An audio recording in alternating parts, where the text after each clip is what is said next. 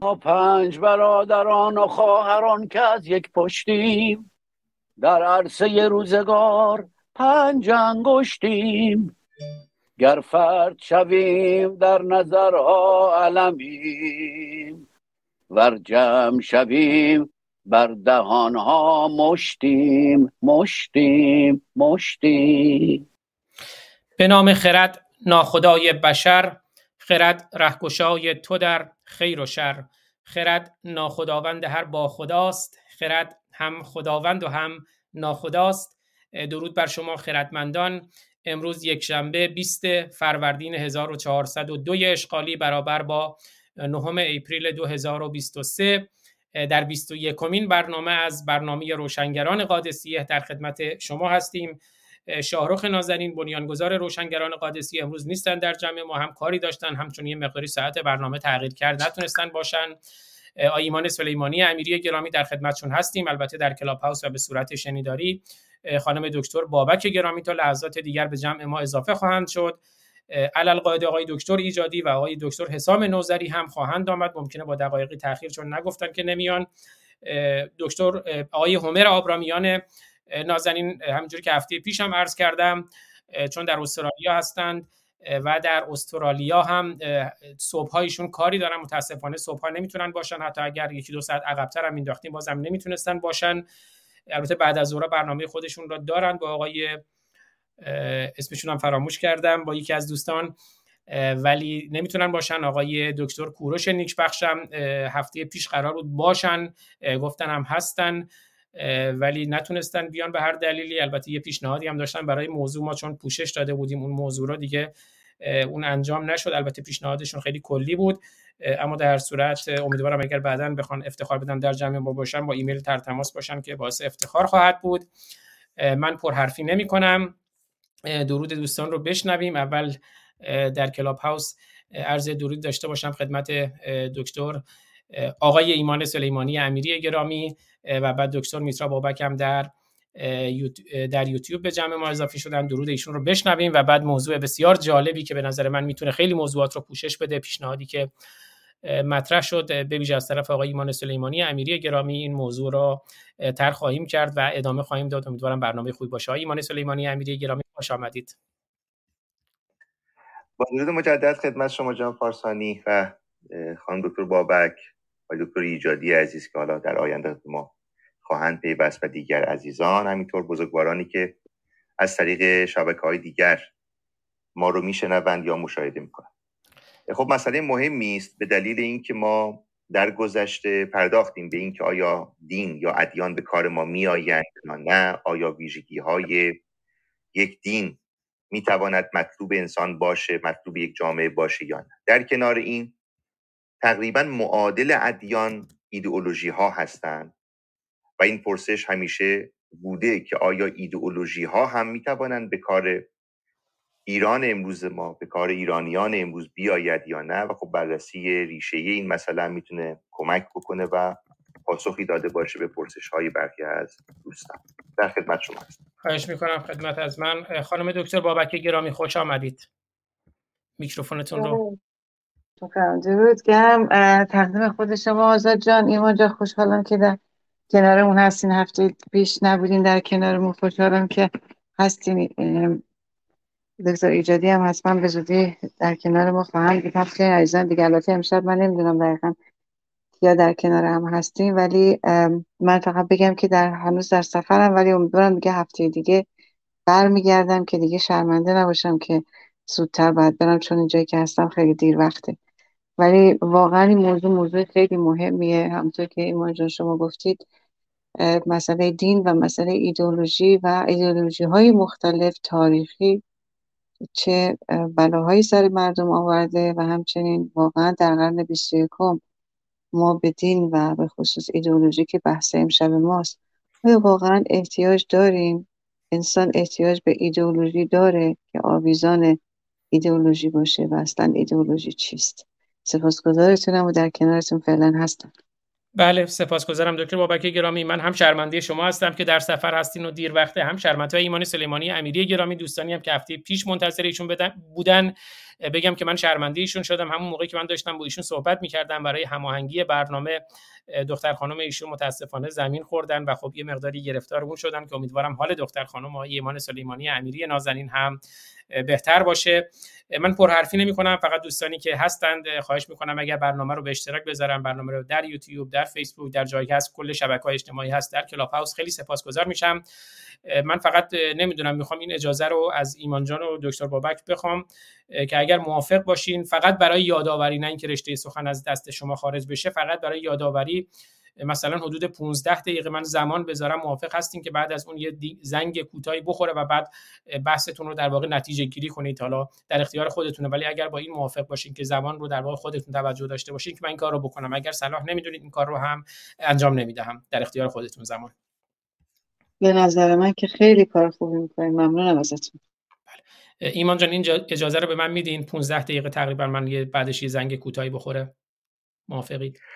بله بله خواهش می‌کنم. بله. پس من پرحرفی نمی کنم و این زمان رو هم تنظیم می کنم عنوان برنامه اینه آیا ایدئولوژی ها به کار ما می آیند که من اگر بخوام خودم هم خیلی کلی بگم به نظر میاد ایدئولوژی هسته سختی داره اما انسان ها و جوامع انسانی یک امر پویا و متغیری هستند. این هسته سخت ایدئولوژی ها که شامل مثلا اسلام میشه و ایدئولوژی های دینی و غیر دینی با اون جوامع پویا چگونه می شود اینها رو با همدیگر تطبیق داد یا آیا اساسا ایدئولوژی ها به کار ما می آیند ایمان جان در خدمت شما هستم. خواهش می‌کنم. بله خب اهمیت مسئله ایدئولوژی ها در کنار مسئله ادیان برای ما از آن رو هست که ما نسبت نزدیکی می‌بینیم بین افکار و اعمال.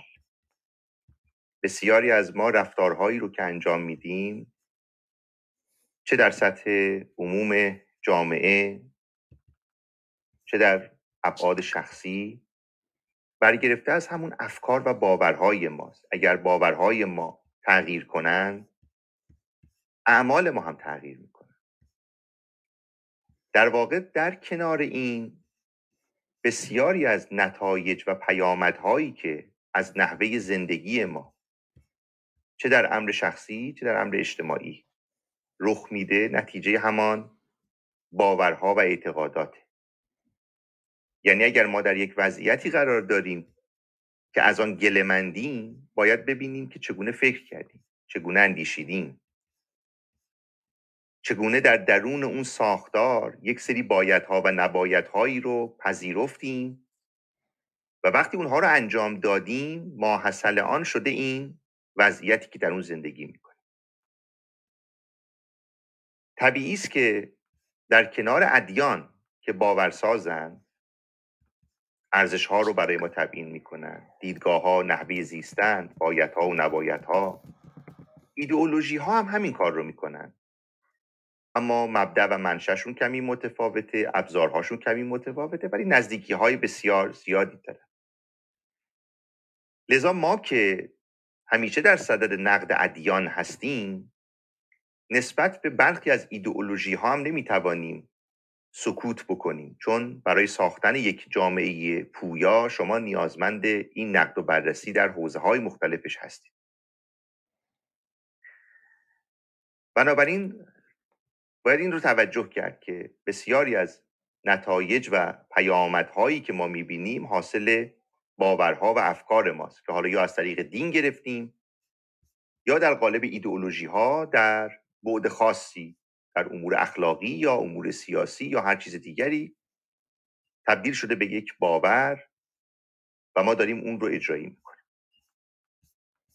اینکه بخوایم در مورد ایدئولوژی ها صحبت بکنیم خب تعریف و مسائلی از این دست بایسته است. ولی همان گونه که های مکلنان معتقده ایدئولوژی که از مبهمترین مفاهیمی هست که در تمام علوم اجتماعی وجود داده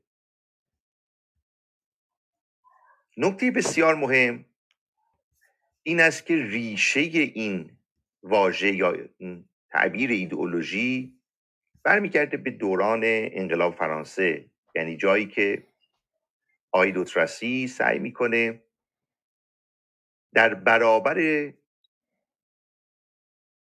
ایده, ایده ها یا تفکرات یا باورها برای یک هدف خاصی که به نظرم هدف خود ما هم هست اهمیت و لزوم شناخت باورها رو در صدر برنامه های آموزشی آن زمان فرانسه قرار بده. حالا کاری نداریم که بعدا ناپل اون آمد به خاطر نزدیکی با کلیسا یا برخی سیاست های محافظ کارانه از اون حمایت اولیش دست کشید یا کارهای دیگر. ولی دو راستی یک هدفی داشت به همراه همکارانش و به نظر من اون مسئله است که ما هم امروز داریم. دو معتقد بود که یک امر مطلوب در زندگی اجتماعی این است که جامعه پیشرفت بکنه توسعه پیدا بکنه. دومین مسئله اینه که شما یک اندیشه هایی رو دارید که اینها برای پیشرفت مناسبند صحیحند. و یک سری اندیشه های دیگری هستند که مناسب توسعه و پیشرفت نیستند. در نتیجه ما با شناخت ایده ها که همون ایدئولوژی به همین معنا هست می‌تونیم اون اندیشه هایی که به نفع جامعه ما هست به نفع اون بحث آموزش عالی ما هست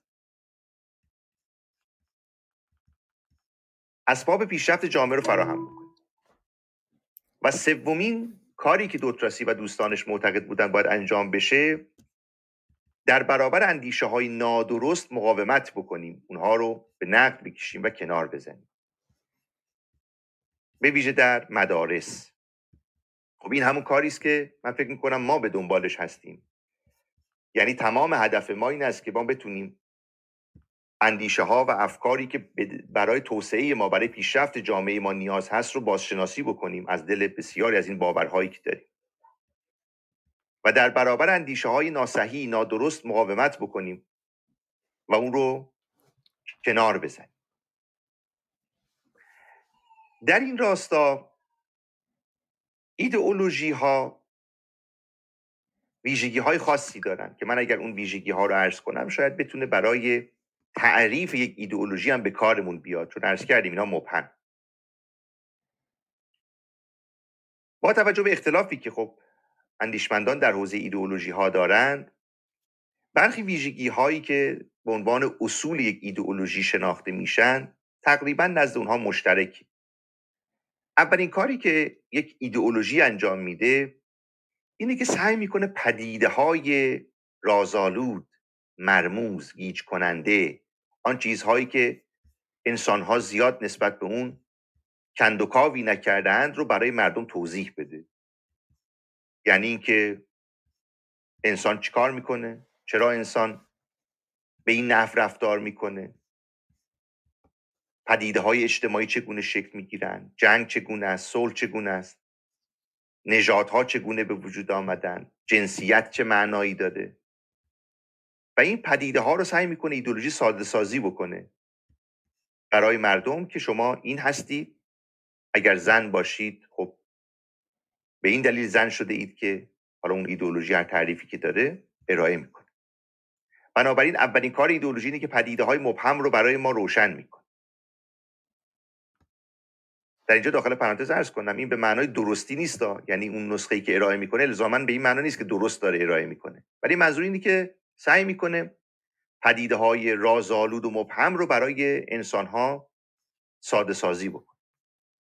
دومین کار این است که سعی می‌کنه ارزش هایی رو که از نظر از منظر خودش مطلوبه درسته به هواداران خودش نشان بده. بگه این کار بده اون کار خوبه. این کار درسته اون کار نادرسته.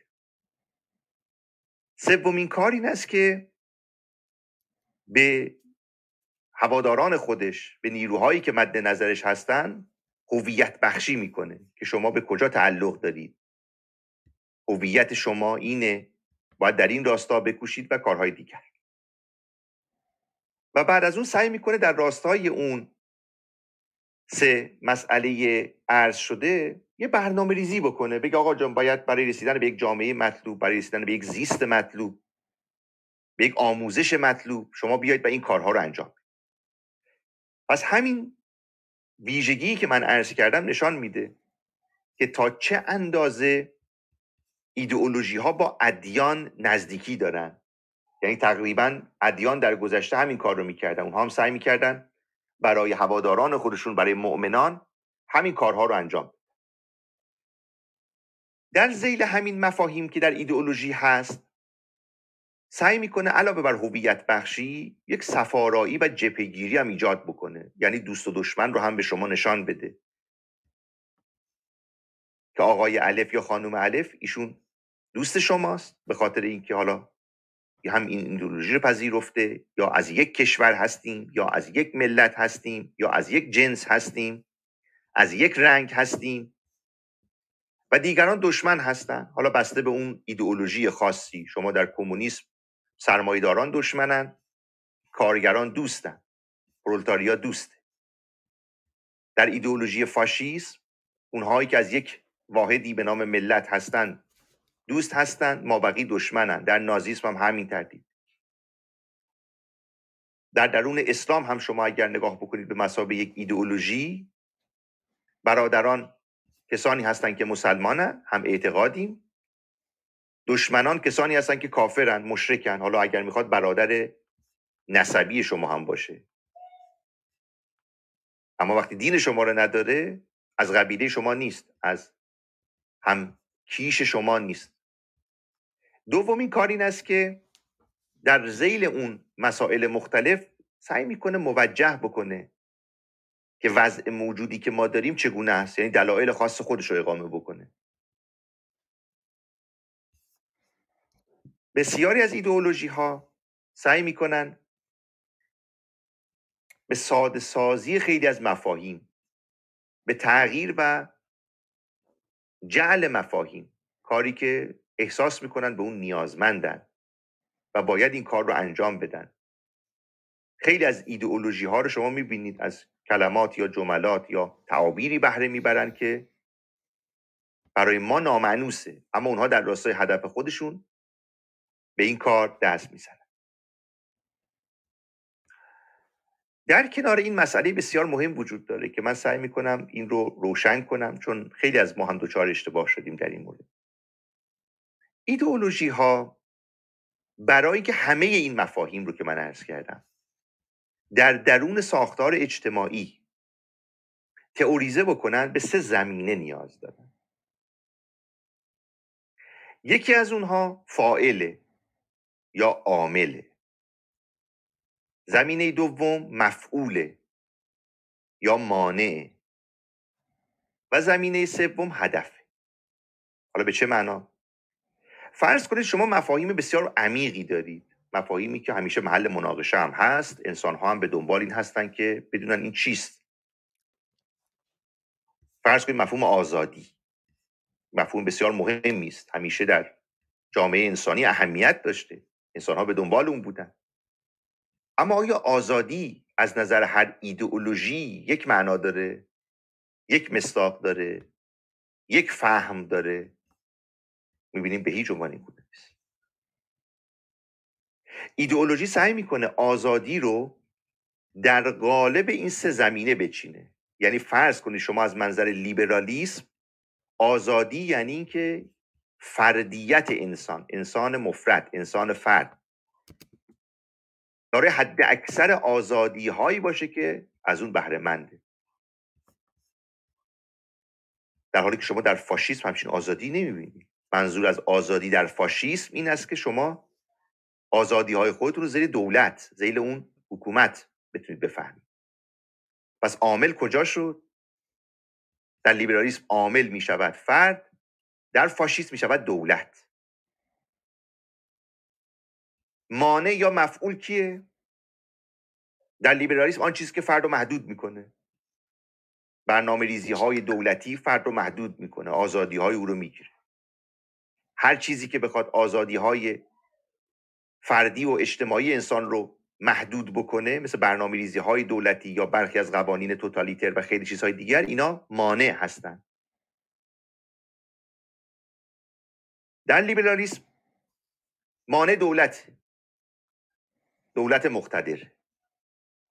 اما در فاشیسم اتفاقا برعکسه مانع فرده. فاشیسم همیشه در راستای اینکه عامل دولت و مانع فرده سعی می‌کنه فرد رو در درون دولت حل کنه. میگه آزادی فردی معنی نداره. آزادی شما زمانی معنی داره که در درون دولت باشه. و هدف چیست؟ در لیبرالیسم این است که شما به امیال فردیتون برسید. اندیشهاتون رشد پیدا بکنه به اون کمال مطلوبتون برسید اما در فاشیسم چیست؟ هدف ایجاد یک دولت مطلقه و یک دولت تمامیت گراست که ملت هم زیل اون معنا میشه. خب چرا این سه زمینه رو من مطرح کردم؟ به این خاطری که گاهی ما فراموش می‌کنیم وقتی یک مسلمانی یک کارشناس اسلامی صحبت می‌کند که در اسلام هم آزادی وجود دارد ما وقتی سه زمینه رو نفهمیم فکر می‌کنیم منظور او از آزادی آزادی های لیبرال است. در حالی که نه آزادی او آزادی لیبرال نیست. مفهوم عدالت. در سوسیالیسم عدالت یه معنی داره.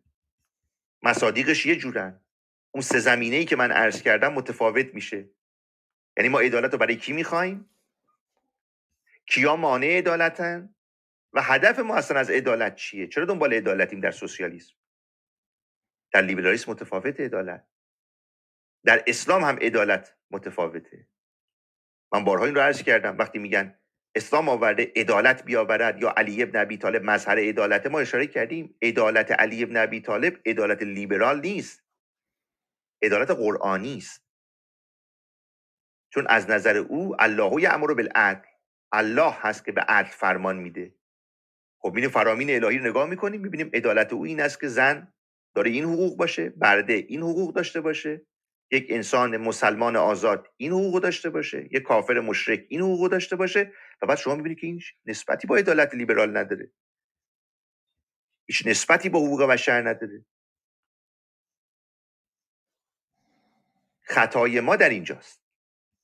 که ما وقتی وارد ایدئولوژی ها می‌شویم فکر می‌کنیم وقتی یک انسان سوسیالیست در برابر مثلا یک لیبرالیست قرار می‌گیره وقتی صحبت از آزادی می‌کنه مقصودش همون آزادی فردی است نه اصلا به هیچ عنوان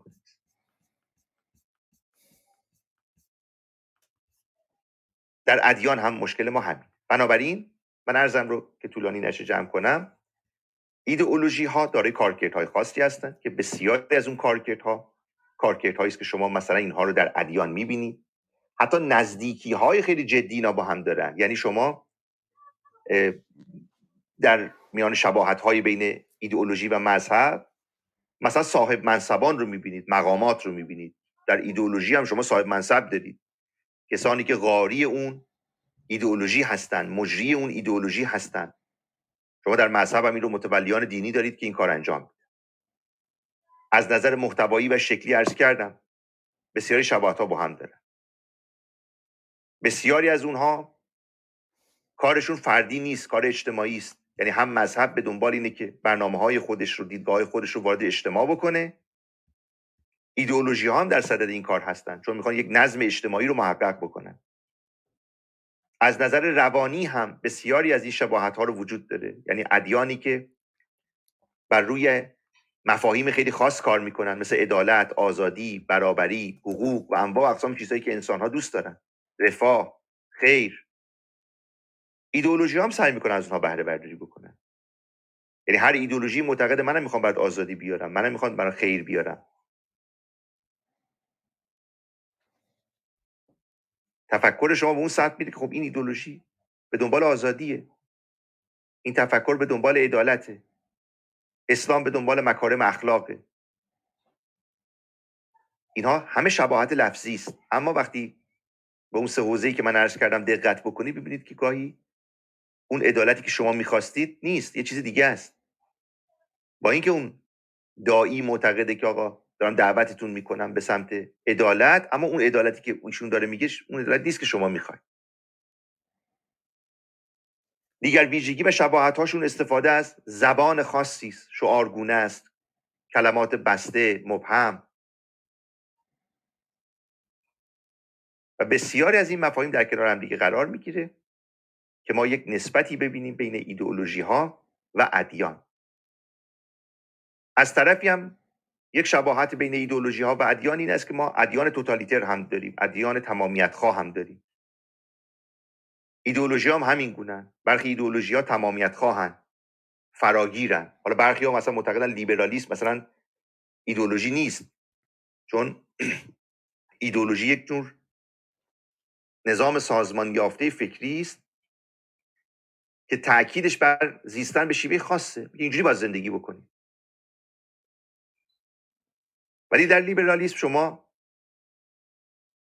اموری رو دارید که نهی می‌کنه اما امور تجویزیش آزاده.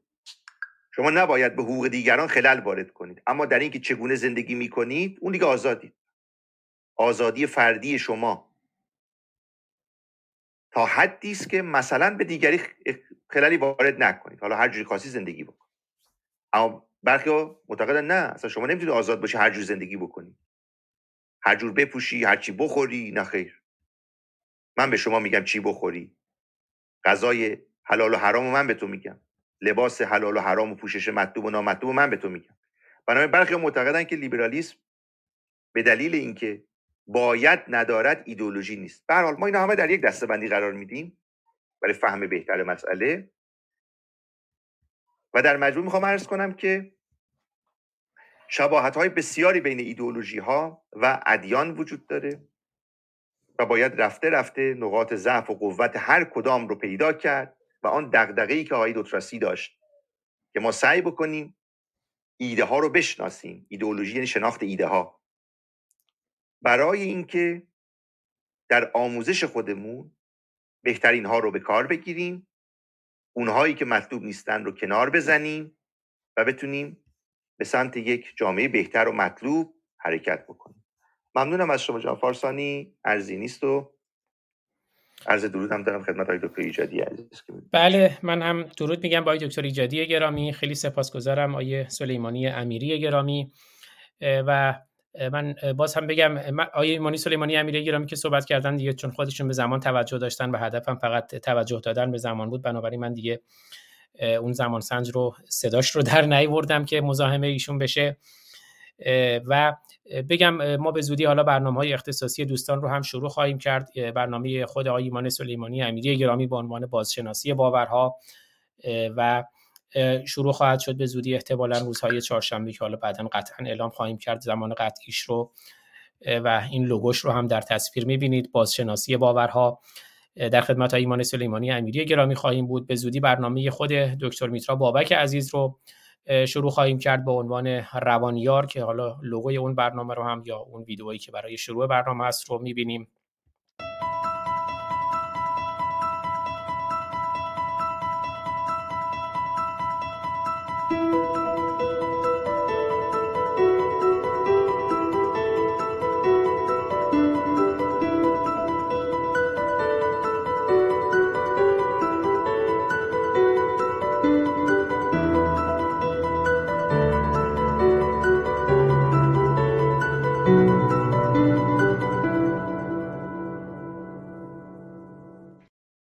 همینطور به زودی امیدوارم در خدمت های دکتر جلال ایجادی باشیم برنامه اختصاصی خودشون.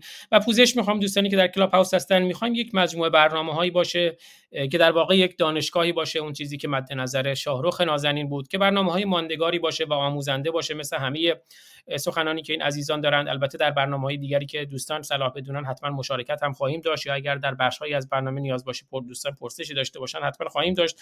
ولی چون نمی‌خوایم برنامه های 10 ساعتی و 12 ساعتی و اینجوری بشه و زمان خیلی طولانی بشه بنابراین پوزش می‌خوام که دوستانی که در کلاب هاوس هستن به روش معمول کلاب هاوس خیلی برنامه مشارکتی نیست چون همزمان هم در چند جا پخش میشه در کانال یوتیوب شاهرخ نازنین در کانال یوتیوب خود من در کانال یوتیوب روشنگران قادسیه در کانال یوتیوب ما براندازان ما مرتدان در دو تا صفحه فیسبوک در توییتر. و خب البته به صورت صوتی در کلاب هاوس. بنابراین خب اگر بخوایم خیلی هم طولانی بشه مشکلات فنی و زمانی و همه اینا رو هم خواهیم داشت. من یه درود و ادبی داشته باشم خدمت دکتر ایجادی گرامی. درود ایشون رو هم بشنویم و بعد در خدمت دکتر میترا بابک باشیم که دیر وقت هم هست خیلی مزاحم ایشون نشیم و بعد برمیگردیم خدمت دکتر ایجادی. دکتر ایجادی گرامی خوش آمدید. درود به همه عزیزان. امیدوارم که همه سلامت باشید. من چند دقیقه تاخیر داشته من رو ببخشید ولی در کنار شما عزیزان هستم و که بر حال عزیزانی که در اینجا هستند و از اونجایی که بعضی از عزیزان بعدها این گونه صحبت ها را خواهند شنید به اون عزیزان هم درود می‌گویم و در خدمت شما هستم. خدمت از بنده است. خیلی خوش آمدید آقای دکتر ایجادی گرامی. و البته ما چون هدف اینه که دوستان راحت باشن و اونجوری که مد نظرشون هست بحث پیش بره مثلا در خدمت دکتر ایجادی در یوتیوب نیستیم در کلاب هاوس هستیم آقای ایمان سلیمانی امیری گرامی همینجور خانم دکتر بابک در یوتیوب هستن در کلاب هاوس نیستن اما در یوتیوب تصویرشون رو نداریم. من فراموشم کردم اون ویدئویی هم که پخش کردم برای برنامه روانیار دکتر بابک بگم که دوستانی که قبلا این برنامه رو برای برنامه ایشون تهیه کرده بودن این ویدیو رو به ما اجازه دادن که از اون استفاده کنیم که همینجا از اون دوستانم سپاسگزارم. دکتر بابک گرامی دوباره خوش آمدید. خسته نباشید. در خدمتتون هستم. می‌کنم. درود مجدد. تقدیم شما و عزیزانی که در کلاب هاوس هستن. و دکتر ایجادی عزیزم همچنین. خب صحبت خیلی خوب ایمان جان باز کردید. خب خیلی کوتاه و سریع می‌دونیم که دوست راستی سال 1796 همچین کلمه ای رو یا ایدئولوژی رو باز کرد. اما وقتی که به کار مارکس رسید با اون کتاب ایدئولوژی آلمانیش دیدیم که چجوری فرهنگ و دین و اخلاق و زبان و حقوق هم آتیش کرد و مخلوطش کرد. ولی من می‌خوام بیشتر بریم سراغ کشور خودمون. سال 1340 که به نوعی در سال 1340 عزیزانی که بحث ایدئولوژی رو باز کردند عزیزان روشنفکر غیر مذهبی بودند و یا چپ ها بودند. ایدئولوژی و کلمه ایدئولوژی رو خیلی سفت و سخت باز کردند ولی با دیدگاه منفی در مورد مذهب و و غیر مذهبی عنوان غیر مذهبی بودن ایدئولوژی. ولی دیدیم که بخش بعدی که بخشای ملی مذهبی بودند سعی کردن ایدئولوژی رو با مذهب قاطیش بکنن با دین قاطیش بکنن و مخلوطی از اون رو به عنوان اینکه یک ایدئولوژی حتما حتما به دین احتیاج داره اخلاق از دین میآید. و ما می‌بینیم که چگونه گرفتار حنیف نژاد و همچنین دکتر علی شریعتی متحر آیت الله متحری و امثال هم شدیم و بخش دیگری بودن که رفتن سراغ اخلاق و عقل و برهان و جهانبینی که مجاهدین هم ما می‌بینیم که خیلی زیاد در مورد جهانبینی اسلامی و جهانبینی ایدولوژی صحبت کردن و کتاب نوشتن. و می‌دونیم که وقتی که از برهان و حکمت نظری و حکمت عملی سعی کردن از حوزه بیارنش بیرون چه مخلوطی از به نظر من به عنوان یک atheist البته میگم چه toxic ی چه اسیدی ازش بیرون آمد که در کنار خرافات هم می‌دونیم که چقدر راحت یک معجونی ازش در آوردند در کنار دین اسلام و ادیان ابراهیمی. اما به طور کلی وقتی نگاه می‌کنیم می‌بینیم که ما اول این صحبت تموم کنم در مورد روشنفکری دینی و ایدئولوژی که بخش دوم سعی کردن مثل دکتر یا دکتر که چه ارز کنم ایشون دکتر هم نبودن علی شریعتی و ما الان روشنفکران دینی و یا نواندیشان دینی رو داریم که دقیقا همون تلاش رو دارن سعی می‌کنن که من خیلی دیر وقت پوزش می‌خوام که خود اسنکس می‌کنم حرف می‌زنم. برای اینکه خیلی خستم. سعی سعی کردن و همچنان دارن سعی می‌کنن که اسلام مبینشون رو نگه دارند و این ایدئولوژی دینی و یا این نوعی روشنفکری دینی رو نگه دارن برای مردم. اما موضوع خیلی مهم مسئله ایدئولوژیه که می‌دونیم که بسیار هم شباهت به همدیگه دارن. و خیلی هم به دین نزدیکند به نظر من. یعنی دیکتاتوری دینی ادیان ابراهیمی رو وقتی که نگاه می‌کنیم می‌بینیم که چقدر به ایدئولو بعضی از ایدئولوژی ها به خصوص نزدیک هستند. مثل ایدئولوژی مارکسیست لنینیستی ایدئولوژی کمونیستی ایدئولوژی ماویستی و خمرهای سرخ رو ما داریم که چگونه با افکار ایدئولوژی فاشیستی مثل هیتلر و یا استالینی و کمونیستی چگونه تلاش کردند و چگونه توانستند افکار فرد رو ازش بگیرن ایده فرد رو و خرد فرد رو ازش بگیرن و یک تحمیل ایدئولوژی و با فشارها و تهدیدها و به نوع دیکتاتوری خودشون سعی کردن انسان رو از هویت انسانیت خودش خارج بکنن. و همون نسبت که ادیان ابراهیمی همین کار رو کردن و به خصوص اسلام که دقیقا ما می‌دانیم که وقتی از اسلام صحبت می‌کنن عزیزان بخش سوم که از برهان و جهانبینی اسلامی صحبت می‌کنن چگونه در مورد دین اسلام و اینه که اگر انسان ایمان نداشته باشد هویتی ندارد در صورتی که ما می‌دونیم انسان وقتی که ایمانش قوی میشه چقدر چشمهاش نابینا و گوشهاش ناشنوا میشه و یک زبان درازی رو متاسفانه برخوردار میشه. و تحمیل و تحقیری که به خود و به خانواده خود و به جامعه خود متاسفانه سزاوار یک همچین تحمیل یک جامعه نیست ولی می‌بینیم که وقتی گرفتار یک همچین تحمیلی میشن و یک همچین اعتقادی گرفتار خرافات پشت سرش هم هستن. وقتی که میگن انسان باید حتما به یک چیزی اعتقاد داشته باشه به خصوص دین اسلام ما می‌بینیم وقتی که از جهانبینی اسلامی صحبت می‌کنن چگونه ما رو سعی می‌کنن به تحمیق کردن بیشتر و فریب دادن بیشتر با بیانهای به اصطلاح روشن فکرانه خودشون. ما خمرهای سرخ داشتیم و داشتیم خوشبختانه و می‌بینیم که در این عصر خمرهای سرخ چه مصیبتی بر سر مردم و به خصوص کودکان چه مصیبتی بر سر کودکان آوردن. دقیقا بلایی که طالبان و داعش به سر کودکان آوردن. یعنی یک چنان شباهتی هست. بسیار دردناک واقعا. بین خمرهای سرخ و طالبان و داعش و حزب الله جنگ ایران و عراق کودکان ما رو بردن که مینها رو خونسا بکنن و وعده بهشت بهشون دادن. خمرهای سرخ بچه های معصوم رو از پدر مادرها جدا می‌کردن. وحشیانه جدا می‌کردن. و پدر مادر روشنفکر رو یا تحصیل کرده رو به وضع بسیار وحشتناکی میکشتن و بچه های معصوم رو شستشوی مغزی می‌دادند. به قصاوت خیلی زیاد کشتار و شکنجه کردن. دقیقا کاری که داعش کرد. دقیقا کار طالبان و داعش و حزب الله رو ما می‌بینیم در خمرهای سرخ در صورتی که آنها ایدئولوژی بودند و اینها ایدئولوژی دینی اسلامی هستند. و می‌دونیم که استانیل همچه بلایی و همچنین خود هیتلر با فاشیستی خودش و با ایدئولوژی فاشیستیش چه بلایی بر سر کره زمین آورد به نوعی. و میلیون ها انسان بیگناه رو متاسفانه به کشتن داد.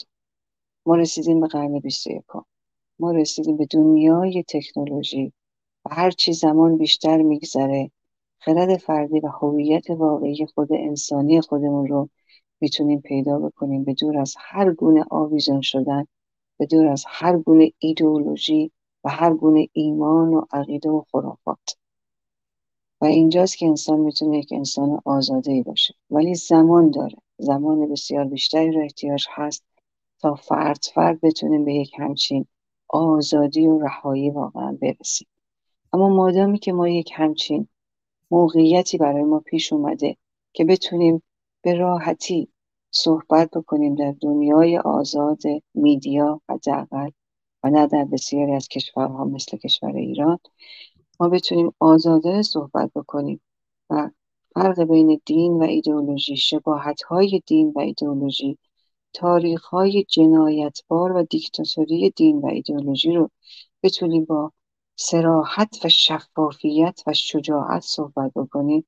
و من فکر می‌کنم راه رو بسیار آسانتر و این مسیر رودخانه پرتلاتم پر از خشونت رو ما می‌تونیم با پارو زدن های یکدیگر دست به دست هم دادن یکدیگر و می‌تونیم در این دانشکده ها در این دانشیارها من فکر می‌کنم کار رو بتونیم آسانتر بکنیم تا این رودخانه از تلاطمش بیفته و به دریای آزادی به دور از هر گونه ایدئولوژی و دین و عقیده بتونیم ما یک زندگی آسانتر آرامش بیشتر و اخلاقی تری رو داشته باشیم.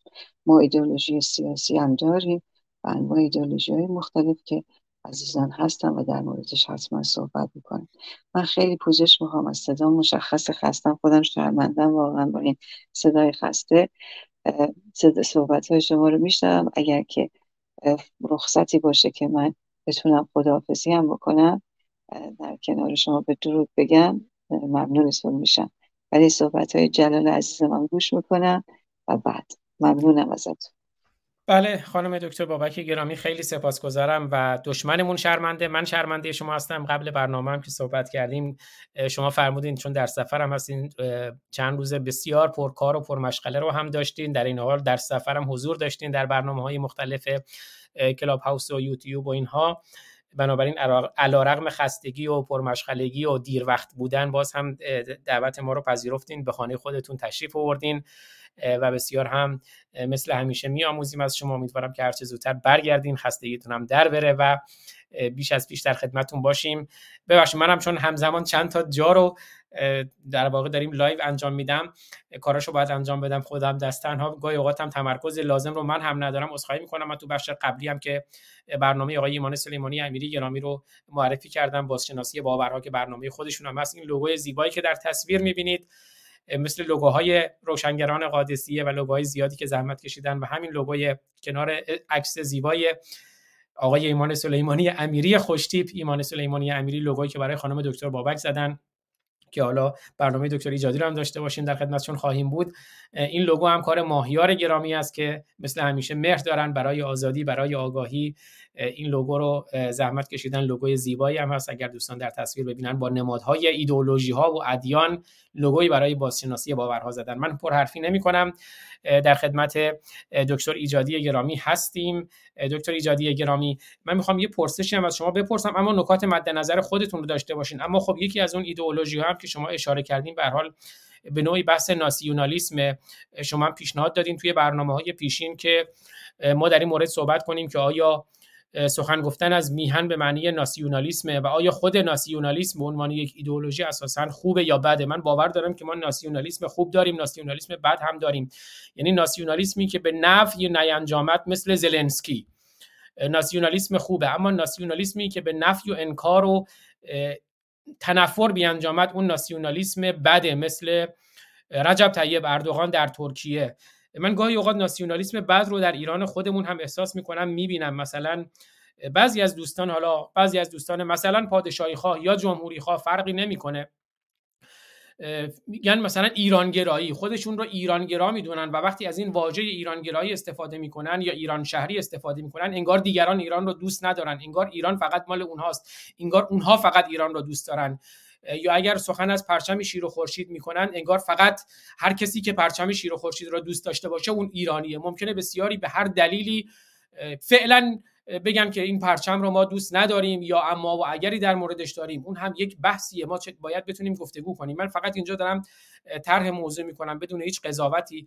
ولی می‌خوام این بحث ناسیونالیسم هم چون ما می‌دونیم به هر حال یه بحث های بحث برانگیزی هست اختلاف برانگیزی هست و خیلی هم از نوع ناسیونالیسم بد نه از نوع ناسیونالیسم خوب. برای این ایرانگراییشون استفاده می‌کنن. یعنی نفی می‌کنن دیگران رو در صورتی که مدارا و پذیرش تکثر و چندگرایی یکی از لوازم دموکراسی است. متاسفانه در ایرانیا کمه. ولی من دارم می‌بینم که خیلی داره زیاد میشه. بنابراین چون خود دکتر ایجادی گرامی تو برنامه پیشین پیشنهاد دادن که ما این بحث رو هم داشته باشیم که آیا ناسیونالیسم آیا دوست داشتن میهن به معنی ناسیونالیسم و آیا ناسیونالیسم خوبه یا بعد گفتم اینجا هم مطرح کنم که اگر صلاح دونستن اون مواردی که مد نظر خودشون هست رو مطرح کنن. و دکتر ایجادی گرامی من از شما اجازه می‌خوام که با اجازهتون برای اینکه زمان دستمون باشه ابتدای برنامه به دوستانم گفتم شما تشریف نداشتین.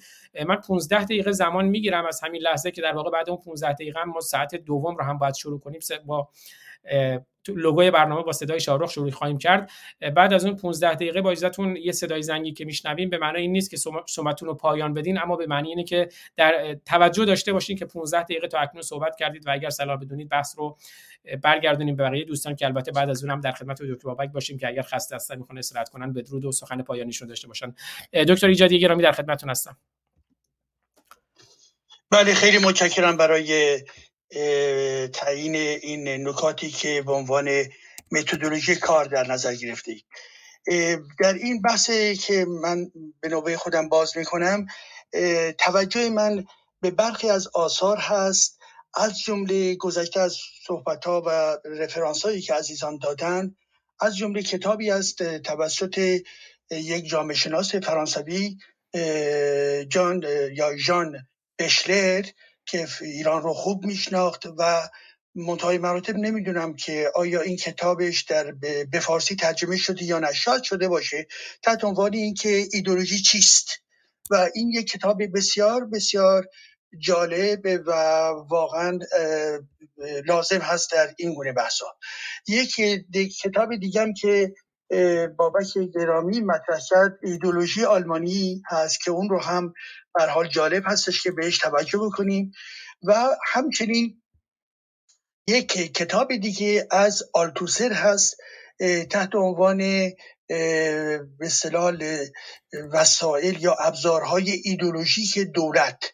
که این هم در اصطلاح جریان مارکسیستی یا ویژگی که او دارد به نفعی به بحث ما برمیگردد. از جمله کتاب هایی که در این لحظه به ذهنم می‌رسه این نکات هستش. حال نکته که باید قبل از هر چیز گفت ما می‌دانیم که به حال در ارتباط با مسئله ایدولوژی برخی ها از زاویه مثبت نگاه می‌کنند. یعنی ایدولوژی رو یک امر کاملا خوب سازنده و مثبت می‌دانند و می‌گویند برای انقلاب های اجتماعی برای حرکت اجتماعی ما نیازمند ایدولوژی هستیم. یک نگاه دیگری وجود دارد که اون از جمله نگاه من هست. که ایدولوژی رو در واقع با نقد برخورد می‌کنه به ایدولوژی و اون رو به نحوی به عنوان مانی برای رسیدن به خردگرایی ارزم حضور شما که نقادانی و رسیدن به به صدا شناخت بهتر و واقعیتر می‌داند. بنابراین با توجه به این من صحبت های عزیزان رو شنیدم این نکاتی که در اینجا می‌گویم فکر می‌کنم که به حال اگرم عزیزان مطرح کرده باشن میبخشن من برای نظم فکری خودم می‌خوام توضیح بدم. ببینید یک نکته که از نظر من بسیار مهم هست اینه که برها صحبت از دین و ایدولوژی شد. به نظر من هم اینه که ایدولوژی رو من به این ترتیب ببینم به عنوان یک مجموعه از اصول مجموعه از میارهایی که که بعد توضیح خواهم داد که بیشتر نگاهش به همین جهان هستش نگاهش به یک رهبریت اقتدارگرا هستش و نگاهش به سوی یک نوعی در واقع مدینه فاضله در همین جا هست. حالا آنکه در ارتباط با دین نگاهش به آسمان هست و زاویه در واقع الهی و آسمانی هستش که در اون خیلی برجسته هستش و بنابراین انسانها رو به عنوان اگر مدینه فاضلی هم بخواد باشه این برمیگرده به اون برحال چیزی که یا اون مدلی که یا اون هدفی که کتاب دینی اونها مطرح کرده و اینکه احتمالا باید برسن به چی؟ به بهشت بفرس و بهشتی که به صلاح اعلام شده. حالا با توجه به این مطلب خیلی جالبه که ما نگاه بکنیم که چه جنبه هایی علا که این تفاوت رو من می‌بینم ولی در این حال یک مسئله مهم هست. مشابهت های بسیار زیادی بین ایدولوژی و ایدولوژی اسلامی. ما حالا نمی‌خوام برم روی به بخش های دیگر دین های دیگر روی همین بخش اسلام فقط می‌خوام تاکید بکنم. چگونه؟ ببینید به عنوان نمونه ایدولوژی ها آقای دکتر ایجادی فکر کنم از اتاق خارج شدن. حالا امیدوارم برگردن. بله. تا برگردن یک تیکه کوچیک از آهنگ مسجد شاهرخ را بشنویم. هی وعده نان داد ولی نان مر شد. چون سیر نبود مال مردم خور شد. مردم طلب معجزه کردند از شیخ مردم از شیخ دستی سر نان کشید و نان آجر شد. دستی سر نان کشید و نان آجر شد. نه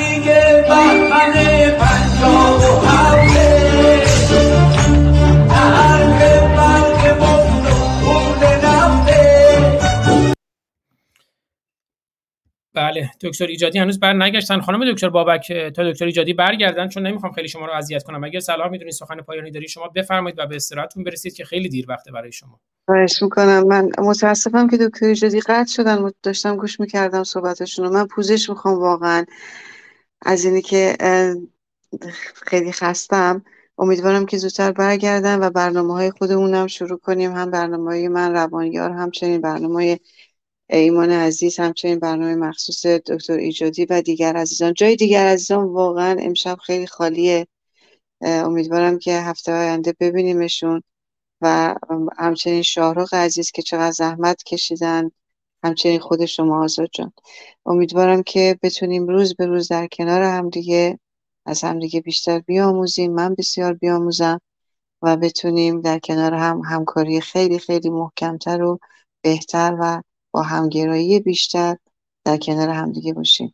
واقعا پوزش می‌خوام از همه شما. شب و روز شما و همچنین عزیزانی که در کلاب هاوس هستید شب و روزتون پر از آگاهی زیرا که آزادی به دور از آگاهی هرگز آزادی هرگز. شب و روزتون خوش.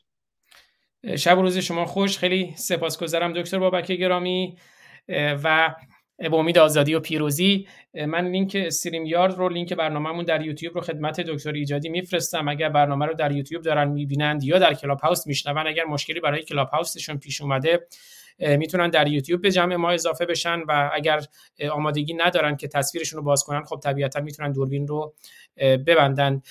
من فعلا با اجازهتون میرم کلاب هاوس خدمت ایمان سلیمانی امیری گرامی. جان من الان به الان بهشون زنگ می‌زنم که از طریق یوتیوب بیان. اگر این زحمت رو بکشین چون من نمی‌تونم همزمان زنگ بزنم خیلی هم از بله شما بله. بله. شبتون بخیر. خب پس من با اجازهتون میرم کلاب هاوس در خدمت های ایمانی سلیمانی امیری گرام باشیم. فقط بگم حدود 5 6 دقیقه دیگه من با یه مکس کوتاهی برای لوگوی برنامه دوباره برمیگردیم. بنابراین اگر صحبت شما رو قطع می‌کنم عذرخواهی می‌کنم. آقای سلیمانی امیری گرامی در خدمتتون هستم. در مورد نکاتی که تاکنون مطرح شد یا اون پرسشی که من در مورد ناسیونالیسم پرسیدم یا ادامه نکاتی که مد نظر خودتون هست. طبیعتا عرض کردم اساسا نمی‌خوام به بحث جهت بدم. موضوع مشخصه. اما این نکاتی بود که به ذهن من رسید. من در خدمتتون هستم آقای سلیمانی امیری گرامی. بله خواهش می‌کنم. ببینید دیدگاه من در مورد ایدئولوژی این است که خب ما ایدئولوژی درست و غلط نداریم. بلکه در ایدئولوژی ها بحث بر سر این است که آیا اونها کارایی دارند یا کارایی ندارند. انسجام دارند یا فاقد انسجام لازم بنابراین به صرف اینکه یک عنوانی زیل ایدئولوژی می گنجه به این معنا نیست که اون بد است. چون سعی کرده یک نظام فکری رو به ما ارائه کنه که در زیل اون یک هویتی مشخص میشه ارزش هایی مشخص میشه برنامه ریزی هایی مشخص میشه. و ما این رو در کنار حالا باورهای دینی یا هر چیز دیگری قرار بدیم و بگیم که همه چیز بد است. من بارها عرض کردم من گاهی اه، با عزیزانی روبرو میشم که نمی‌دونم آیا می‌دانن ایرانی اساسا چیست یا نیست. ببینید ما یک بحثی حالا مفهوم ناسیونالیسم شما مطرح کردید من برای همین بحث ایدئولوژی ها رو به عنوان یک کلیت مطرح کردیم که بعد از اون وارد شیم و ببینیم که وقتی صحبت از ناسیونالیسم می‌کنیم آیا اندیشه های ناسیونالیستی در هر نوعش قابل دفاعه یا نه؟ وقتی صحبت می‌کنیم از سوسیالیسم که خیلی ها بهش اعتقاد دارن آیا برای مردم ما کارا هست یا نه؟ وقتی صحبت از لیبرالیسم می‌کنیم آیا ظرفیت یک جامعه می‌تونه اون رو بپذیره یا نه؟ همینا بسیار مهمه که شما بدون شناخت شاخص های اون نمی‌تونید. ببینید بحث ناسیونالیسم رو که خیلی ها مطرح می‌کنن خب باید ابتدا بدونن که ایرانی یعنی چه؟ خب ایران یک محیط جغرافیایی است یک منطقه جغرافیایی است. از دل اون چیزی بیرون نمیاد. اما وقتی صحبت از ایرانی می‌کنیم به عنوان ساکنان یک سرزمین این ساکنان منتزع از جهان نیستند جدای از جهان نیستند من در چند جلسه قبل عرض کردم. من و شما که امروز داریم با هم صحبت می‌کنیم چهار فرهنگ خاص در حوزه های مختلف معرفتی گرفته تا بحث های تاریخی اعتقادی بر ما حکومت کرده. بخشهایی از اون رو در ما گذاشته. یکیش ایران باستانه یکیش فرهنگ هلنی یونانیه که شما به خصوص در آثار فیلسوفان ما می‌تونید اونها رو ببینید. یکی فرهنگ اسلامه چه حالا اسلام اهل سنت چه اسلام تشیع و دیگری مدرنیته است. یعنی همین انقلابی که الان در حال شکل گیری هست به دنبال ارزش هاست این ارزش ها از کجا آمده؟ آیا از ارزش های ایران باستانه؟ به هیچ عنوان. آیا ارزش های هلنی یونانیه؟ خیر. آیا آن چیزی که زنان ما به دنبالش هستند از دل اسلام بیرون میاد؟ به هیچ عنوان. بلکه اونها به دنبال مفاهیمی هستن که در مدرنیته آمده. بنابراین دوستان باید عنایت داشته باشند که در اندیشه ها ما چیزی به نام درست و غلط نداریم به خصوص ایدئولوژی ها بلکه بحث بر سر اینه که کدام اندیشه کارایی داره. ناسیونالیسم خب یک مفهومی است که در گذشته مردم سرزمین هایی که گذشته پر افتخار داشتند اما وضعیت اونها به یک حالتی تبدیل شده به نکبت سعی کردن اون رو بر بکشن. شما این رو در ایتالیا می‌بینید در آلمان می‌بینید. ناسیونالیست در آلمان چگونه به وجود آمد؟ درست ریشه وجود داشت. ولی اون آلمانی که بعد از جنگ جهانی اول به اون وضعیت افتاد از اون اندیشه های ناسیونالیستی بهره برد. که وضعیت ما نباید این گونه باشه. ما ملت بزرگی بودیم نژاد فلان داشتیم این گونه بودیم آن گونه بودیم و امروز این ادبار رو نمی‌تونیم تحمل کنیم. ناسیونالیسمی که در ایتالیا ایجاد شد حاصل همون عدم توفیقات بود در جنگ جهانی اول. البته ایتالیا پیروز جنگ جهانی اول بود ولی از اون غنایم بهره نبرد. یک جامعه متشتت پراکنده و بعد ناگهان یک سابقه از مجد و عظمت امپراتوری روم. ما ایرانیان هم امروز وقتی به دنبال ناسیونالیسم هستیم باید ببینیم به دنبال چه چیزی از اون ناسیونالیسم میگردیم. اینا به مطالب بسیار مهمی است ببینید یکی از ویژگی های اندیشه های ایدئولوژیک این است که من بارها عرض کردم ویژگی انگلی اونهاست. یعنی مثل انگل به تن یک موجودی میچسبن از خون او ارتزاق می‌کنن. ایدئولوژی هم همین کار رو می‌کنن. یعنی به تن فرهنگ یک جامعه میچسبن. از دینش یه چیزی می‌گیرن از تاریخ و اسطوره هاش یه چیزی می‌گیرن. از مناسک و شعائرش یه چیزی رو می‌گیرن و بعد یه ایدولوژی رو می‌سازن که می‌خوان تحویل بدن به شما. الزاما هم مسائل سنتی نیستن. شما مثلا ایدولوژی که های شریعتی به دنبال اون بود در اون رگه های سوسیالیست می‌بینی که اصلا بحث دینی نیست. بحث ایران باستان نیست. مفهوم مدرن. اما احساس کرد برای اینکه نابرابری های اون جامعه رو بخواد پوشش بده یک مفهوم مدرن مثل سوسیالیسم رو اجاره بکنه اخذ بکنه بگیره. کار دیگر انگلی آقای شریعتی این بود که او رو بچسبونه به شخصیت های اسلامی که برای مردم عینیت پیدا بکنه. بنابراین سوسیالیست رو مینداخت در دامان ابوذر غفاری. وقتم تموم شده؟ نه من فقط عذرخواهی می‌کنم. اگر به من اجازه بدین من سی ثانیه من اجازه بدین از وقت دکتر ایجادی الان زنگ خورد ولی چون پایان ساعت اوله و چون می‌خوایم برنامه رو در اینستاگرام هم بخش یک ساعتی بذاریم سی ثانیه من اجازه بدین برمیگردم خدمت شما ایمان جان. ما پنج برادران و خواهران که از یک پشتیم در عرصه روزگار پنج انگشتیم. گر فرد شویم در نظرها علمیم ور جمع شویم بر دهانها مشتیم مشتیم مشتیم. بله آیه سلیمانی امیر گرامی هم عذرخواهی می‌کنم هم خانم دکتر بابک تماس گرفتن با دکتر ایجادی پاسخ ندادن. منم پیام گذاشتم نیستن. امیدوارم که مشکل خاصی براشون پیش نیامده باشه. اما پوزش می‌خوام صحبت شما رو قطع کردم. وقت کامل در اختیار شماست. البته دوستانی هم پرسش داشتن. بعضیشون حالا ربطی به موضوع نداره. برنامه های این روزهای ما هم خیلی مشارکت نیست مشارکتی نیست اما اگر در پایان آقای سلیمانی امیری گرامی وقت داشتن و صلاح تونستن می‌تونستیم می‌تونیم پرسش های کوتاهی رو هم بگیریم که مرتبط با برنامه باشه. آقای سلیمانی امیری گرامی پوزش می‌خوام در خدمتتونم.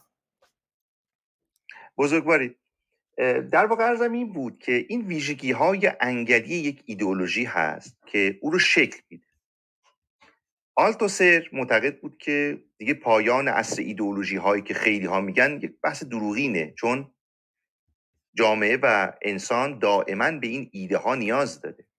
به این باورها نیاز داره. و ما امروزه می‌بینیم این بحث محیط زیست حاصل یک ارزش گذاری هاست یک دیدگاه هاست. این هم یه نوع ایدئولوژیه که اولویت ها رو به محیط زیست میده. این احزابی که به عنوان احزاب سبز و جنبش هایی که در راستای حفاظت از محیط زیست آمده حاصل چه چیزی است؟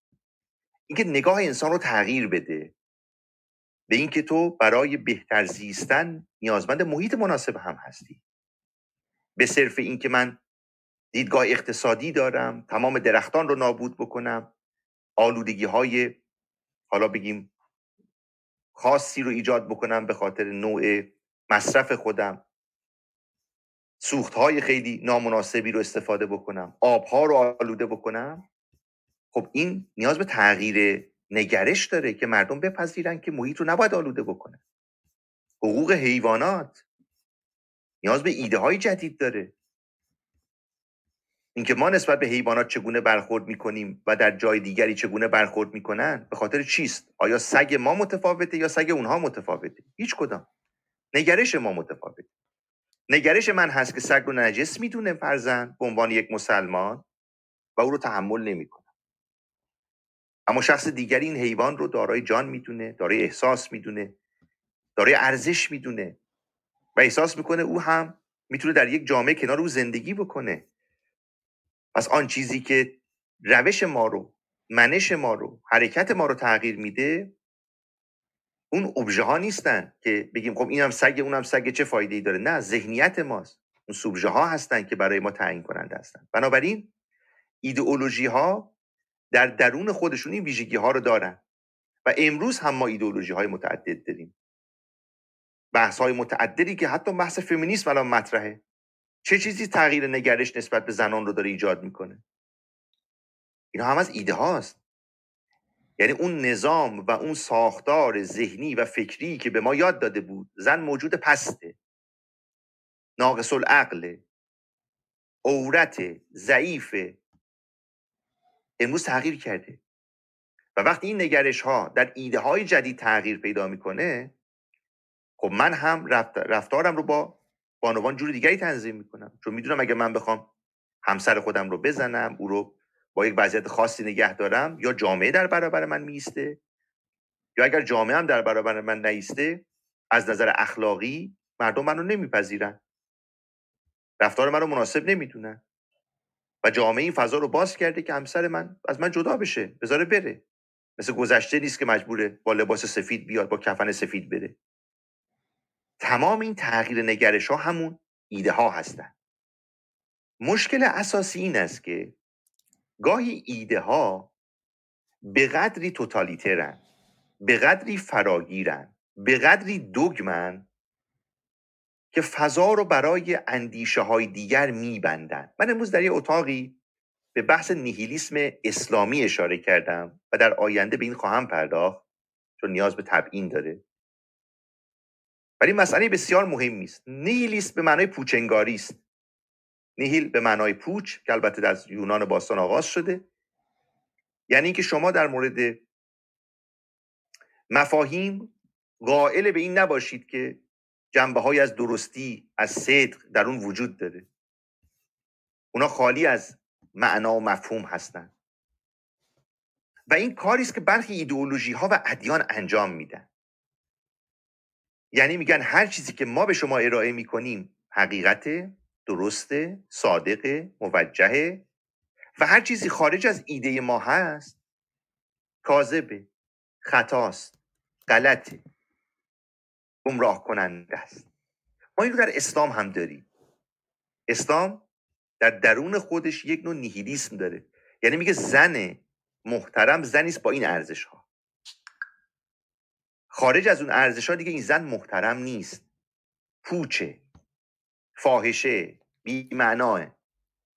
مردانی که مناسبت خودشون رو مثلا با زنان بر اساس غیرت تنظیم نمی‌کنن ببخشید سکوت کنم آقای پارسانی نه ببخشید تلفن من زنگ خورد شما ادامه بدین. دکتر ایجادی ان شرمندم خواهش بود در واقع هدفشون اینه که بگن خارج از اون تعابیری که من دارم هیچه. شما به دنبال معنا و مفهوم نگرد. اون ارزش نیست. اون معنا نداره. ما این رو در ایدئولوژی ها هم داریم ایدئولوژی های توتالیتری که تمامیت خواه هستن همین کار رو می‌کنن. میگن جدای از من هیچ چیزی معرفت نیست هیچ چیزی دانش نیست هیچ چیزی ارزش نیست. و این بسیار خطرناک. یعنی هدف ما از شناخت ایدئولوژی ها الزاما رد کردن و ترک کردن همه به عنوان اینکه همه ایدئولوژی هستن نیست. بلکه باید ببینیم کدومی که از این ایدئولوژی ها نامناسبن. کدومی که از اینها عواقب و پیامدهای فاجعه باری داره. اون وقتی که ما می‌تونیم دست به گزینش بزنیم ایده هایی رو بسازیم که می‌تونه برای جامعه ما مطلوب باشه. می‌تونه برای انسان امروز ایرانی مطلوب باشه. ناسیونالیسم اگر بتونه به ما کمک بکنه در بود سیاسی در بود اجتماعی به کار ما خواهد آمد. اما وقتی نگاه متعصبانه داریم دیگر پیامدها و نتایجش فاجعه بار خواهد بود. شاید شما بگید مگه میشه؟ بله در آلمان شده. در ایتالیا شده. مربوط به قرون باستانی هم نیست. مربوط به 60 سال قبل 70 سال قبله. اون هم ملتی با اون سوابق خاص فلسفی ادبی اندیشمندان بزرگ. ولی در دامن یک ناسیونالیسم افراطی افتاد که از دل اون سرخوردگی های خودش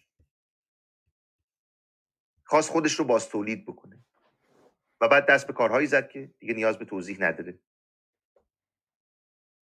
ایده سوسیالیسم مگه بده نه. اما از دلش کمونیست بیرون میاد. یعنی سعی بر اینه که ما بیایم یک دستوراتی در حوزه اقتصاد بدیم جامعه رو کنترل بکنیم برنامه ریزی ها رو تحت نظر بگیریم جامعه رو به سمتی هدایت بکنیم که خودمون می‌خوان خودمون مطلوب می‌دونیم. و بعد وقتی این گسترده میشه دیگه جایی برای آزادی های فردی نمیمونه. میشه شوروی کمونیستی. بنابراین طبیعی است. شما حد بالای لیبرالیسم چیه؟ آنارشیسم. یعنی آخرین حد لیبرالیسم آنارشیسمه. چون آزادی های فردی و اجتماعی به قدری گسترده است که شما نیاز به دولت نداری نیاز به حکومت نداری. پس طبیعیه که ما نمی‌توانیم به صرف اینکه یک اندیشه ایدئولوژیست یا ایده هست بگیم او نامطلوبه. نه. بلکه باید ببینیم کارایی دارد یا ندارد. ضمن که هر ایدئولوژی برای هر جامعه هم کارایی نداره. جوامع متفاوتن. کما اینکه یک ایده برای یک انسان بالغی باید با یه نحوی باشه به یه طریقی باشه. برای یک کودک باید با یک جزئیات بیشتری باشه. محدودیت های بیشتری باشه. تا او به اون حد برسه از آزادی های فردیش استفاده بکنه. که ما در بحث حقوقی بهش میگیم اهلیت استیفا اهلیت تمتع. جامعه هم همین گونه است. با توجه خب آقای دکتر ایجادی از تشریف آوردن من دیگه صحبت نمی کنم و در خدمت شما هست بله خواهش می‌کنم. آقای سلیمانی امیر گرامی امیدوارم پوزش من رو بپذیرین. خیلی شرمسارم. دو سه بار خلاصه یا تلفن یا زنگ یا پایان برنامه صحبت شما رو قطع کردم. می‌دونم این باعث میشه که آدم رشته سخن از دستش بر در بره. حالا دوستانم یکی کامنت گذاشته بود خب گوشی تو بذار روی ویبره. من از اون طرف هم منتظر بودم که آقای دکتر ایجادی شاید پیام بزنم واقعا نگران شدم یه لحظه. ولی آقای دکتر ایجادی الان تماس گرفتن گفتم من داشتم صحبت می‌کردم. یعنی حدود 20 دقیقه صحبت کردن. گویا توی کلاب هاوس میگن bug خوردن. گویا تو bug خوردن و از کلاب هاوس خارج شدن و داشتن صحبتشون رو در این حال ادامه می‌دادن. آقای دکتر ایجادی گرامی خوش برگشتین. ببخشید حالا که باید ما دوباره حرفایی که می‌زدین رو ما نشنیدیم و فقط 3 4 دقیقه صحبت شما رو شنیدیم و کلا از اتاق خارج شدین. در خدمتتون هستم. بفرمایید و باز من جسارت می‌کنم اون زمانی که هست فقط برای اینکه خود شما متوجه باشین از 15 دقیقه من دوباره از ابتدا در خدمتتون هستم ولی شما بحثتون رو بفرمایید. یعنی اساسا خودتون رو مقید ندونید فقط یک یادآوریه که تو الان 15 دقیقه صحبت کردیم. بفرمایید. بله عزیزان خیلی متشکرم. من در همون وقتی که صحبتم رو آغاز کردم رفتم تا تهش و گفتم که به حال با توجه به این همه مطالبی که گفتم بخش مهمی از صحبت های من شد و بنابراین در بخش بعدی به مسئله ناسیونالیسم می‌پردازم. وقتی که صحبتم رو تموم کردم دیدم که یک فضای کاملا ساکتی هست. من اصلا نمی‌دونم کجا هستم. بعد به این خاطر هستش که به جناب آزاد زنگ زدم. گفتم که من مثل که صحبت من شنیده نشد و اون لحظه ای که وارد شدم جناب ایمان امیری سلیمانی داشته حرف می‌زدن. پس بنابراین متوجه شدم که نه به من بیرون افتادم و بنابراین بازگشت کردم در کنار شما عزیزان و مرا به هر حال ببخشید و همچنین این سیستم رو که به هر حال نمی‌دونم به چه خاطر بود که این اتفاق افتاد. خب من نمی‌دونم چر نکاتی رو که مطرح از جمله نکته اولی که مطرح کردم چند رفرانس تاریخی یا به صلاح فکری رو اعلام کردم. حداقل فکر می‌کنم اون نکات رو شما شنیدید فکر بله بله. کتابایی رو که فرمودین شنیدیم. بله بله. آها بسیار خیلی خوب. حالا من هم در ضمن نکته دوم میرم مطرح کردم که اون این بود که برای برخی ها ایدولوژی مفهوم کاملا مثبتی داره برای عده دیگر ایدولوژی جنبه در واقع منفی دارد.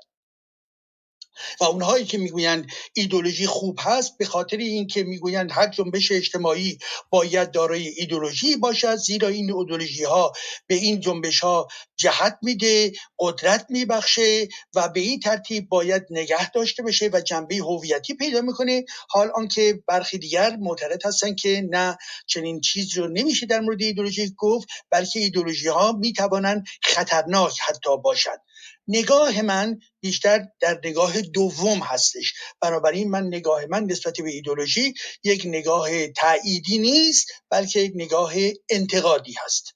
این هم نکته دوم. و اما نکته سوم صحبت هایی که دوست عزیز کردن در بخش اولش که من داشتم گوش می کردم که کاملا درست بود در ارتباط با مسئله تفاوت بین دین از یک طرف و از سوی دیگر ایدولوژی من در مورد همه دین ها نمی‌خوام در این لحظه صحبت کنم فقط نوع مقایسه من بین ایدولوژی و دین اسلامه. در این زاویه قرار می‌گیرم.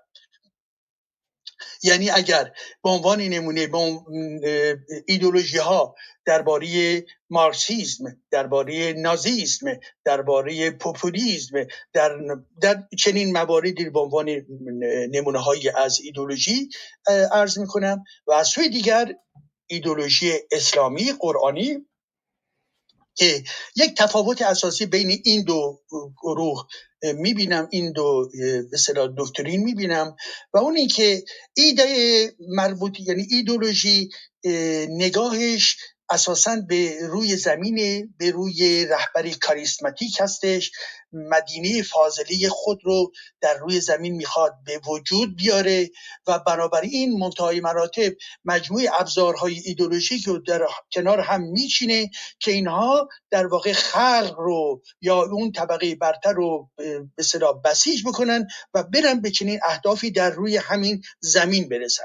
حال آنکه در نگاه یا دکترین اسلامی در واقع نگاهش به آسمان هست نگاهش به اراده الهی هست و اون چی هم که می‌خواهد به به تحقق قطعیش برسه همون وعده هست که الله می‌دهد و چه بسا همون وعده همانا در واقع بهشت برینی هستش که عملا مسلمانان در انتظار اون هستند. بنابراین از نظر نوع نگاه نوع به هدفی که بر خودشون تنظیم می‌کنن و نوع وابستگی که با خود دارن از یک تو دین هست از سوی دیگر در واقع ایدولوژی هستش. متای مراتب علیرغم این تفاوت که خب به حال یک تفاوت مهم هستش ما به جنبه های دیگری می‌تونیم بهش نگاه بکنیم که جنبه هایی در ضمن کم و بیش کم و بیش مشترکت میگم کم و بیش نه کاملا.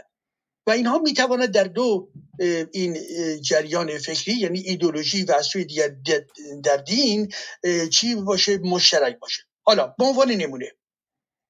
ببینید یکی از ویژگی های اولی که می‌توانم از نظر خودم بگویم این هستش که در ایدولوژی پیوسته در جستجوی چیز در جستجوی تشخیص و تأکید بر روی یک نیروی اجتماعی برتر هست که از دیگران یک سر بلندتر و بالاتر هستش. که حتی از نظر جنس اون به طبقه اجتماعی کاملا با دیگران فرق دارد. به عنوان نمونه در درون مارسیز ما به پرولتاریا می‌رسیم. پرولتاریا به عنوان یک طبقه ای که هم در درون جامعه سرمایداری استثمار شده هستش. ولی این طبقه ای هست که از دیگران برتر هستش از همه طبقات دیگر برتر هستش. نیروی خودش رو فقط داره و برابر این انقلابی هستش.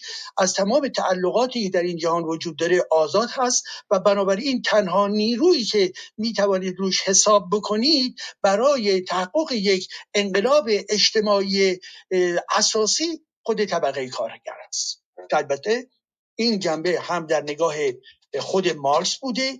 من در اینجا فقط شاید اینو فکر کنم در اون بخش نشنیدید فقط فاصله بگویم که من احترام بسیار زیادی برای کارماکس دارم و از جمله کتاب کاپیتال کارل مارکس منتهای مراتب به هر حال اینجا بحث ارزیابی از تفکر کارماش و کتاب های او نیست ولی که در عین حالی که یک سلسله کارهای تحقیقی بسیار زیبایی انجام داد در عین حال نوعی ایدولوژی سازی نیز بود و از جمله این ایدولوژی سازی در ارتباط با پرولتاریا بود که پرولتاریایی که جنبه messianique داره.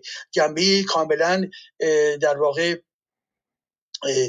ارزم بزرگتون که به نحوی استورهی با خودش داره. بنابراین در اینجا طبقه کارگر یا پرولتاریای جدید پرولتاریای مدرن پرولتاریای صنعتی برای مارکسیسم طبقه یا طبقه نه البته نژاد برتر مال نازیسم طبقه یا نژادی که برتر هستش نژادی که بسیار در واقع تاریخ رو خواهد ساخت و بیش از هزار سال به این اعتبار در واقع یک فصل بزرگ تاریخی رو هیتلر وعده می‌دهد و غیر و غیره. از سوی دیگه هم و زمانی که به حتی به پوپولیزم می‌رسیم خلق در اونجا. این خلقه که خیلی زیباست خیلی برجسته از هرگز دروغ نمیگه پاک پاک و بنابراین ببخشید.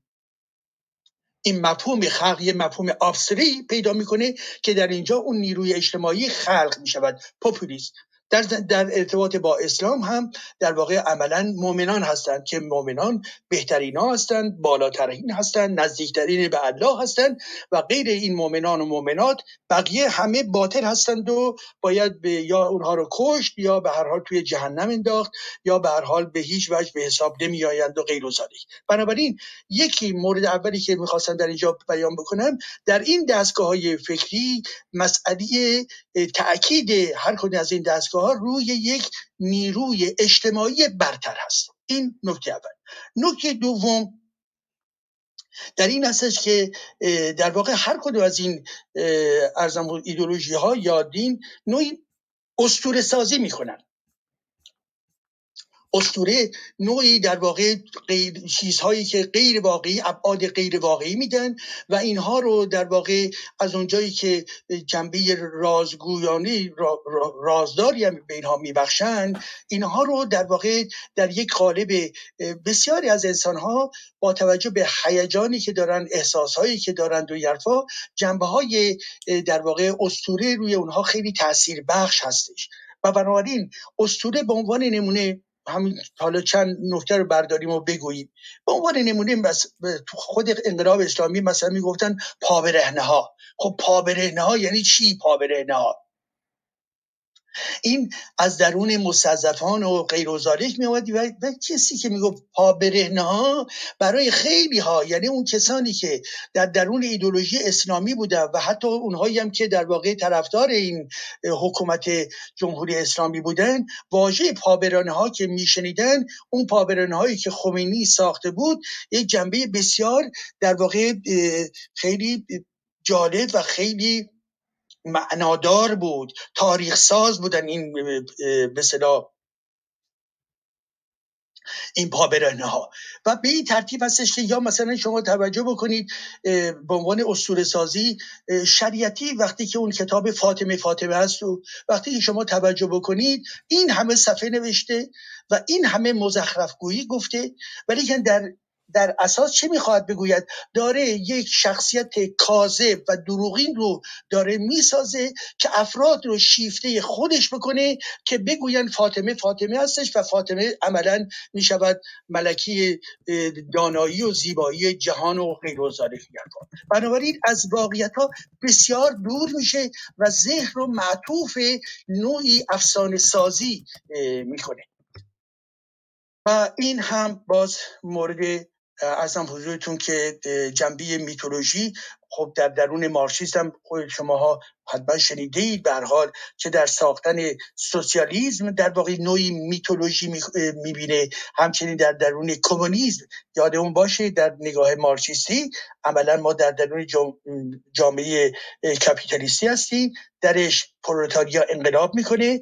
از این انقلاب میریم به طرف جامعه سوسیالیستی که در جرون جامعه سوسیالیستی دیکتاتوری پرولتاریا که بهترین حکومت روی زمین هست حکومت می‌کنه و این دیکتاتوری پرولتاریا جامعه سوسیالیستی رو می‌بره به طرف جامعه در واقع کمونیستی که اون جامعه کمونیستی جامعه هست بدون طبقه جامعه هستش که هر کسی بنا بر نیازی که داره بنابر تمام احتیاج هایی که داره می‌تواند تمام نیازهای خود رو جبران بکنه و و همه چی هست. نوعی در واقع تصویر دیگری از بهشت بعدی رو در اونجا می شود حس کرد اینا.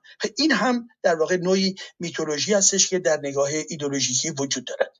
مورد سومی دیگه که باید بهش توجه بکنیم در هم ایدولوژی و هم دین مسئله اعتقادی به نوعی رهبران کاریسماتیک هست به نحوی. رهبران کاریسماتیک می شود خود هیتلر برای نازیست استالین برای استلینیزم و مارکسیسم شوروی و همچنین آنچه که در ارتباط با رهبران کاریسماتیک است برای شیعیان می شود علی و حسین و برای خود مسلمانان در مجموع خودشون به فرض خود رسول الله هستش که مظهر پاکی مظهر چه و چه و چه هستش و بنابراین البته اینها بسیاری در طول تاریخ این جنبه ها بر اونها ساخته شده واقعیت اونها با چیز دیگری بوده که این هم خودش بحث دیگری هستش. ولی که رهبران کریسماتیک در شما در نظر داشته باشید در ارتباط با خود شخصیت هیتلر کتاب های بسیار جالب و در ساموزی منتشر شده اومده بیرون که به ما نشون میده که چقدر اینها در این حالی که دارای ضعف و خطاهای بسیار عجیب غریبی بودن ولی که در این حال یک ماشین ایدولوژیکی هست که اینها رو به رهبران کریسماتیک تبدیل می‌کنه. و همچنین به حال این حالا خود مفهوم کریسماتیک هم با صحبت هایی که نگاه های گوناگون و تئورهای مختلفی در این زمینه وجود داره. ولی به حال اگر عزیزان بخواهند از جمله به بحث های ماکس وبر در مورد رهبری کریسماتیک می‌تونن رجوع بکنند و اون هم بحث جالبی هستش. به هر حال این رهبران کاریسماتیک حتی در ارتباط با جنبش های تو به صلاح پوپولیستی به عنوان نمونه نگاه من این هستش که در فرانسه ما یکی از رهبران پوپولیستی که داریم آقای ملانشون هستش که در جناح چپ یا چپ افراطی جامعه هستش. از اون طرف هم رهبران راست افراطی یا خانواده در واقع لوپن هستش که البته پدر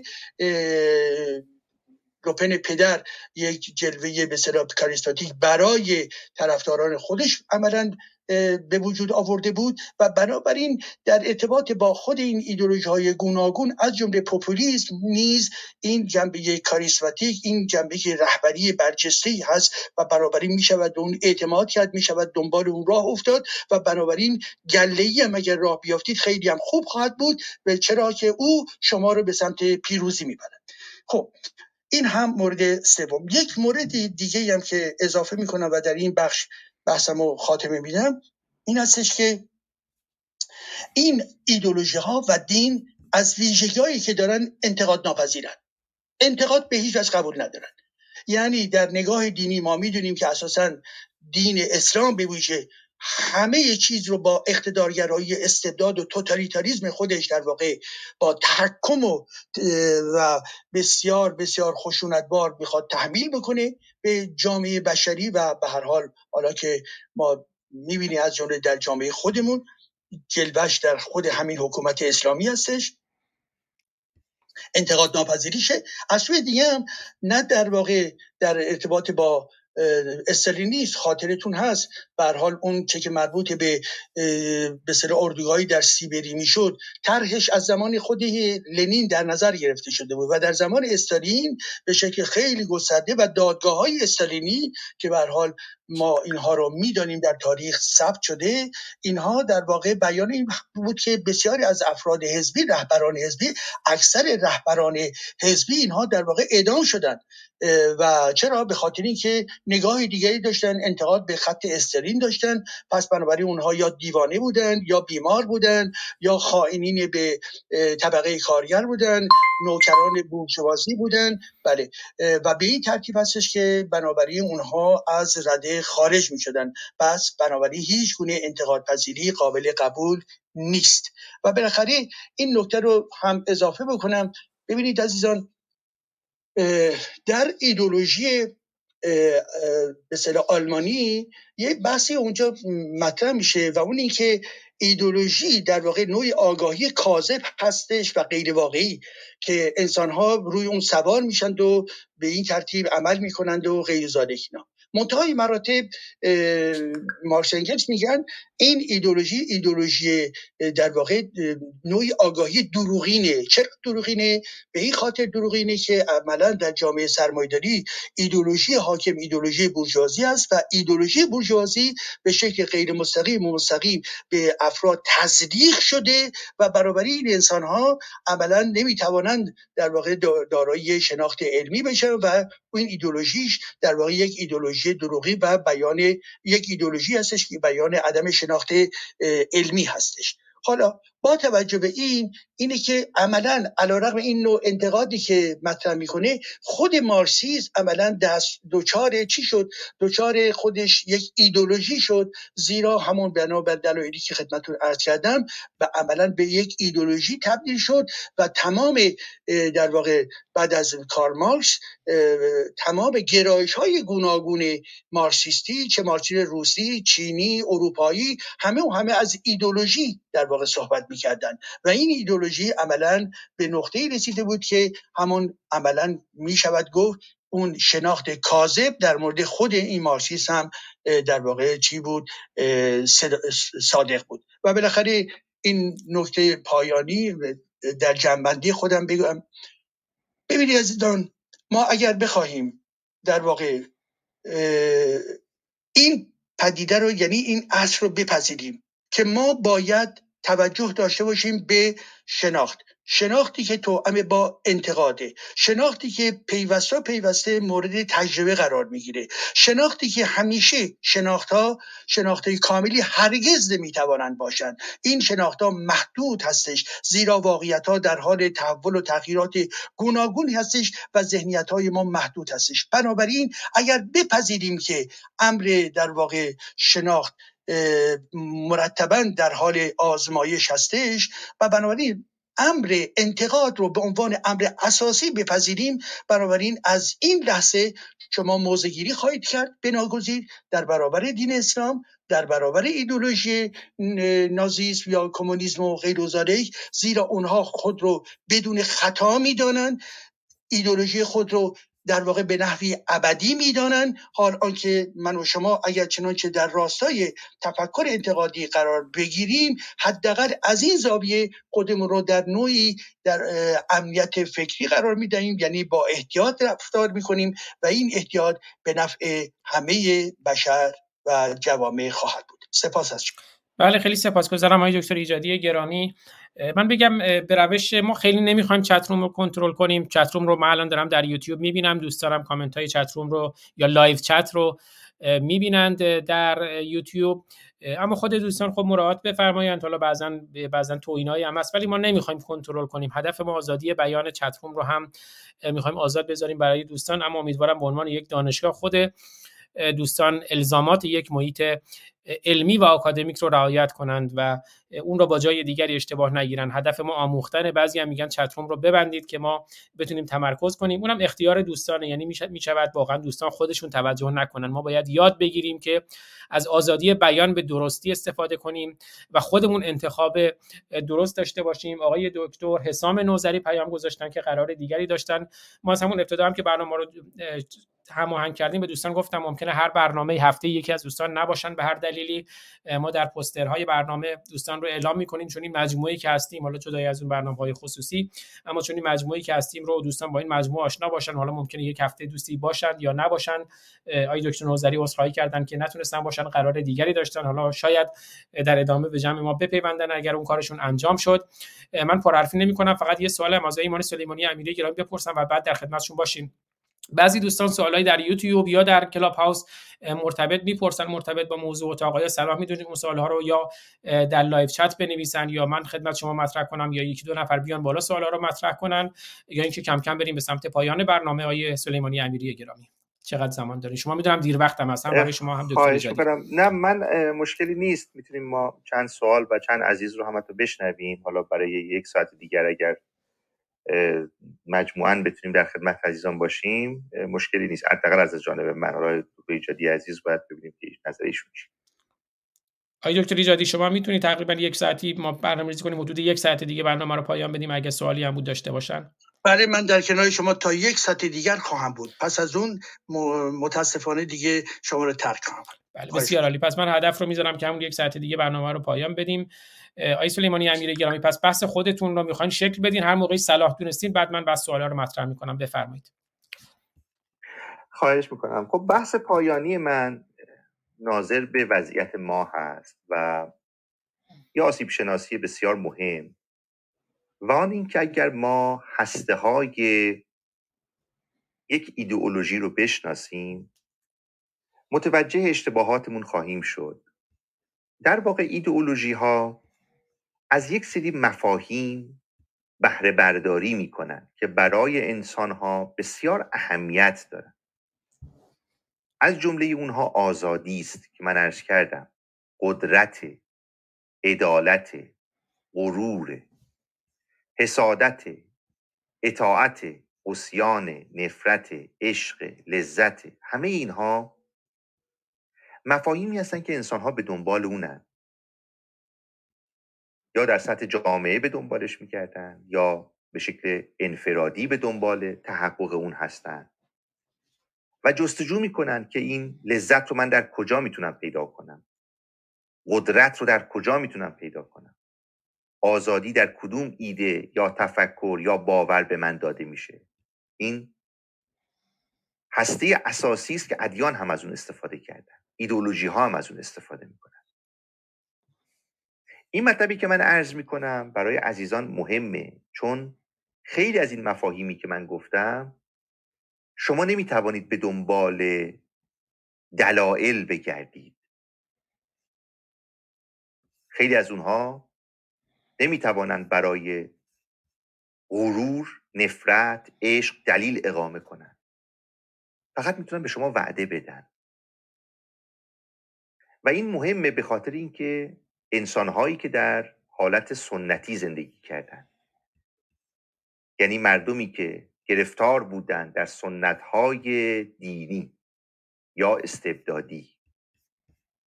و در اون سنتهای دینی و استبدادی عشق معنا نداشت ما در سنت اسلامی چیزی به نام عشق نمی‌بینیم. شما در درون سنت های اسلامی آزادی نمی‌بینید. بانوان ما در سنت اسلامی عدالت نمی‌بینند مردان ما در سنت استبدادی عدالت نمی‌بینند همیشه یه سری اشراف هستند یه سری بزرگان هستند صاحب ثروتن صاحب جلال هستند شکوه هستند رفاه هستند و ما نداریم و وقتی در این سنت ها زندگی می‌کنیم ادبیات ما شکل می‌گیره اعتقادات و باورهای ما شکل می‌گیره.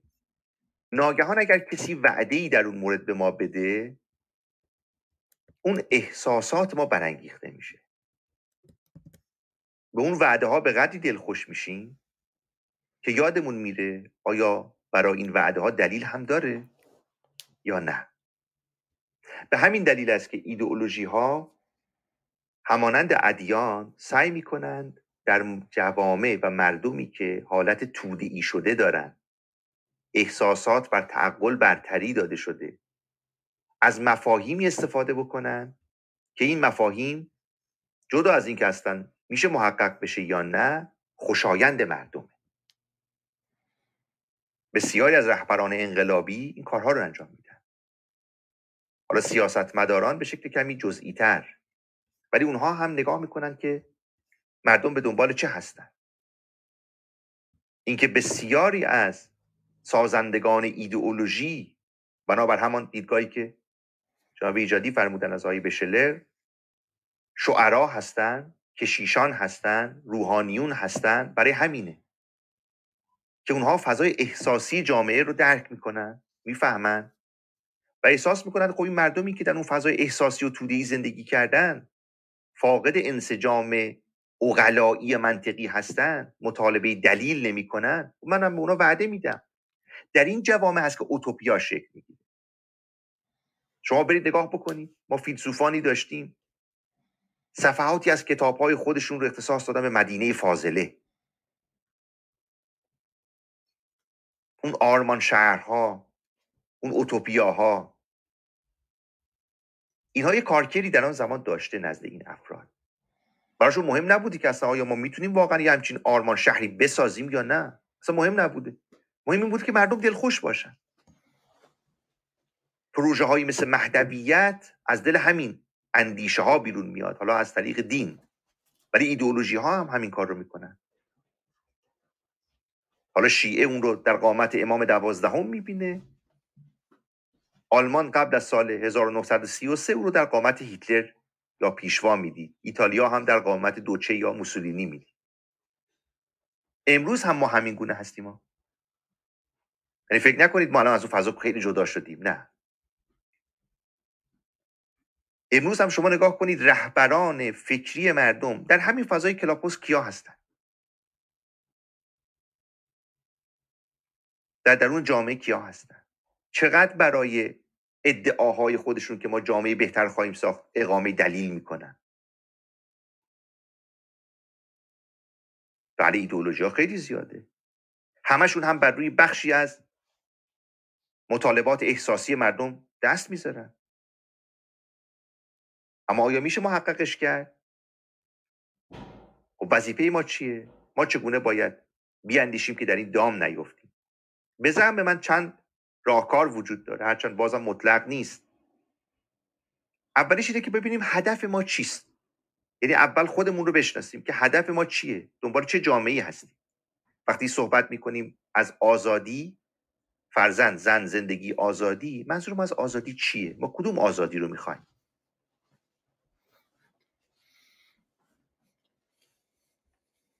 وقتی فهمیدیم منظور ما از عدالت چیه از زندگی چیه از زن مطلوب چیه از آزادی چیه از افتخار چیه؟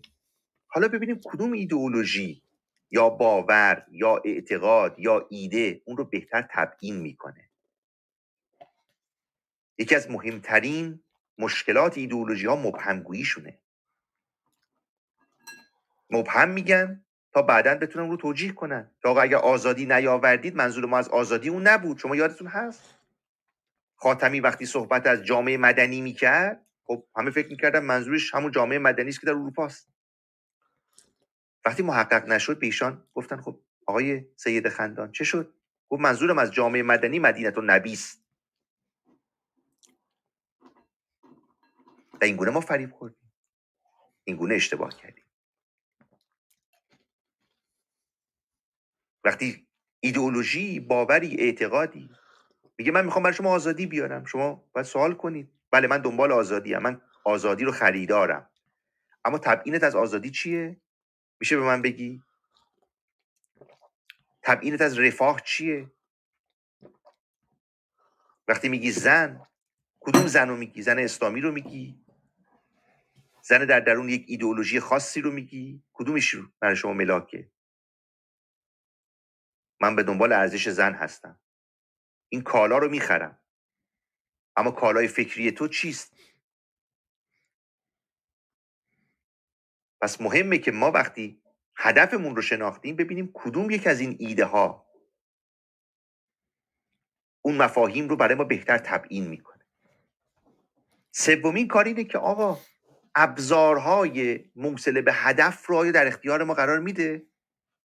یعنی صرفا این که من می‌خوام یک مدینه فاضله بسازم خب بسیار عالی بله. ما هم دنبالشیم اما ابزارهایی که در اختیار داری ما رو به اون هدف میرسونه وصلمون می‌کنه. آب و مجانی می‌کنم برق و مجانی می‌کنم اتوبوس و مجانی می‌کنم. خب شما باید سوال کنید. با کدوم ابزارها این کار رو می‌کنید؟ چگونه همه ما رو صاحب خانه می‌کنی آیا ابزارهای لازم رو در اختیار داری؟ اون ایدئولوژی تو اون تفکر تو این انسجام رو داره؟ ادیان هم, هم این کار رو می‌کنن. میگن ما اومدیم مبارزه کنیم با فحشا و فساد. اما می‌بینیم فساد و فحشا بدتر.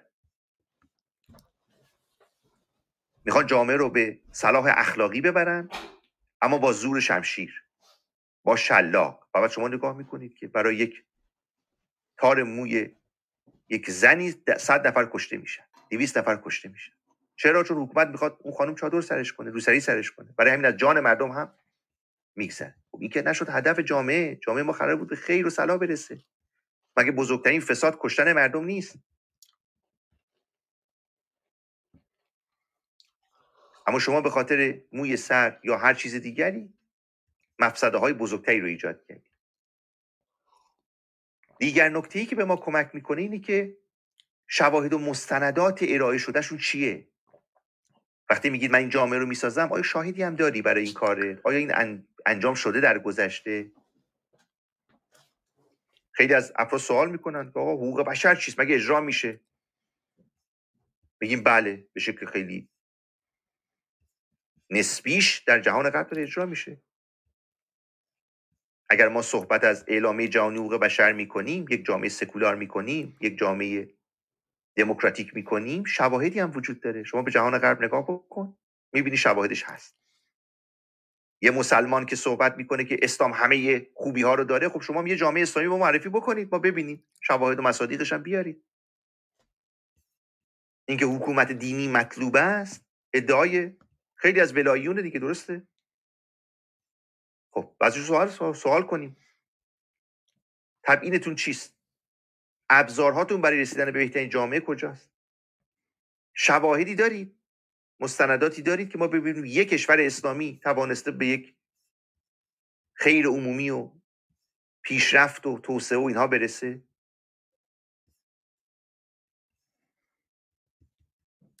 اینجاست که متاسفانه ما بدون ذهن پرسشگر بدون مطالبه دلیل بدون اینکه بتوانیم کارایی یک ایدولوژی تشخیص بدیم سحر میشیم افسون میشیم در پرتو شعارها. شعارهایی که خیلی قشنگ ما رو قلقلک میده. همه دنبال آزادی همه دنبال قدرتمند شدنن همه دنبال مال هستن ثروتمند شدنن همه دنبال این هستن که لذت و خوشی داشته باشن و ایدولوژی این وعده رو به شما میده. اما ناگهان می‌بینید که همون چیزهایی رو هم که داشتید از شما گرفته. همون آزادی های نیمبندی هم که در حوزه های مدنی داشتید از شما گرفته. چون دنبال ایدولوژی حرکت کردید. که بهش نگاه نکردید. سال 57 همین شد. شیعه رو نمی‌دانستید چیست. آخون رو نمیشناختید. به تبعین او توجه نکردید. آمد گفت ما جمهوری می‌خواهیم. همانند جمهوری فرانسه. کسی نگفت به آقا جمهوری فرانسه چگونه برای ما میآوری؟ اندیشه های تو نزدیکی و قرابتی نداره با جمهوری فرانسه اونو چگونه میاری؟ اکی استفاده می‌کنی؟ ایدئولوژی تو رو تبیین می‌کنه؟ ابزارهای لازم رو ایدئولوژی شیعه به ما میده که ما بشیم جمهوری فرانسه؟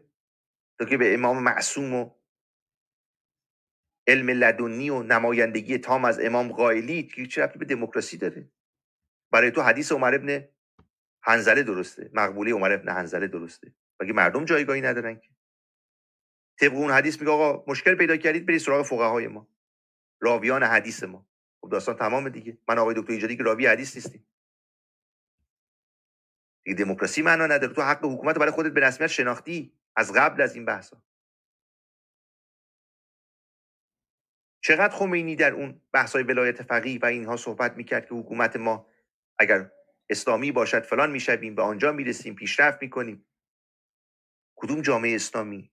شواهدش کجاست؟ به ما نشان بدید این آزادی ها کجا بوده این عدالت ها کجا بوده. بنابراین دوستان عزیز من من اطاله کلام کردم عضو می‌خوام ولی یادمون باشه ما چه بخواهیم چه نخواهیم در بمبارانی از ایده ها قرار داریم یا دینی هن، یا باورهای عرفی هن.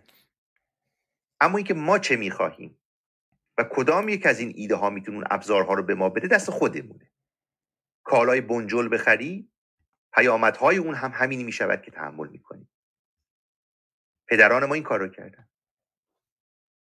میراث شوم جمهوری اسلامی حاصل یک تفکری بود که پرسشگر نبود. تودهی شده بود احساسی شده بود.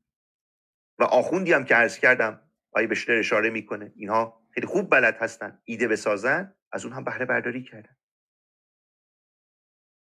برای اینکه دوباره در این چاه نیفتیم باید بسنجیم. همان گونه که آیه دست و دوتراسی می‌گفت.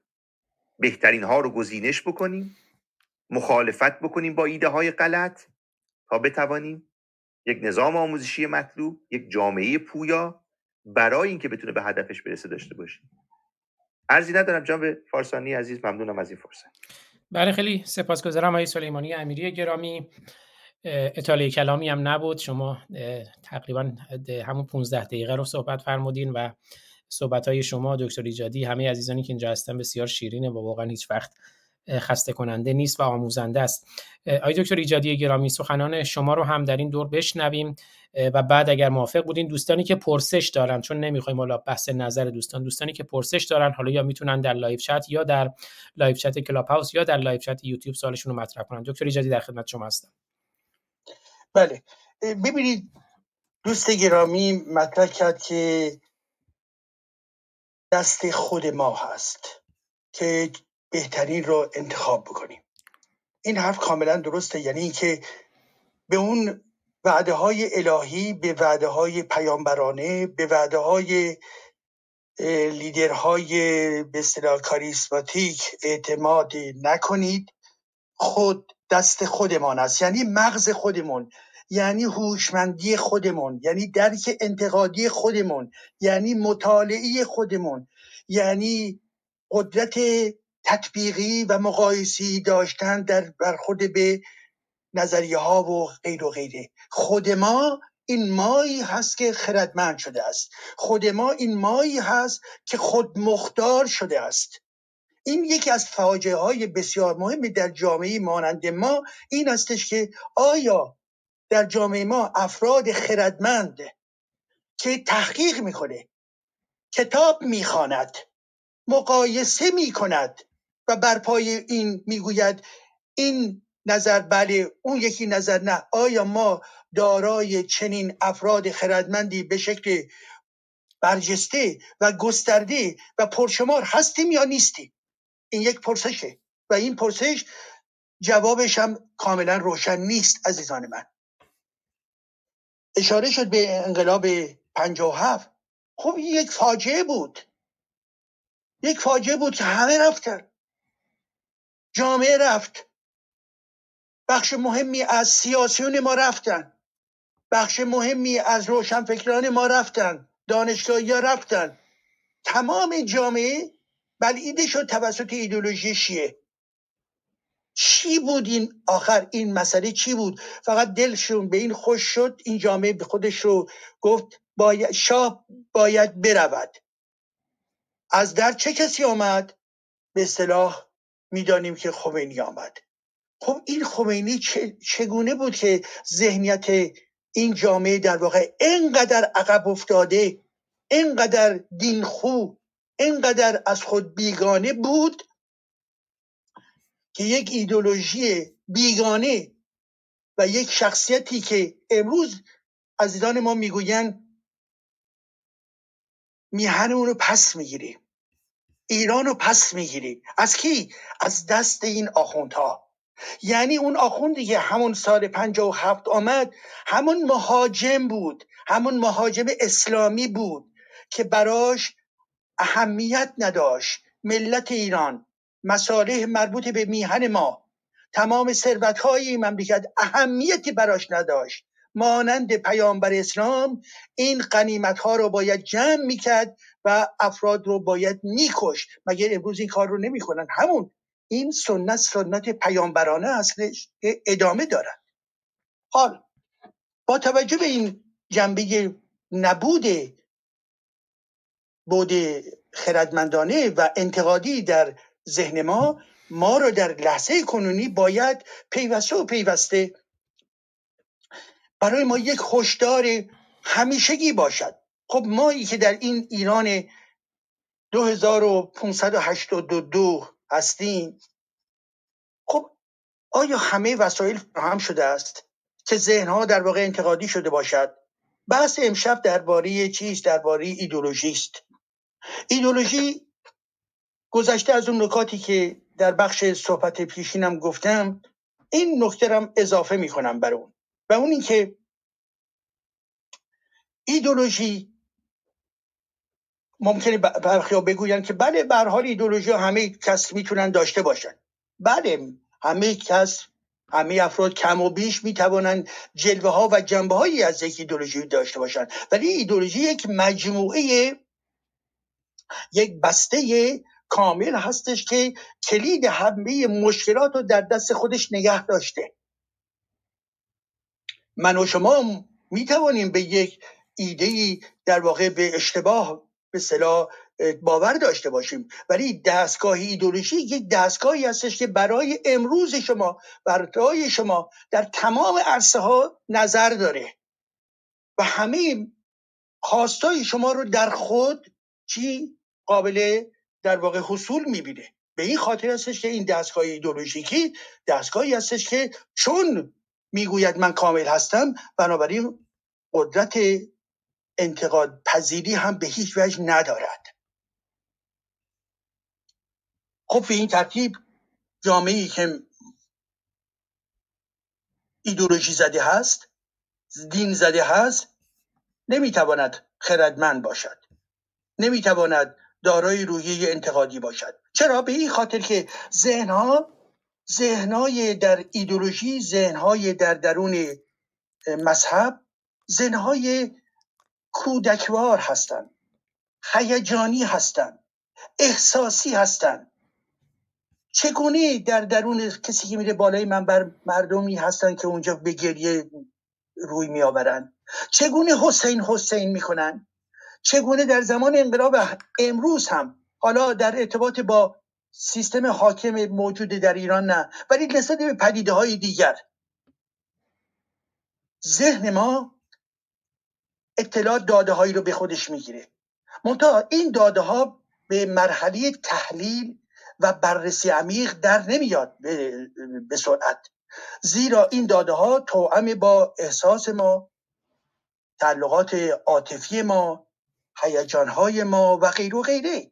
و بنابراین ذهن براش خیلی آسونتر هستش که بگوین بروین وسط میدون فلان رهبر آمده است. همه جمع میشن و به خصوص که یک به پدیده جمعی هم باشد این پدیده جمعی میزان اقلانیت رو به مراتب حتی پایینتر میآورد.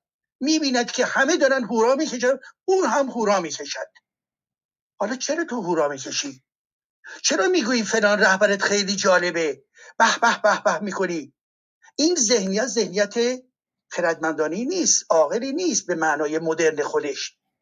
به خاطری که هنوز در همون سطح در ارتباط با احساس حرکت می‌کنه هیجان حرکت می‌کنه و در بررسی و در واقع نقد آنالیتیک نسبت به پدیده های گوناگون. بهبه و چهچه ها همه اینها بیشتر مواقع نتیجه فقدان خرد انتقادی هست. مطمئن باشید هر کجایی که می‌خواد باشد. در توی میتینگ ها می‌خواد باشد در جبهه اسلامگرایان می‌تواند باشد در جامعه مارکسیستا می‌تواند باشد در جبهه سلطنت طلب ها می‌تواند باشد. در درون میتینگی که ممکنه من و شما بریم شرکت بکنیم می‌تواند باشد. اونجا احساسه که داره حرف می‌زنه نه اقلانیت اون اقلانیت زمانی میآید که در واقع بر اساس بررسی متین کسب دانش قدرت انتقادی چیزی رو به شکل نسبی پذیرفته باشد. احتیاط بکنند هورایان اینها به درد نمی‌خورند. و در درون این ایدولوژی ها چون این افراد رو به این ترتیب تربیت می‌کنه اساسا اون احتیاج به یعنی ایدولوژی احتیاجی به افراد خردمند نداره. دین هم به افراد خردمند احتیاج داره. این ایدولوژی و این دین محتاج انسانهایی هستند که گلهوار حرکت می‌کنند. فقط بر پایه احساس ها عمل می‌کنند. باید بیان بگو زنده باد رفیق استالین. زنده باد هیتلر. زنده باد حسن و حسین و خامنه ای و ارزم خمینی و غیر این در واقع نقاد نیست. و ایدولوژی ها همینو می‌خوان. اینها پامنبری می‌خوان. اینها هوراکش می‌خوان. پس بنابراین به این لحاظ هست که این ایدولوژی ها ویژگی دیگری که دارن دیکتاتور منش هستند زیرا همه جواب ها رو در خود دارند. می‌گویند که در خود دارند.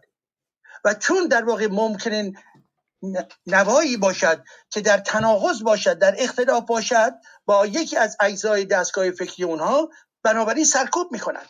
پس ایدولوژی سرکوب کننده هستش. دین اسلام سرکوب کننده هستش. بخواهید نخواهید در ذات اسلام سرکوب و خشونت نهادینه هستش. توتالیتاریزمه. تو جای دیگری نباید فکر کنید. از درون اسلام که بخواهید بری بیرون سرتون رو می‌زنند داغونت می‌کنند و برابری این است که هست.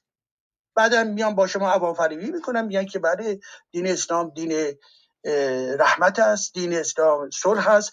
دین اسلام نواندیشان خیلی بهتره این خیلی جالب تره دین اسلام از این گونه تبلیغات هم می‌کنن که به هر نحوی که شده شما رو در درون این مکانیزم اهریمنی اسلامی نگهتون دارن.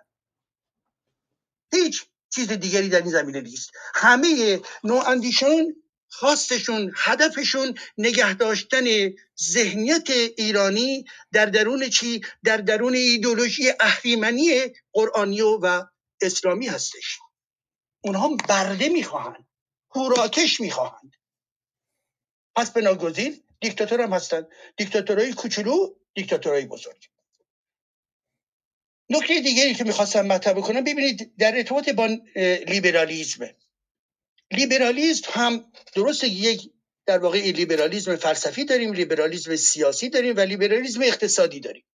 خب در این زمینه ما باید توجه بکنیم که بر حال خود امر لیبرالیسم که بر پایه آزادی بر پایه حقوق فرد بر پایه مالکیت بر پایه بازار آزاد همه اینها جنبه های بسیار درست هستش که برای جامعه آزاد لازم هستش. آی دکتر ایجادی من شرمسارم. چون بحث لیبرالیسم مهم سی ثانیه. به من اجازه بدین ساعت سوم برنامه رو برمیگردم خدمتتون. شرمسارم. ببخشید من زیاد صحبت کردم. نه نه نه خواهش می‌کنم. ما پنج برادران و خواهران که از یک پشتیم در عرصه روزگار پنج انگشتیم. گر فرد شویم در نظرها علمیم. ور جمع شویم بر دهانها مشتیم مشتیم مشتیم. بله دکتر ایجادی من پوزش می‌خوام چون می‌خوایم برنامه رو در اینستاگرام به صورت بخش یک ساعتی بله. بذاریم برای همین تمدید می‌کنم. وگرنه شما اون 15 دقیقه هم که برای یادآوری بود 4 دقیقهش مونده. لیبرالیسم من دوست داشتم بحثش رو از اینجا شروع کنید. بفرمایید. بنابراین مسئله لیبرالیسم برای این ایده های اساسی در واقع تفکر لیبرالی کاملا مهمه و برای جامعه آزاد اساسی هستند منتها خود لیبرالیسم می تواند به سوی ایدولوژی گرایش پیدا بکنه به عنوان نمونه زمانی که ما در درون مدل در واقع اقتصاد بازار هستیم که امر کاملا درست است ولی که بی توجه می‌شویم نسبت به عنوان نمونه نسبت به امر عدالت اجتماعی و می‌گوییم که صرف بازار همه چیزها رو روشن خواهد کرد. همه چیزها رو رو به راه خواهد کرد. و با در تاریخ دیدیم نه به حال هستش تئوری ها و نظری هایی که در ارتباط با دولت رفاه قرار گرفته اقدام هایی برای چی؟ برای محدود کردن برخی آسیب هایی که در درون مدل به وجود می آید پس بنابراین اگر این بس به بهبودی ها رو ما نف بکنیم بگوییم به همون لیبرالیزم قرن 18 هم فقط و فقط باید به اون بسنده بکنیم و جنبه های مربوط به عدالت اجتماعی اینها نادرست هستش این حرفا دستخوش در واقع چی افتادیم؟ اون مدل سازی ایدولوژیکی که در ارتباط با اون افکار بدون واقعیت های جهان ما بدون واقعیت هایی که داره اتفاق میفته می‌خوایم باز در همون نقطه در واقع بیستیم و اون رو به عنوان یک اسطوره قطعی و نهایی تبدیل بکنیم. یا نکته دیگر در ارتباط با محیط زیست به هر حال در درون اقتصادی که ما بشر به وجود آورده از حدود 150 سال پیش به این طرف اقتصاد بازار خب واقعیتی هستش که در زم یکی از آسیب های بزرگی که در درون این اقتصاد به وجود آمده مسائل مربوط به محیط زیست مسائل مربوط به در واقع گرمایش زمین هستش. حالا با به این چه برخوردی باید بکنیم؟ یکی از عزیزانی که از دوستان من هم هستش منتها نگاه کاملا اقتصاد کلاسیک قرن 18 رو داره می‌گفت نه جنبه کاملا فرعی هستش. این رو با بحث جدی اقتصادی نباید قاطی کرد. خب این ذهن در واقع تحول پیدا نکرده. ما نمی‌توانیم بدون توجه باقی بمونیم نسبت به پدیده ای که یک پدیده بین هستش پدیده ای هستش که با سیستم تولیدی سیستم سوخت در جهان و نوع مدیریتی که داریم در واقع اینها گره خوردن. پس بنابراین بدونی که شما این رو بخواهید نقد بکنید یعنی ایده مرکزی که مسئله مالکیت مسئله آزادی فرد مسئله بازار آزاد اینها رو باید کاملا نگه داشت. ولی در ضمن ببینیم که چه خسارت هایی هم در دل این جهان به وجود آمده و ندیدن اینها باز همون در درون اون ایدولوژی در جا زدن خواهد بود. بنابراین بله می توانیم در این زمینه هم در واقع ما دستخوش ایدولوژی بشویم. و بالاخره نکته آخرم خدمتتون عرض بکنم. ببخشید عزیزان. در ارتباط با ناسیونالیسم. در ارتباط با ناسیونالیسم من فکر می‌کنم که همه ملت هایی که در ضمن دارای نخبگان و رهبران دانشگاهی و دانشمند هستند حتما باید به تاریخ خودشون نگاه بکنن. تاریخی رو که نشناسن در واقع یک به نظر من یک فاجعه خواهد بود علاوه بر تمام فاجعه های دیگر. باید تاریخ رو شناخت. ما از شناخت علمی تاریخ خودمون محروم شدیم. زیرا از یک طرف اسلامگرایان پیوسته و پیوسته در تمام سیستم مدرسه و دانشگاه در واقع اونهایی که مستقیما اسلامگرا بودن اونهایی هم که در واقع اسلامگران نبودن مبلغ نبودن نگاهشون در واقع آسیب دیده بود نسبت به تاریخ ایران. بسیاری از استادان در دانشگاه های ایران. از زمان پهلوی منظورم هست و به فجایی که در دوران جمهوری اسلامی رسیدیم. بنابراین روشنه که اینها یک طرف از سوی دیگه هم متاسفانه به حال مارکسیستا. از یک طرف یک ایدولوژی که مسئول جامعه غرب بود مارکسیسم می‌خواستن به جامعه ایران عملا تحمیل بکنن. من این رو که میگم من خود من برای 15 سال در واقع مارکسیست بودم. در ضمن انتقاد به خود من هم نیز هست. ما ذهنیت ایدولوژی زده داشتیم. بنابراین دیگه کافی نی... کافی است وقتی می‌بینیم که این همه آسیب ها در جهان ما به وجود و از جمله در ارتباط با جامعه خودمون.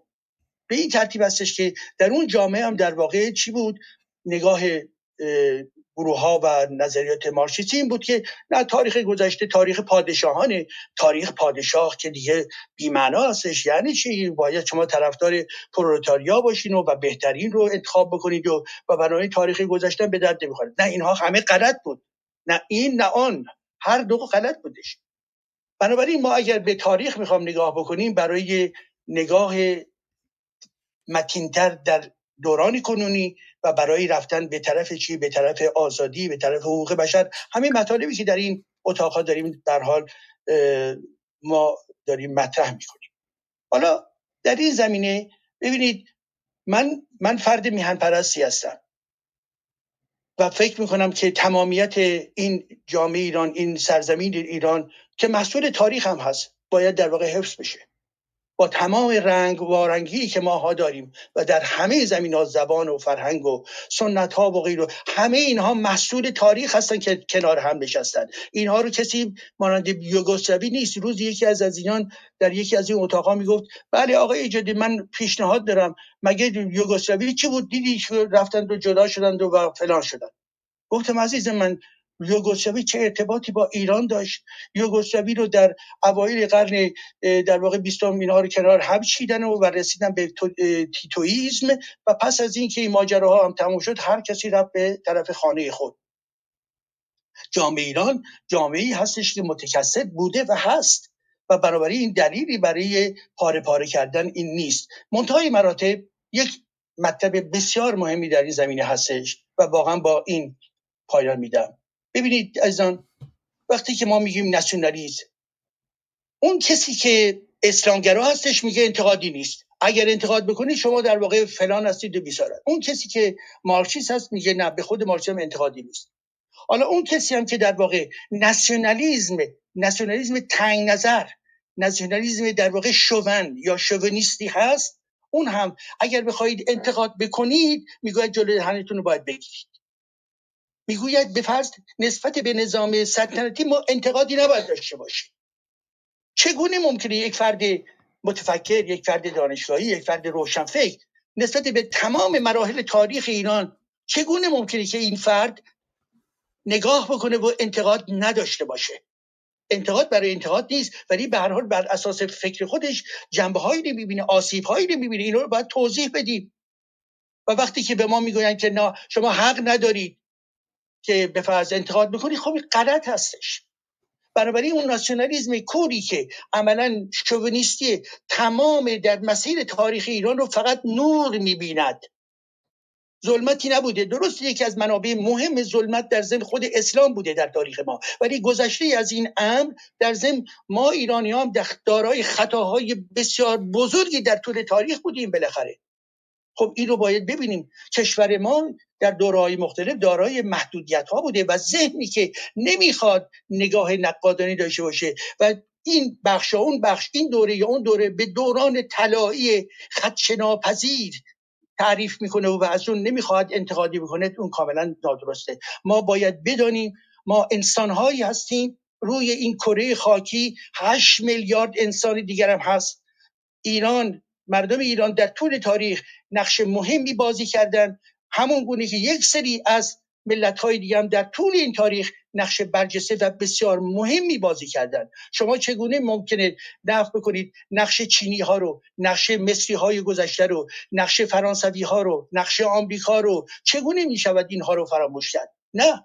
بنابراین ما اگر نگاه بکنیم ببینیم که در طول تاریخ و از جمله امروز هر کدوم از این مردمان به با توجه به قدرت خودشون با توجه به هوشمندی خودشون با توجه به امکاناتی که به هر حال به وجود آوردن نقش برجسته در تاریخ بشریت ایفا کردن. پس ما نباید به خودپرستی کارمون بیانجامد. ما نباید بگوییم آنچه که در ایران هست کافی هستش و بس بنابراین فقط و فقط در ما بر در درون ما در واقع نور بوده است. نه همچی چیزی نیست. این همون استور سازی و در واقع تولید وهم هستش و این بسیار خطرناک هستش. پس بنابراین بله من فکر می‌کنم که ناسیونالیسم من بیشتر واژه میهن پرستی رو دوست دارم. میهن پرستی یه امر کاملا درستی هستش. همه انسان های بیشتر انسان ها حالا بگیم بیشتر انسان ها در همه کشورها در واقع به این امر اعتقاد متا هر کسی با درک ویژه خاص خودش و بنابراین جهان وطنی که کمونیسم مطرح می‌کرد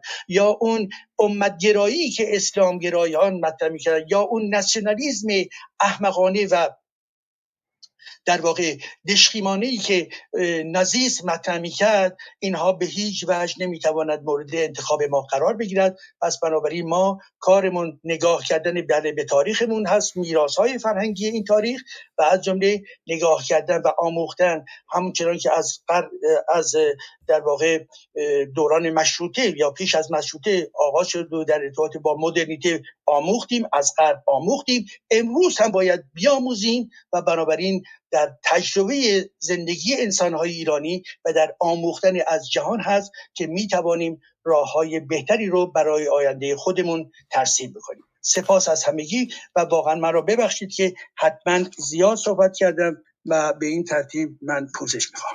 خواهش می‌کنم خیلی سپاسگزارم. عرض کردم سخنان شما بسیار آموزنده و زیباست خسته کننده نیست اما خب زمان فقط به این لحاظی در نظر گرفتیم که بحث بچرخه.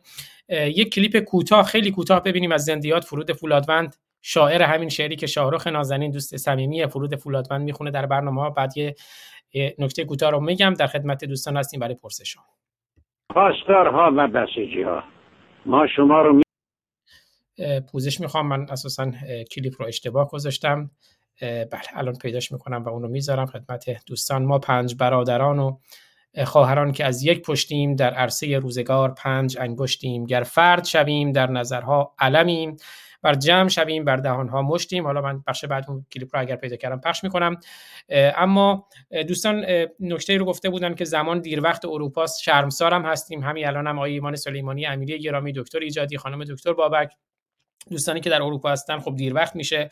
اما ما از یه طرف آمریکا رو داریم شاهرخ نازنین. از یه طرف استرالیا رو داریم همر نازنین که الان مثلا اونجا 6 صبح بود که البته خب گفتم صبحایشون نمی‌تونن باشن. هماهنگ کردن این زمانها یه مقداری مشکله. اما دوستانی که در کلاب هاوس هستند اگر وبسایت دانشگاه رو ببینن روشنگران مدیا یا شبکه های اجتماعی دانشگاه رو هم می‌تونن خب برن اونجا. شبکه های ما هست و برنامه هم به صورت ویدیویی هم به صورت تصویری در شبکه های اجتماعی مختلف به اشتراک گذاشته میشه. بعدا می‌تونن اونا رو ببینن توی بخش پادکست وبسایت که برن همه به صورت صوتی هست. توی کانال تلگرام به صورت صوتی و تصویری به اشتراک گذاشته میشه. در یوتیوب شاهرخ نازنین در یوتیوب خود من در یوتیوب روشنگران قادسیه در یوتیوب ما براندازان و ما مرتدان که همزمان هم الان داره پخش میشه. خب اونجا میمونه بعدا می‌تونن بشنون در اینستاگرام خود من و شاهرخ نازنین به صورت بخش یک ساعتی پخش میشه. در توییتر روشنگران و در توییتر خود من دوباره همین الان داره زنده پخش میشه و بعدا هم میمونه. بنابراین خب امکانات مختلفی هست که دوستانی که به هر دلیل نتونن برنامه رو live ببینن بعدا می‌تونن این برنامه رو ببینند یا حداقل بشنوند و البته سپاسگزار میشم که با دوستانشون هم به اشتراک بذارن من الان کل شبکه های اجتماعی روشنگران رو هم دوباره در اون بالا می‌ذارم علاوه بر وبسایت شبکه های اجتماعی دیگر. من دو تا سوال می‌پرسم. پیشنهاد میدم که حالا اولین سوالایی که می‌پرسم از live chat اما دوستانی هم که سوال می‌خوان بپرسن الان مثلا خشایار گرامی هستن حدود دو دقیقه یعنی بعد از دو دقیقه چون سوال رو میشه در یک دقیقه مطرح کرد. اما بعد از دو دقیقه دیگه زنگی رو که میشنون یعنی صحبتشون رو پایان بدن سپاسگزار میشم چون فرصتمون محدوده. و پیشنهاد می‌کنم که آی سلیمانی امیری گرامی و استاد ایجادی گرامی دو استاد بزرگوار پیشنهاد می‌کنم برای اینکه بتونیم پرسش های بیشتری رو بگیریم باز ممکنه یه وقتایی نیازی به توضیح بیشتر باشه. پاسخ رو هم حدود پنج دقیقه اگر بتونیم داشته باشیم فکر می‌کنم بتونیم پرسش های بیشتری رو بگیریم. اما و سپاسگزارم هستم. واقعا اندیشمندان زیادی من امروز دیدم در جمع ما بودن در کلاب هاوس. که واقعا هر کدومشون خیلی دوست داریم های طولانی بشیم نظرشون رو بشنویم. اما خب فرصت محدوده. تقریبا توی کلاب هاوس من می‌دیدم به طور میانگین 350 نفر حضور دارن. در مجموعه یه چهار کانال یوتیوبی که داره پخش میشه به طور میانگین 100 نفر دارن برنامه رو می‌بینن. حالا ما در یوتیوب می‌تونیم در کلاب هاوس می‌تونیم ببینیم کیا حضور دارن. اما در یوتیوب مگر اینکه کامنت بذارن نمی‌دونیم کیا هستن. اما اندیشمندانی هستن که این برنامه ها رو می‌بینند یا میشنوند. از همشون پوزش می‌خوام که نمی‌تونیم دیدگاهشون رو بشنویم. امیدوارم در برنامه های آینده که خواهیم داشت به عنوان مهمان در خدمتشون باشیم. اما پرسش نخست رو من از یوتیوب می‌گیرم. دوستی کامنت گذاشتن و از ایمان سلیمانی امیری گرامی پرسشی پرسیدن که اون کامنت رو و اون پرسش رو من با اجازه شما می‌خونم. آقای سلیمانی امیری گرامی. گفتن آقای سلیمانی عزیز پان ایرانیسم را همان پان آریاییسم می‌دانید.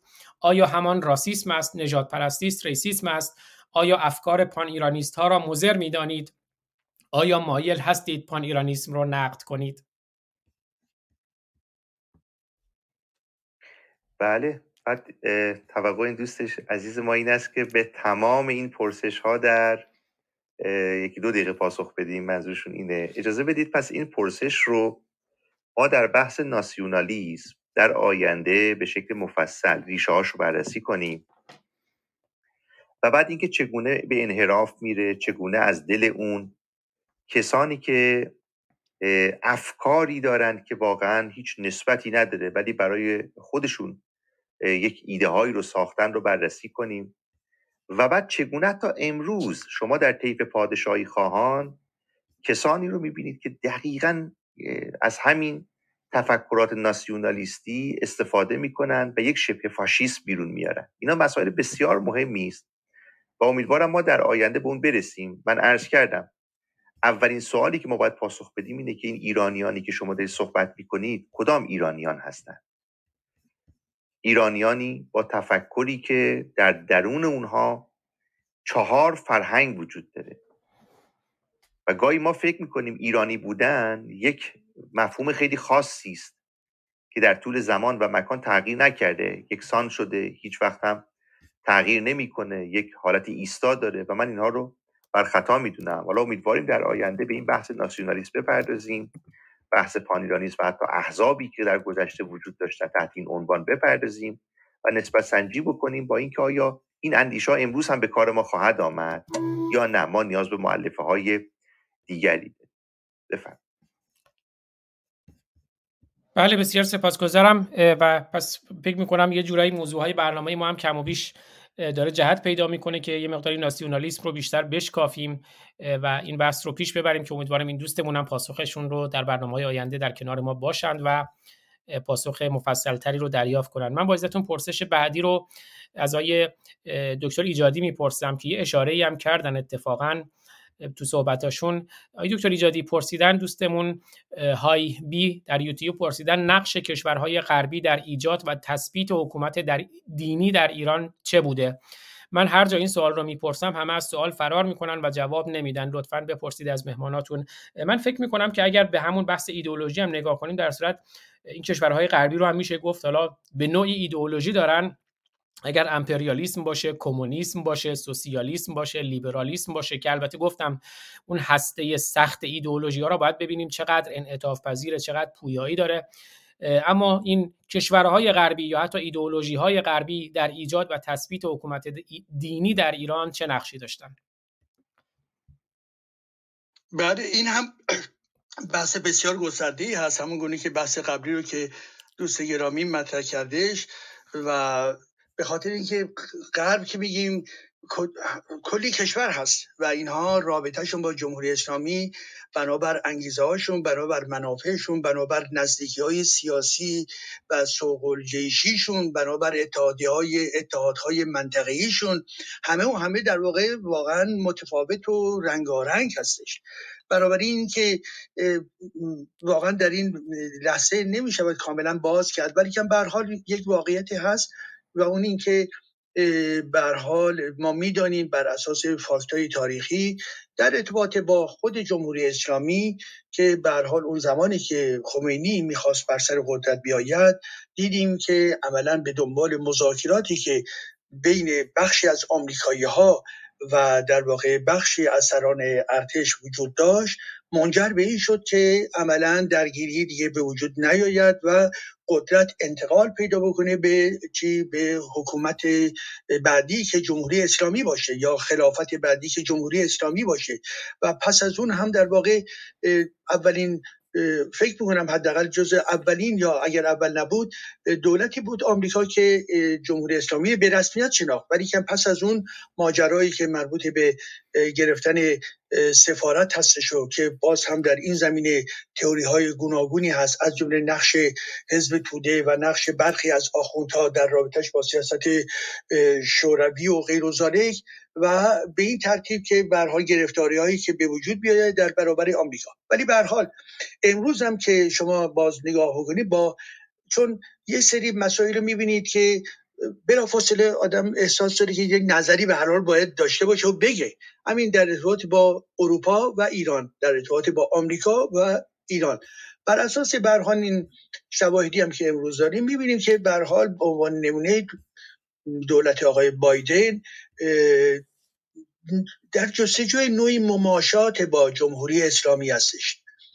خب این وقتی که می‌بینیم که به فرض جمهوری اسلامی که می‌گویند برها تحت تحریم ها قرار داره. عملا توسط دولت آقای بایدن اجازه دارد که بخشی از نفت خود رو در بازار جهانی علا رقم وجود تحریم بفروشد و این پول ها رو برای خودش برداره به کارهایی که به ملت که نمی‌دونن چه کار می‌کنه با این پولا. ولی در لحظه ای که این اعلام میشه که این ها تحت تحریم هستن در همین زمان جمهوری اسلامی این اجازه رو دارد و, جم... و آمریکا در واقع دولت آمریکا چشمش به راحتی میبنده و خود اونها هم اذعان دارن می‌گوین بله این چنین شده است. همین چند وقت پیش هم یک مصاحبه بود با یکی از شخصیت های مهم دولت آقای بایدن. بنابراین در ارتباط با پرسشی که شده بله مواردی هستش که برای این کمک ها شده چه در ابتدای انقلاب چه در امروز نسبت به جمهوری اسلامی و نگه داشتن این قدرت جمهوری اسلامی و در ارتباط با اسلام هم نظریات گوناگونی در این زمینه وجود دارد که این هم من نمی‌خوام در بحث امشب وارد بکنیم این حرفا. ولی به حال شاید عزیز آزاد گرامی شاید واقعا این هم رابطه جهان غرب و ایدولوژی هایی در جهان غرب با مسئله اسلام و رژیم اسلامی در ایران. متوجه هستی؟ در این زمینه خیلی بحث واقعا مفصلی هست که حتی امروز هم می‌رسه به این که اسلام در ارتباط با خود جهان غرب. اگر من و شما در این اتاق انتقاد می‌کنیم انتقاد می‌کنیم به اسلام و به درستی هم انتقاد می‌کنیم و باید هم انتقاد بکنیم. زیرا عامل یکی از عامل برجستی شکست ما در واقع از خود بیگانگی ما و در واقع انحطاط این جامعه در واقع نتیجه خود اسلام هستش این حرفا. ولی در این حال حتما عزیزانی که در کشورهای اروپایی یا آمریکایی هستند می‌دانن نگاه هایی که اونها یعنی در این جاها وجود دارد نسبت به اسلام مانند ما نیست. و خود این هم یه مبحث بزرگ دیگری از چرا؟ چه نگاه هر کدوم از این عزیزان به فرض یکی از آلمان یکی از ایتالیا یکی از فرانسه یکی از سوئیس یکی از آمریکا. خوبه که بیایم تجربه خودمون رو در ارتباط با جایگاه و وجود اسلام در این کشورها و برخورد سیاستمداران برخورد روشنفکران و برخورد در واقع جامعه عادی نسبت به دین اسلام چی هستش؟ و یا اسلام در حال پیشروی در جهان ما هست یا در حال عقب نشستن. به طور حد در ایران ما من فکر می‌کنم شکست های بسیار زیادی خورده ولی آیا همین نگاه رو هم در جهان هم می‌شوند داشت؟ به همینجا در واقع حرف خودم رو پایان میده بله خیلی سپاسگزارم. حالا بحث اسلام رو اتفاقا من دوست داشتم با شما بعدا مطرح کنیم چون پریروز توی همین کلاب هاوس اتاقی بود که با عنوان آینده اسلام و روحانیت در ایران که اتفاقی که از همدورایی های خود ما یه آخوندی جلیل محبی که قبل از آیه هاشمی گلپایگانی که ایشون هم خب مسئول گزینش دانشگاه امام صادق بود و الان مسئول ستاد امر معروفه. جلیل محبی آخوندی است که قبل از ایشون ستاد امر معروف و از منکر بود. ایشون رو آورده بودن و همراه سروش با آقای محمد رضا جلایی پور مصطفی دانشگر خانم فرشته قاضی آقای احسان کیانرسی که ایشون اتاق بنیان گذاشته بودن که نوه صادق خلخالی هم هستن. حالا اینکه نوه کسی هستن مهم نیست ولی خب من مواردی هم دیدم در مورد ایشون. به حال آقای حسین قاضیان آقای دامون محمدی آقای تقی رحمانی خانم ویکتوریا تماسبی بحثی داشتن که البته خب در چارچوب خاص مد نظر خودشون بود بعد به ذهنم رسید بعد در آینده بد نیست. ما هم همین موضوع رو به گفتگو بذاریم در مورد گذشته. امروز و آینده اسلام و آخوند در ایران که حالا در آینده امیدوارم این بحث رو داشته باشیم که چون اونجا آقای جلیل محبی بحث رنسانس رو مطرح کردن و گفتن اون رنسانسی که در, در اروپا اتفاق افتاد در ایران اتفاق نخواهد افتاد چون اسلام مسیحیت نیست و ایران هم اروپا نیست و البته دلایل بسیار پوچی داشتن که اونجا هم انتقادات خیلی جدی بهشون شد با اینکه اتاق در چارچوب خاص مد نظر خود این دوستان بود. به حال من پرحرفی نمی کنم در خدمت خشایار گرامی هستیم. در حدود دو دقیقه اگر پرسشی دارن مطرح کنم و بعد از ایشون من دوباره پاسخ دوستان دیگه در اختیار دوستان پرسششون رو اگر می‌خوان در مورد هر کدوم از دوستان مطرح کنن پاسخ که دادم بعد ایشون تشریف می‌برن. بعد من تا زمانی که فرصت داریم و دوستان اجازه میدن تو همین یه رو 20 دقیقه دیگه احتمالا یک به یک دوستان رو میارم که اگر سوالی دارن در حدود یک تا دو دقیقه بپرسن. خشایار گرامی خوش آمدید. از پخش زنده آیدین توکل و دوستانشون هم سپاسگزارم که ایشون هم به روش خودشون برنامه رو در یوتیوب پخش می‌کنن. بنابراین همزمان ما الان علاوه بر چهار کانال یوتیوب خودمون در مجموعا پنج کانال یوتیوب برنامه داره پخش میشه. خشایار گرامی در خدمتتون هستم. خشایار KHK تشریف دارید؟ خب اگر خشایار KHK احتمالا در کنار میکروفونشون نیستن من به همین ترتیبی که raise hand ها رو می‌بینم در صفحه سید حسینی دعوتشون می‌کنم روی stage.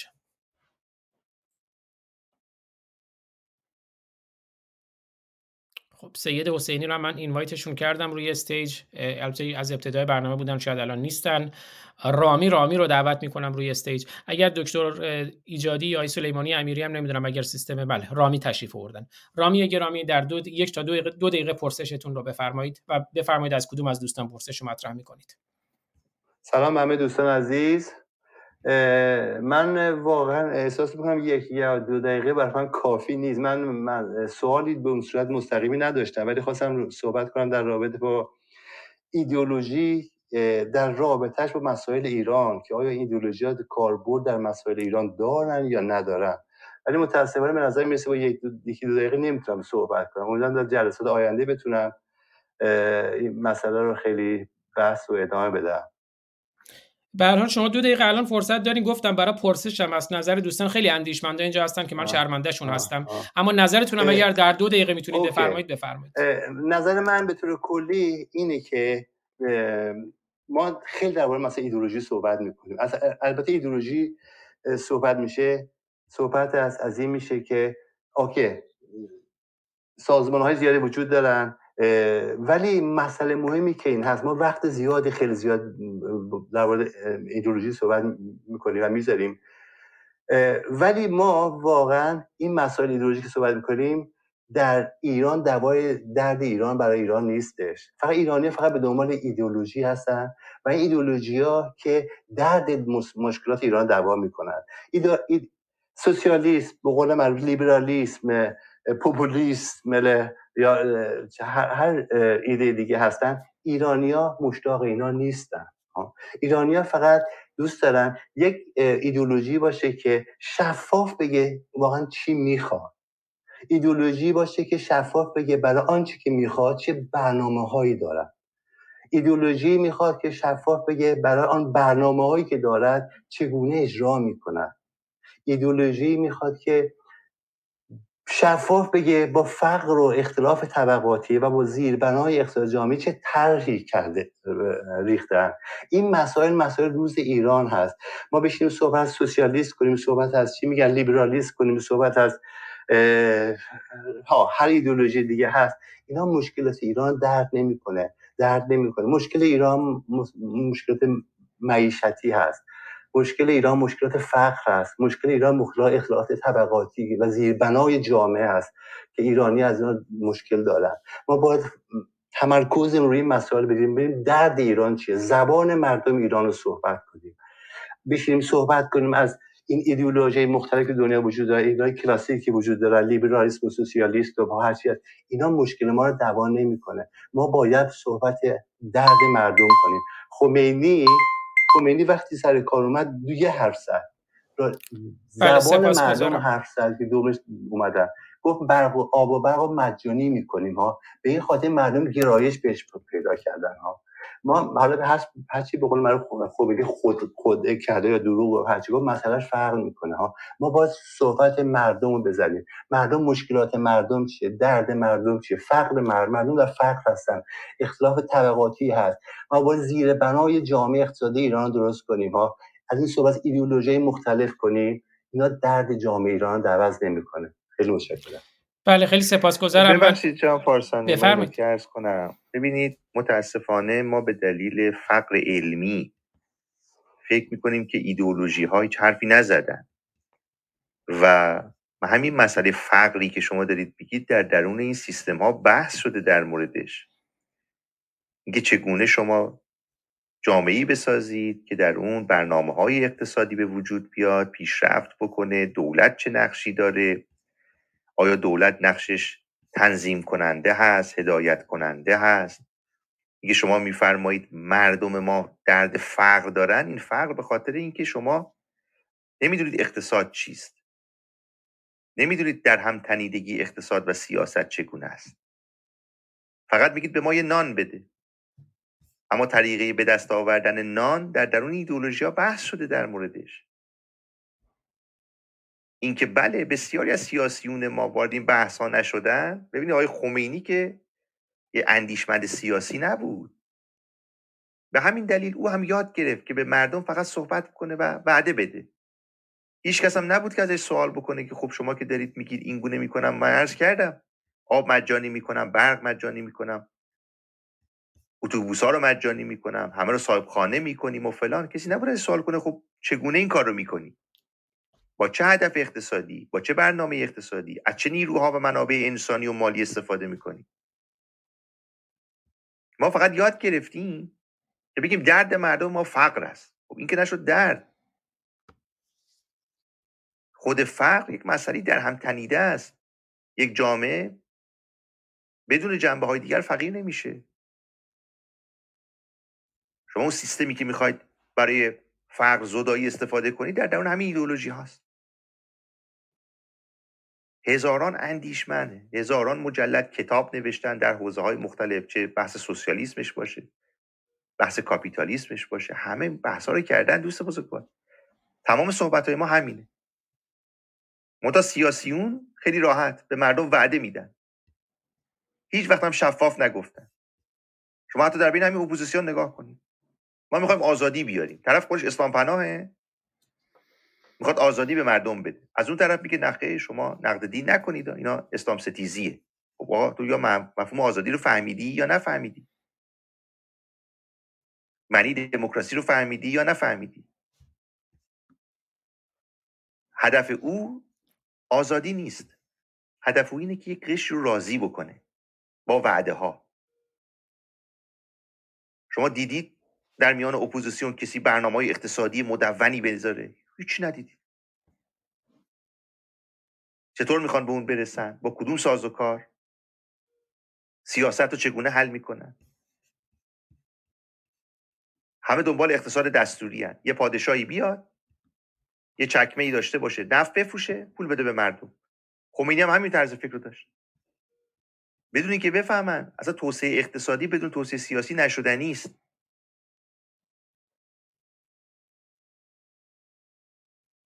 همه اینها بحث شده. اینکه ما فقیریم اینکه ما عقب مانده ایم اینکه ما بیچاره ایم بله. حاصل همون عدم توجه به همون ایدئولوژی ها و تفکرات اندیشمندان نخوندیم. بفرم بله بسیار سپاسگزارم. بفرمایید بله. دکتر ایجادی بفرمایید. در تکمیل صحبت دوست گرامی این نکته رو به رامی عزیز می‌گویم. ببینید رامی گرامی درسته شما میفرمایید که بله مشکل ایران فقر معیشتی هستش مسائل مربوط به هر حال مشکلات اجتماعی و غیر و غیری هستش. خب اگر من بخوام با شما بگویم که بله همدلی بکنم خب اینو به راحتی می‌تونیم انجام بدهیم. فقر هست. و من می‌تونم به شما بگویم که چگونه فقر در دوران جمهوری اسلامی افزایش پیدا کرده. دو سوم حدودا جامعه در فقر عمومی و فقر مطلق قرار گرفتن چگونه مسئله در واقع تورم 50 درصدی افزایش 20 درصدی رو نابود می‌کنه. چگونه کارگران هستند که در واقع در این جهان کنونی ما تا چندین ماه حقوقشون عقب افتاده بیعدالتی ها و غیره همه این نکات رو می‌توانیم با دقت بیشتری توضیح بدیم و کارهای در واقع جامعه شناختی اقتصادی هم صورت گرفته. ولی عزیز من شما یک نکته رو در نظر داشته باشید. شما اگر بخواهید به فقر برخورد بکنید فقر رو از شما سوال خواهم کرد. فقر رو چگونه می‌توان از بین برد؟ راه های اقتصادی کدام است؟ ممکنه بگویید که جمهوری اسلامی باید بیفتد بسیار ولی کافی نیست. کسانی هم که میان بر سر کار می‌توانند کارشون منجر به فقیر شدن باز جامعه بشود. فقر رو بر پایه سیاست ها بر پایه نظریه ها و بر پایه تحلیل از نیازهای اساسی جامعه باید برخورد کرد نظر باید داد. عزیز من به خاطر چی؟ به خاطر اینکه جامعه همیشه در این خلاصه نمی شود که مردم دارند در واقع مشکلات دارند و بیاییم از حرف مشکلات اینها رو بزنیم که به اونها همدلی نشان بدهیم. باید ما قدرت داشته باشیم توانایی رو داشته باشیم که مدل ها کتوری ها و روش هایی رو تنظیم بکنیم یا تعریف بکنیم که اجازه بدهد فردا از مکانیزم فقر بیرون بیایید. این برمیگرده به این که شما عزیز من چه مدل اقتصادی رو برای مملکت ارائه می‌کنید؟ کدوم مدل اقتصادی؟ آمدن گفتن در زمان انقلاب 57 بله اقتصاد اسلامی میاد و کار رو تمام می‌کنه. خب دیدیم که این ساده انگاری و این جهلی که اینها کردن واقعیت نداشت. بنابراین امروز هم ما کارمون به این نباید بیانجامه که نسبت به امر تئوری نسبت به درک های عمیقتر نسبت به شناخت عمیقتر بیتوجه باقی بمونیم. لازم هستش. همه این حرفایی که من و شما الان داریم در اینجا می‌زنیم برای برحال حتما انسان هایی هستن که از طبقه های گوناگونی میآیند دنیا حرفا. ولی که بحث ما اون لحظه ای نیستش که داریم شعار میدیم در درون خیابون ها که مردم بپا خیزید بریم اینجا رو بگیریم یا اون کارو بکنیم. هستن رهبران میدانی که این کارا رو می‌کنن یا خواهند کرد این حرفا. اینجا یه بحث در واقع چیه؟ متینی است در ارتباط با مسائل گره های اساسی. پس من خواهش من این هستش که این جنبه از بحث ها رو در واقع کمبه ندهیم. اینها لازم هستش که این بحث صورت بگیره. خب اگر یه موقع دیگه ای باشه ما می‌تونیم بیایم راجع به تئوری های اقتصاد. کدوم تئوری؟ کدوم مکتب های اقتصادی بهتر می‌تواند فهم درستری نسبت به امور اقتصادی ایران داشته باشد؟ و به همین خاطر هم هستش که به حال من فکر می‌کنم که بحثی که در اینجا مطرح هستش یه مقدار به ما کمک می‌کنه که یه مقدار عمیقتر ببینه. اگر ایدولوژی صحبت شده امشب یادمون باشه همون هایی هم که میآیند و به شما می‌گویند ایدولوژی ندارن شما مطمئن باشید چه چه بسا بخشی از اونها حتما دارای ایدولوژی هستند و ذهنیتی که آمادگی نداره که اونها رو تشخیص بده به راحتی می‌توانند چی؟ در در پی اون ایدئولوگا به راه بیافتند. بله. من یه نکته فقط جناب فارسانی عرض کنم. ببینید مشکل ما اینه که ما در بین احزاب و گروه ها حالا چه جمهوری اسلامیش باشه چه اپوزیسیونش باشه هیچ کس نمی‌دونه واقعا احزاب ما چه برنامه اقتصادی دارن. فقط شعارهای کلی وعده های کلی چون دلیلش هم واضحه چون مردمی هم که مخاطبشون هست هیچ وقت نپرسیدن. احزابی که این وضعیت رو در ایران می‌بینن اما برنامه اقتصادی ندارن. نمیگن چطور می‌خوان این اقتصاد رو درست کنن. این خرابی های این نظام رو درست کنن. از چه منابعی استفاده می‌خوان بکنن؟ چگونه می‌خوان قدم بردارن؟ شما شنیدید؟ بفرمایید ما یاد بگیریم. کدوم حزب بوده؟ ده نفرشون جمع میشن تو دانشگاه نمی‌دونم فلانجا صحبتشون فقط این است که جمهوری اسلامی برود برای رفتن جمهوری اسلامی شما مردم رو دلگرم کنی. اگه مشکل مردم فقره بیا برنامه اقتصادی بده تبیین کن. من عرض کردم جامعه ای رو به عنوان الگو معرفی کن. که بله از این اقتصاد پیروی کرده از این برنامه تأسی کرده پیشرفت کرده. بعد خودت رو بذار در مقام نقد. کدومی کهشون نقد می‌کنن هیچ. آقای رو میارن تو شبکه من و تو اینور و اونور میگن چی می‌خوای آقا دموکراسی می‌خوایم. این می‌خوایم اون می‌خوایم.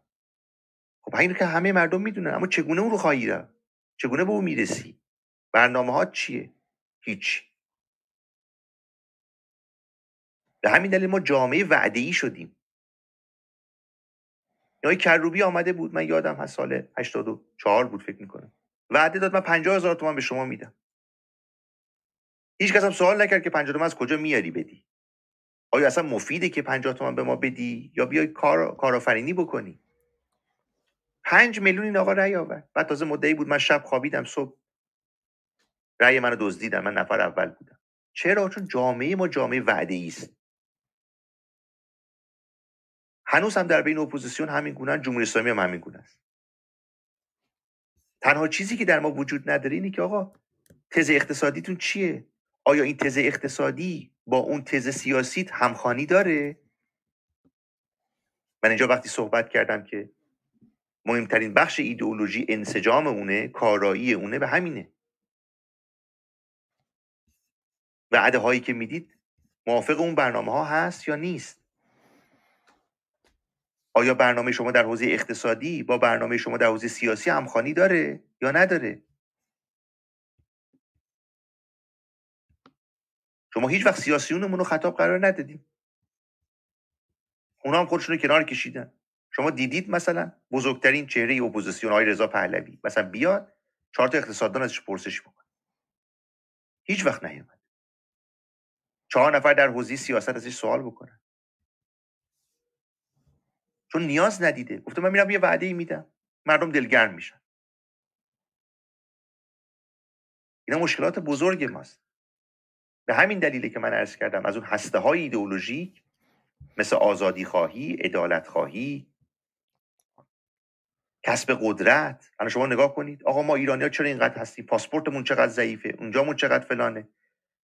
یعنی می‌خوام با ایجاد حس قدرت اشاره بکنن که بله اگه من بیام پاسپورت رو به شما برمیگردونم. اون مجد و عظمتشو. حالا می نگاه می‌کنیم اینو آقای حسن روحانی و دیگران که وعده می‌دادن. با اون جنگ طلبی که شما در سطح جهان داری آیا مطابقت می‌کنه؟ شما روز روز در تحریمی روز روز داری ترد میشی. چگونه می‌خوای پاسپورت منو قرقبی بکنی؟ تا با سیاست های کلان درست کنی. اون وقت می‌تونی وعده ای که به من دادی مبنی بر پاسپورت قدرتمند محقق بشه. وگر تو که با همه دنیا جنگ داری مگه میشه پاسپورت قدرتمند به من بدی؟ نه خیر. من هر کجا برم منو به عنوان یه عنصر مخرب می‌دونن. به عنوان حامی تروریست می‌دونن. ما وقتی پرسش نمی کنیم یه حسن آقای روحانی میاد یه کلید دستش می‌گیره نشون میده که این کلید حل همه مشکلات. و مردم هم میرن بهش رأی میدن.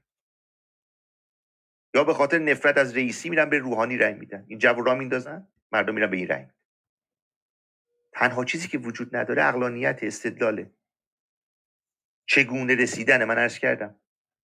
ما باید ببینیم هدف ما چیه؟ کدوم ایدئولوژی اون رو بهتر تبیین می‌کنه؟ ابزارهای موسیدیت به هدف کدامه؟ شواهد و مستنداتش چی؟ هر کدام از این بخش ها بلنگه مشخصه که اون ایدئولوژی ایدئولوژی اوتوپیایی است. اون وعده ها وعده است که خیلی راحت میشه فرداز از زیرش و وعده داد که آقا نشد نذاشتن. اگه کم داریم از این تفکر. بفرمایید جناب جناب آزاد گرامی من هم دلم می‌خواد یک نکته اضافه بکنم عزیز من. حال پرسشی که این عزیز کرد رامی گرامی کردش بحثای خیلی جالبی رو به دنبال خودش میاره منم در تایید صحبت دوست گرامی همین چند روز پیش بود یک به برنامه تلویزیونی رو منتشر کردم. تحت با این نام پرسشگری در جنبش سیاسی ایران و جمهوری خواهی. جمهوری خواهی به معنای رپوبلیکانیسم نه به معنای اینکه فرم حکومت شما چی باشه. و همین امر پرسشگری. ببینید الان برخی افراد هستن که می‌گویند که نباید پرسش کرد نباید سوالهای گوناگون مطرح کرد به خاطر چی؟ به خاطر اینکه منجر میشه به چی؟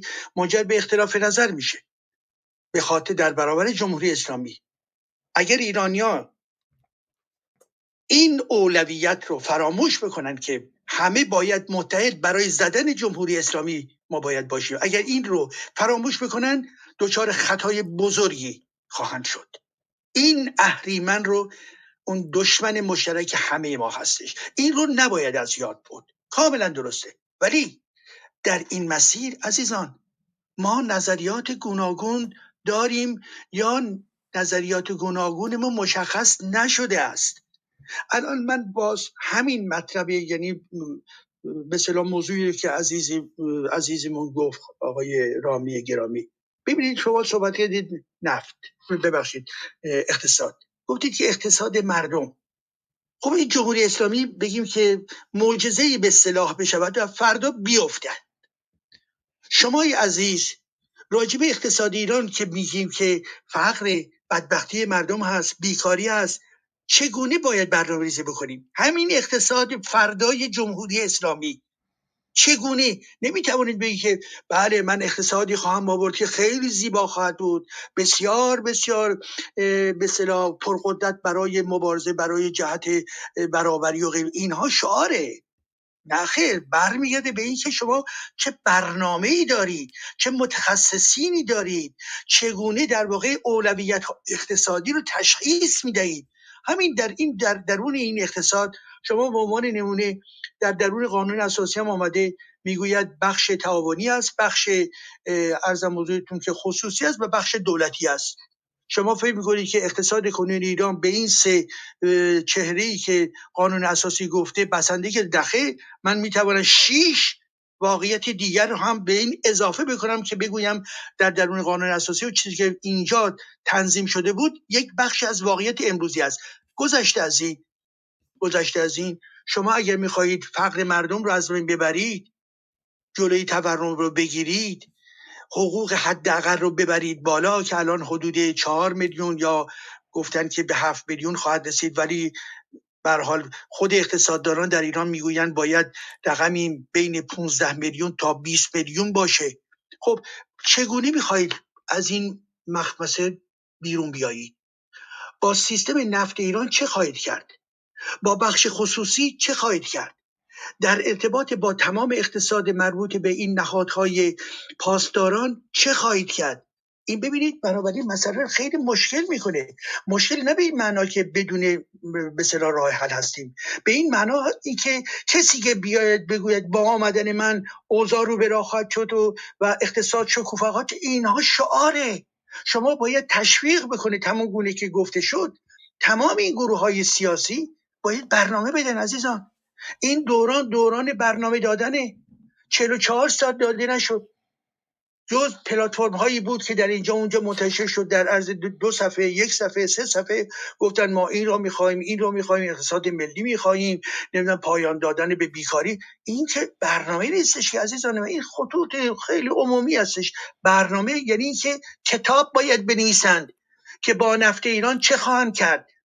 با بخش خصوصی چه باید کرد؟ با مسئله سرمایه گذاری ها چه باید کرد؟ تا اینکه تمام این روش ها و تمام اقدام ها در یک برنامه ریزی با مدیریت خوب بتواند در واقع ما رو به نقطه برساند که دیدی نسبت به جمهوری اسلامی که این همه بدبختی به بار آورد.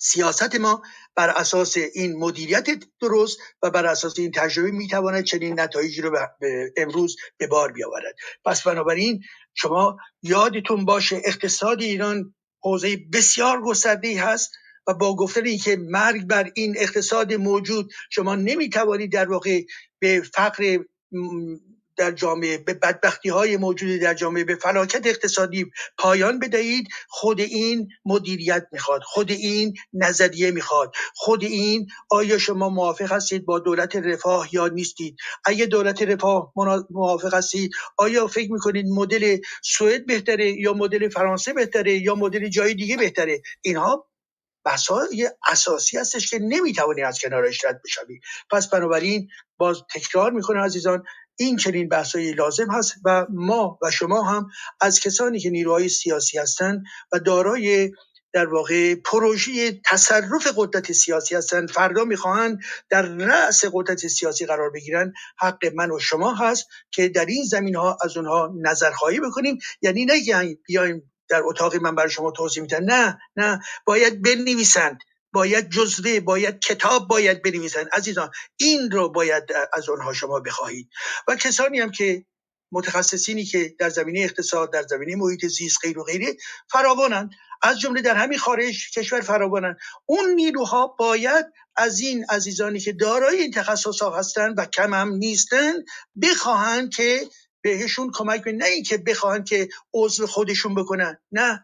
من نوعی هیچ جا نمیرم عضو بشم. دلم نمی‌خواد عضو بشم. من می‌خوام مستقل و کامل در واقع جدا باقی بمونن. برای که همیشه من نوعی همیشه این به از این استقبال خواهیم کرد که به هر جریان جدی که در راستای دموکراسی در راستای سکولاریزم در راستای لایسیته عمل می‌کنن باشون همکاری به معنای چه به معنای اندیشه ورزی و کمک به تنظیم برنامه. بله در این زمینه حتما لازم هستش و این می‌بینید که بحث‌های بسیار جانانه در گرفت و این هنوز هم ادامه داره و ما به پایان در واقع صحبت ها رسیدیم. البته آقای سید و اجازه داره من یک دقیقه حرف بزنم دقیقه نه رامیه گرامی چون واقعا از زمانمون گذشتیم شما هم صحبت کردیم. بریم سراغ بقیه من نیم دقیقه حرف بزنم میبخشید. بله بله. من فقط یه نکته عرض کنم و بعد شما خواهش می‌کنم ببینید دوستان بیایم صادق باشیم.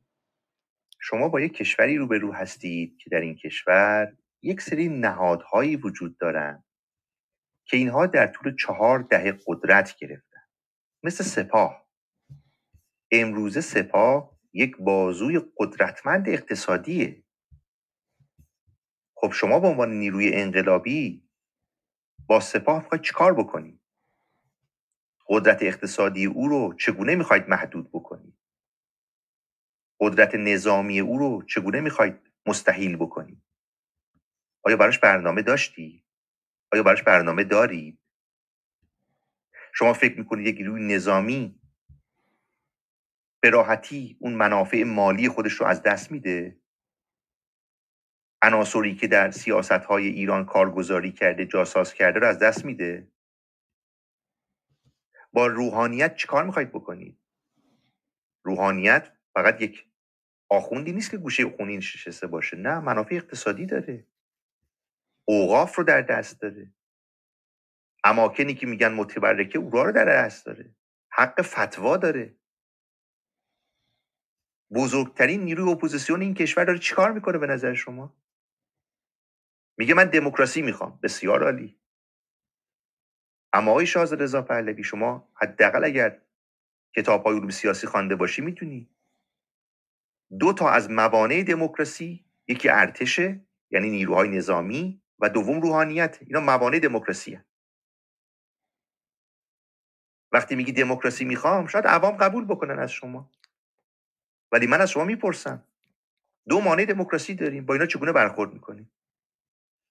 رویه شما رو داریم می‌بینیم که داری با هر دوشون کنار میای. کسانی که در طول این حداقل یک صد سال اخیر شما دیدید روحانیتی که اجازه نداده مردم به سمت ارزش های مدرن حرکت بکنن. چه در زمان قاجار چه در زمان پهلوی دیگه در زمان جمهوری اسلامی که دیگه نگاه کنید به کجا رسیده. نیروهای مثل سپاه رو چگونه شما می‌خواید در درون دموکراسی جاساز کنید؟ نمیگن. گرد ما اینه بله ما همه دموکراسی می‌خوایم. اما شما باید برای ایجاد دموکراسی برنامه‌ریزی بکنید موانع دموکراسی در یک کشور خیلی متعدد. حالا دولت رانتی یک بخشش سنت یه بخششه. نده معبود جامعه مدنی یه بخششه. اینا رو میشه جبران کرد. ولی با دو نیروی قدرتمند چیکار می‌کنید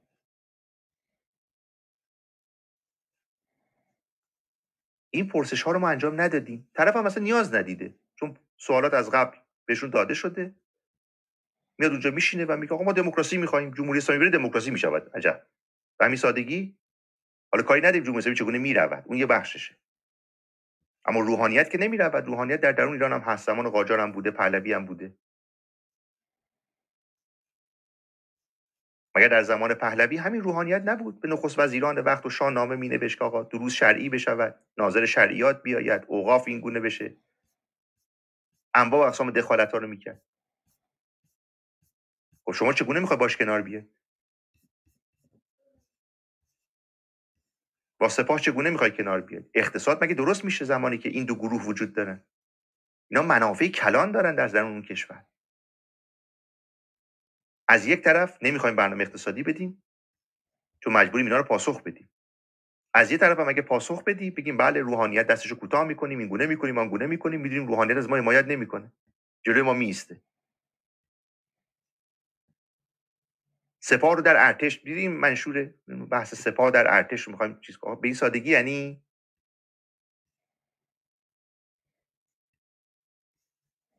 خب وقتی علوم سیاسی مکاتبه ای می‌خونیم همین میشه.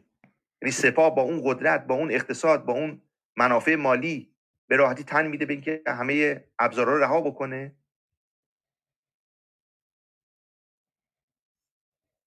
اینا سیاست های متوهمانه ماست. خب چه باید بکنیم؟ باید بریم سراغ الگوهایی که در کشور دیگر رخ داده. چگونه روحانیت رو محدود کردن؟ چگونه نیروی نظامی خودشون رو کنار گذاشتن؟ یه زمانی بخشی می‌رسه که شما باید مبارزه بکنید نمی‌تونید همه طرف ها رو راضی کنید پوپولیسم یعنی همین. من بارها عرض کردم. اگر دیدید کسی نشست همه گروه ها رو می‌خواد راضی بکنه بدونید داره دروغ میگه. چون چون این چیزی نشدنی است گاهی تضاد منافع هست. شما نمی‌تونید هم روحانیت رو راضی نگه داری هم زنان رو راضی نگه داری. نمیشه. چون ارزش های زنان در جایی با اون اعتقادات روحانیت همخوانی نداره. وگرنه این همه نزاع که ما نداشتیم با روحانیت. شما نمی‌تونید هم رو راضی نگه داری هم روحانیت رو راضی نگه داری. زیربنای این انقلاب تضاد بین اون ارزش های مدرن با اون ارزش های سنتی و دینی است. اگر شما بگی من همون رو دارم همین رو دارم داری دروغ میگی. بفهمید در خدمت شما بله. رامی گرامی رامی گرامی چون بله. واقعا من از نیم ساعت هم از اون زمانی که از اجازه گرفته بودم از دوستان گذشته ولی یک دقیقه نه بیشتر. بله. پرسش جدید هم مطرح نکنید. بفرمایید. نه حتما حتما من واقعا خوشحالم که واقعا در اتاقی از این آقای استاد عزیز آقای سلیمانی امینی دارم تشریف دارم واقعا باعث خوشحالی من است. من خواستم یه مسئله کوچه به صورت خدمت شما اینه که به نظر من سیاست به معنی مسائل حل مسائل اقتصادیه. مشکلی که من امروز دارم این حزبای ما که در خارج ایران مثلا در خارج هستن اینا خیلی درباره فرم حکومت صحبت می‌کنن. ولی هرگز درباره چگونگی جامعه ایران از اقتصادی چطوری اقتصاد ایران در آینده به وجود باشه صحبتی نکردن. چگونه زیربنای اقتصاد ایران باید حل بشه؟ این مسائلی است که من خیلی روش حساس هستم که دوست دارم جام حزبایی که در خارج هستن یا صحبت از می‌کنن اینا واقعا باید به مثلا مسائل اقتصادی خیلی اهمیت بدن. مشکل مسائل ایران مسائل اقتصادی زیربنایی جامعه ایران. ما اینو حل کنیم خیلی مسائل حل میشه. حتی به دموکراسی از زودتر نزدیکتر بشیم خیلی ممنون. بله بسیار عالی. سپاسگزارم. و بله. خب خشایار گرامی شما تشریف دارید؟ خب خشایار گرامی تشریف دارید؟ خب من با عزتون خشایار گرامی رو میفرستم توی بخش شنوندگان همینطور رامی گرامی رو. و سید گرامی سید حسینی در خدمتون هستم. در دو دقیقه اگر پرسشی داریم مطرح بفرمایید. درود بر سربران که دارم از آقای ایمان سلیمانی عزیزه که آیا ما هشت میلیون خارج از کشور می‌تونیم یه اتحادی به وجود بیاریم که دولت موقت تولید کنیم؟ مثلا دیدیم در ونزوئلا چه اتفاقی افتاد. ما اگه یه دولت موقت از روشنفکران اقتصاددانان و سیاستمداران و غیره دانشمندان درست کنیم می‌تونیم یه قدرت زیادی رو بگیریم و یه اهرمی باشیم بر علیه این رژیم. چون الان ما می‌بینیم در ایران واقعا میلیونی که جیرخار این رژیم هستن هشتاد میلیون واقعا از این رژیم گذاشتن از دین گذاشتن و حتی از خدا هم گذاشتن اکثر اینها.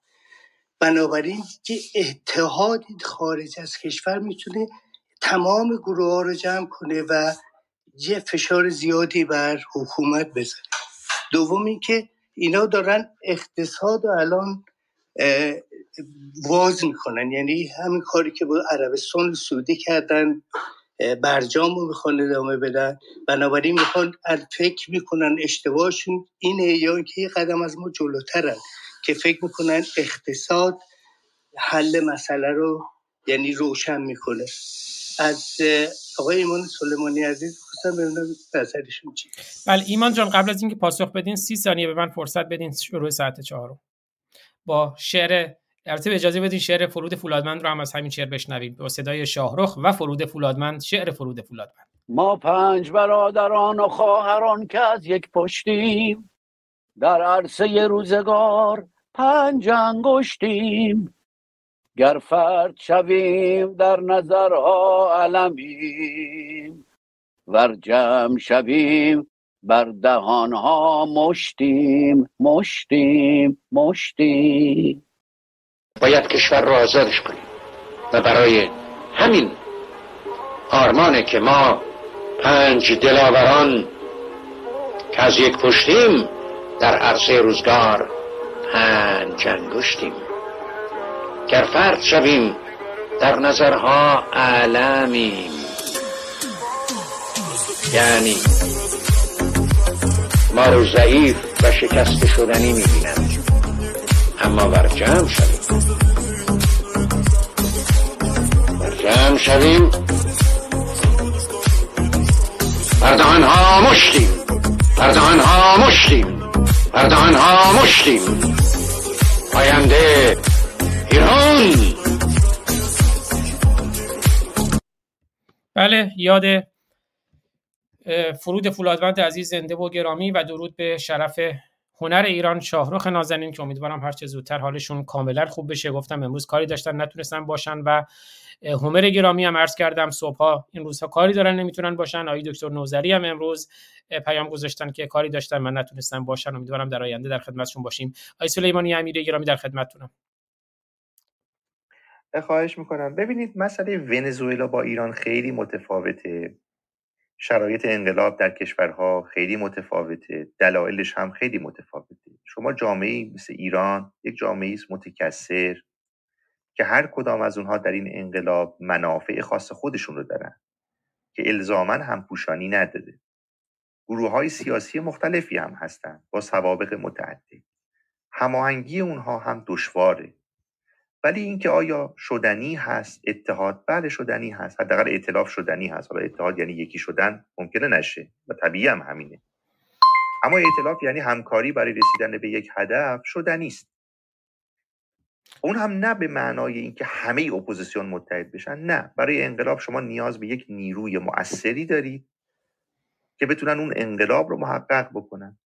بین 5 تا ده درصد کافی خواهد. اما مشکل در جای دیگره. نبود یک گفتمانه. نبود برنامه های همین مسئله که الان ما داریم شما وقتی برنامه اقتصادی نمی‌دید افرادی که کنار نشستن به چه دلگرم بشن؟ این جامعه است که یک بار فریب خورده. این بار هم شما بیاید بگید من نان مجانی به شما میدم. طبیعیه. نیروها سوال کنن. خب این نان مجانی از کجا میاد؟ شما می‌خواید متخصصان رو دور هم جمع کنید. خب این متخصص. با شعار نمیاد نیاز به تبیین دلایل داره. نیروهای اپوزیسیون باید این کار رو بکنن. اگر می‌خواید نخبگان رو جمع کنید نیروهای خودتون رو قدرتمند کنید باید برنامه هایی بدید که ملموس باشه قابل راستی آزمایی باشه. نخبگان جمع بشن برنامه شما رو تبلیغ بکنن گروه های دیگر رو جذب کنن. و مردم در انقلاب سود و زیان رو میسنجن. یعنی وقتی من می‌خوام برم کشته بشم باید اون چیزی که به دست میارم برای من آنقدر قوی باشه که من وضعیت موجود رو به هم بزنم خطرات رو بپذیرم تا بخوام برم انقلاب کنم. و ما این رو نداریم دوستان. هنوز هم جز نشست های دور همی در فلان دانشگاه و فلان مرکز و اینها کار دیگری رخ نداده. برنامه ها نیست. گفتمان وجود نداره. پس طبیعیه. ونزوئلا ویژگی های خاص خودشو داره. انقلاب فعلی ما هم ویژگی های خاص خودشو داره. این انقلاب نیروی عظیمی داره. اما همین نیروی عظیم یه مشکلی هم داره. و اون تکسرشه که شما نیاز به گفتمانی دارید که بتونه منافع گروه های زیادی از این انقلابی رو پوشش بده. اونها رو مجاب بکنه دلگرم بکنه. و ما این رو نداریم. اگر در یک کشور دیگری می شود الزاما به این معنا نیست که در کشور ما هم میشه. ما باید با توجه به ویژگی های خاص خودمون برنامه هایی بنویسیم که بتونه موثر باشه. در مورد روش جمهوری اسلامی که یه روز با دنیا میجنگه زمانی هم اگر احساس ضعف بکنه در صدد آشتی هست بله. اون اقلانیت سیاسی همین گونه بوده. از زمان توسیدید گرفته این بحث مطرح شد در قبل از حالا یونان باستانه. البته او که چون مورخ بود داشت توصیف می‌کرد که دولت شهرها منافع رو به اخلاق ترجیح میدن. بعدا مکیاولی و دیگران اومدن این شهر رو نوشتن. جمهوری اسلامی هم همین کار رو می‌کنه. هدفش بقای خودش با دشمن خودش هم ممکنه بشینه. منافع خودش رو در یک راستا ببینه وعده بده. حتی بخش از کشور رو ببخشه منافع رو ببخشه که فقط بمونه. اینو دیگه ما دیدیم. این همه باجدهی جمهوری اسلامی به روسیه و کشورهای عرب خلیج فارس و کشورهای اروپایی و جاهای دیگه الان هم چین. حاصل چی به نظر شما؟ عدم اقتدار. همین باجها رو میده که بتونه بر قدرت بمونه. تنها جایی هم که برای او احساس خطر هست در داخل نه در خارج. به همین دلیل سعی می‌کنه از یک در, در یک جبهه خودش رو آسوده بکنه عربستان و کشورهای دیگر به خاطر منافع مالی و اقتصادی و عدم ایجاد تنش در منطقه سکوت بکنن از اون طرف هم او در داخل به راحتی سرکوب بکنه. و متاسفانه اینها وجود داره. و ما مردم باید بدونیم بر روی کمک هیچ دولتی به عنوان اصل اول تکیه نکنیم. بلکه اول باید از طریق کارهای خودمون برنامه ریزی های خودمون ابزارهای خودمون توانایی و ظرفیت های خودمون اقدام کنیم. حالا اگر کشور دیگری هم خواست در راستای حقوق بشر و دموکراسی و اینا به ما کمک کنه از اون کمک ها استفاده بکن ولی اینکه بریم ببینیم نمی‌دونم در مجلس فلانجا به ما چی میگن و در نمی‌دونم اجلاس داوس به ما چی میگن و در شورای مونیخ بعدش بشینه ما دوست نفر صحبت کنیم که آقا تو رو خدا به مردم ایران نگاه کن. اینا عذر می‌خوام اینا مزحکه است. اپوزیسیون باید برنامه در داخل انجام بده. خیابان خالی باشه شما صد تا داخل پارلمان های اروپایی بری کسی با شما کاری نداره.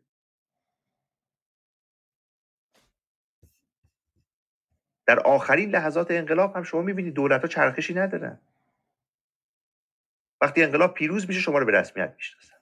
حالا ممکنه در اون بحبوه های انقلاب بیاد یک کمک های اطلاعاتی مالی به شما داشته باشن ولی مستقیما که وارد نمیشه ما اصل رو رها کردیم.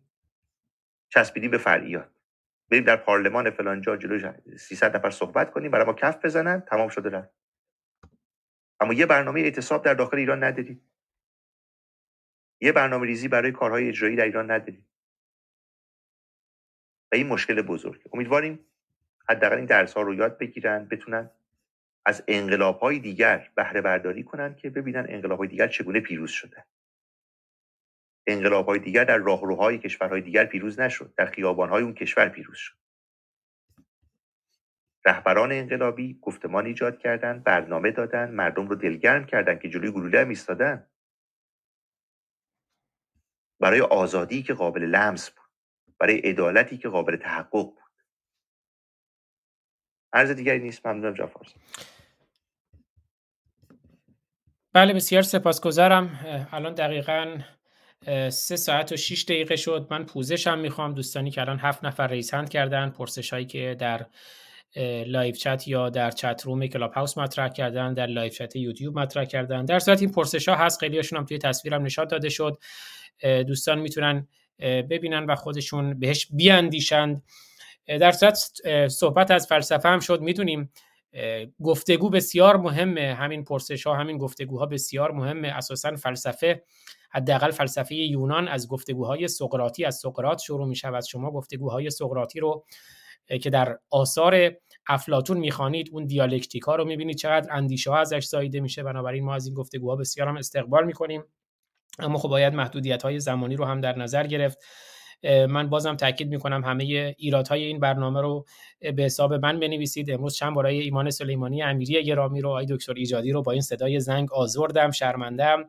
در صورت همزمان چند تا برنامه رو live در چند تا پلتفرم انجام دادن. یک کمی او را برنامه زنده یک کمی ممکن همچین ایرادایی به وجود بیاد. بنابراین شاهرخ نازنین و همه عزیزان و استادان اینها رو ایرادهای برنامه رو به من ببخشایند.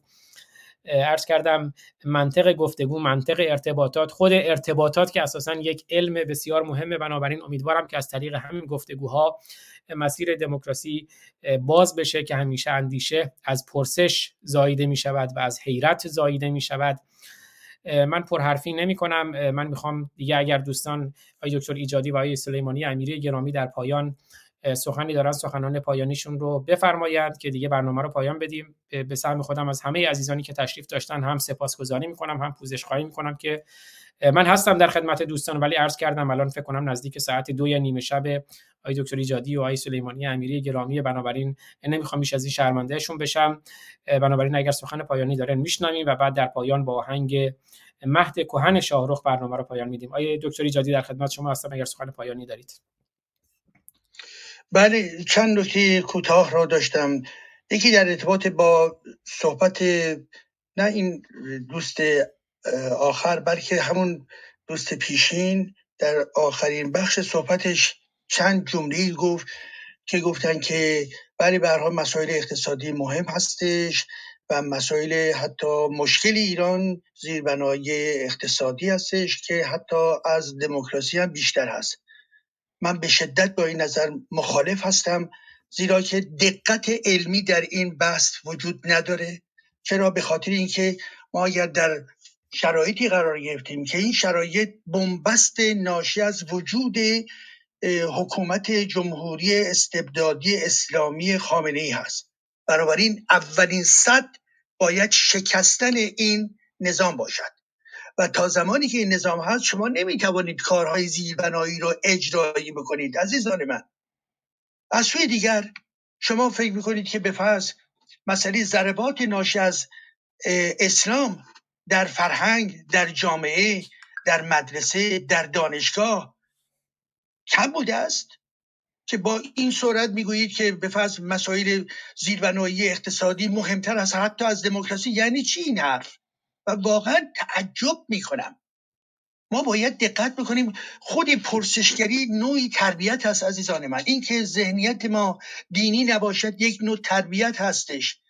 اینکه با منطق و خردگرایی و انتقاد باشه خود یک تربیت هست همه اینها در همه جا قابل چی؟ قابل در واقع فرا گرفتن هستش. دقت بکنید.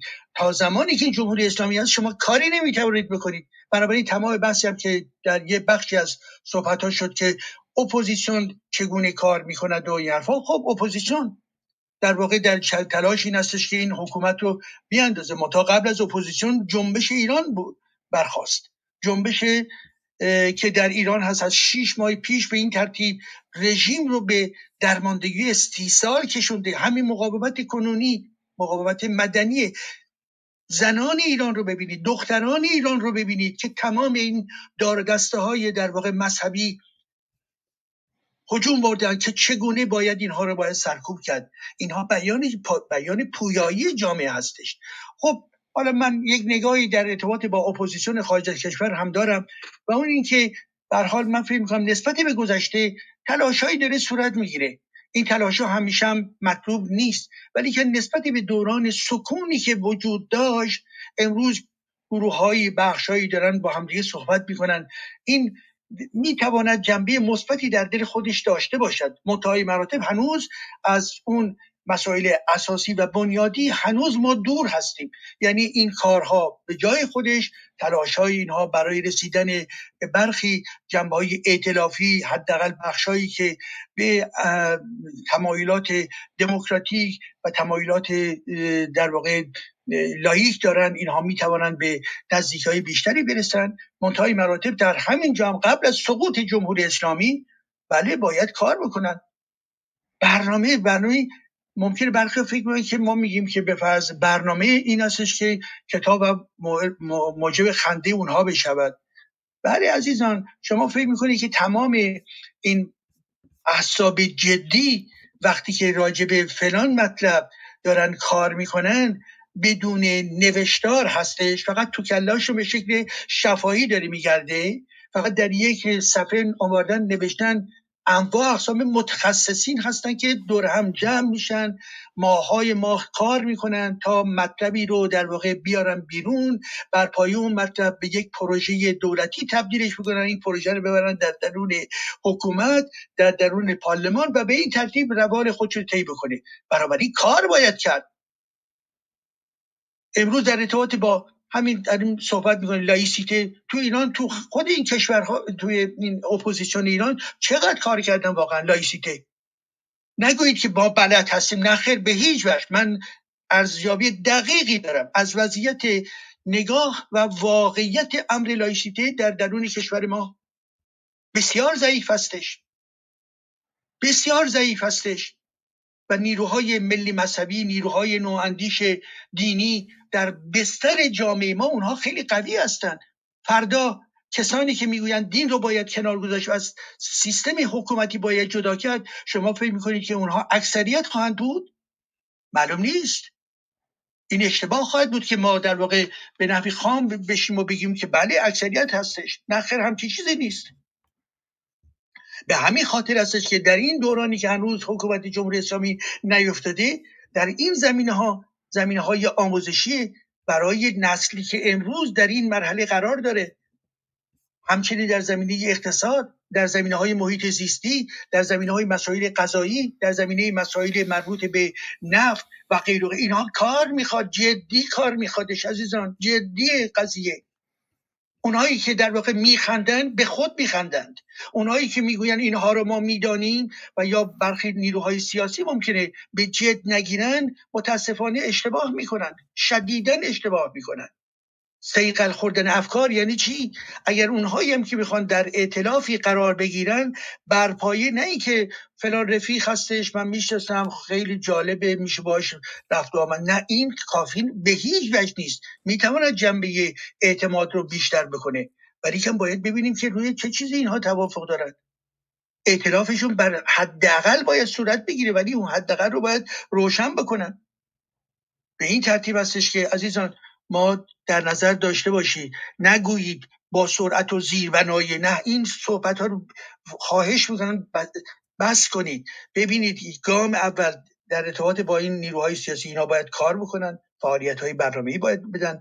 برنامه ها رو من و شما باید بتوانیم بخوانیم بتوانیم مورد بحث قرار بدهیم. یک دو اینکه تمام عزیزانی که در ایران هستند دارن تلاش می‌کنن جمهوری اسلامی رو بیاندازن و جنبش خارج از کشور. ایرانیان متحد خارج از کشور همنوایی و همراهی دارند و دست همه این عزیزانی که در این تظاهرات ها شرکت می‌کنند و امید رو تقویت می‌کنن دستشون درد نکنه بسیار کار عالی می‌کنن باید این کار رو ادامه بدهن و از سوی دیگر زمانی که اون وقت جمهوری اسلامی افتاد زمانی که جمهوری اسلامی افتاد بر پای اون برنامه که مقداری از الان داره راجبش فکر میشه اون زمان هست که در زمینه های مهمه که مربوط به مدیریت جامعه هستش باید چی؟ کارها رو اجرا به شکل اجرایی با برنامه های صحیح به جلو بود بله به عنوان نمونه تمامی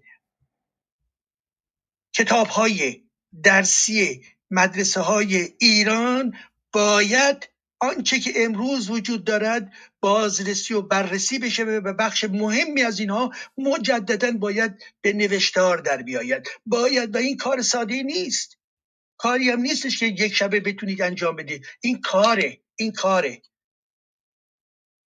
و در مورد محیط زیست تمام این جنایت هایی که در توسط جمهوری اسلامی صورت گرفته تمام مناطق نفتی زمین هاش آلوده هستش. تمام بخشهایی که از بین رفته به عنوان نمونه از دریاچه ارومیه بگیرید و و هزاران موردی که در لیست می‌تونیم قرار بدیم اینها برنامه بلافاصله یک اینکه باز بررسی بشه دقیق و علمی آمار رسی بشه مسئله به طرز علمی تشخیص داده بشه بعد برنامه‌ریزی و بودجه گذاشته بشه و پس از اون ما ببینیم می‌توانیم برویم برای جهت احیای بخشی از جامعه طبیعی ایران یا نه. اینا کارهای جدی پس خواهش من این هستش که یک باره نگید که نه اینو بذارید متخصصین اون حکومت بعدی یا اون متخصصینی که مستقل هستن این مطالب رو بشکافن و با یک ساده اندیشی شما نمی‌توانید اوضاع کنونی ایران رو در واقع تغییر بدهید.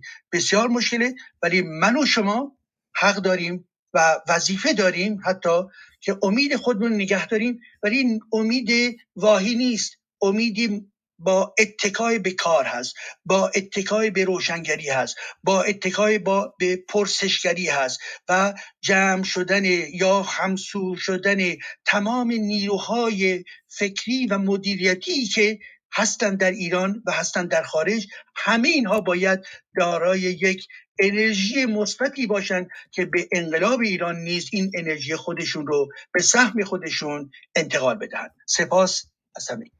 بله بسیار سپاسگزارم آیه سلیمانی امیری گرامی. در خدمت شما هستم برای سخنان پایانیتون. خواهش می‌کنم. من سخن پایانی این هست که باز هم اشاره می‌کنم. ایدئولوژی ها مثل ادیان از آن چیزهایی بهره می‌برند و هستی اصلی خودشون رو تشکیل میدن که آرمانهای بشری است. مثل آزادی مثل قدرت مثل عدالت.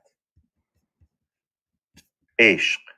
لذت و خوشی ثروت. و اینها رو در درون اون باورهای خودشان می گنجانند به عنوان کالایی که می‌خوان عرضه بکنن. ادیان هم همین گونه هستند ایدئولوژی ها هم همین گونه. مشکل جامعه ما این است که یک سابقه سنتی دارد از استبداد و یک سابقه فکری از نوع دینی استبدادی. که در این دو وجه تفکر نقادانه و سنجشگرانه سلب شده. همیشه وعده های دینی وعده های استبدادی برای مردم زیبا بوده.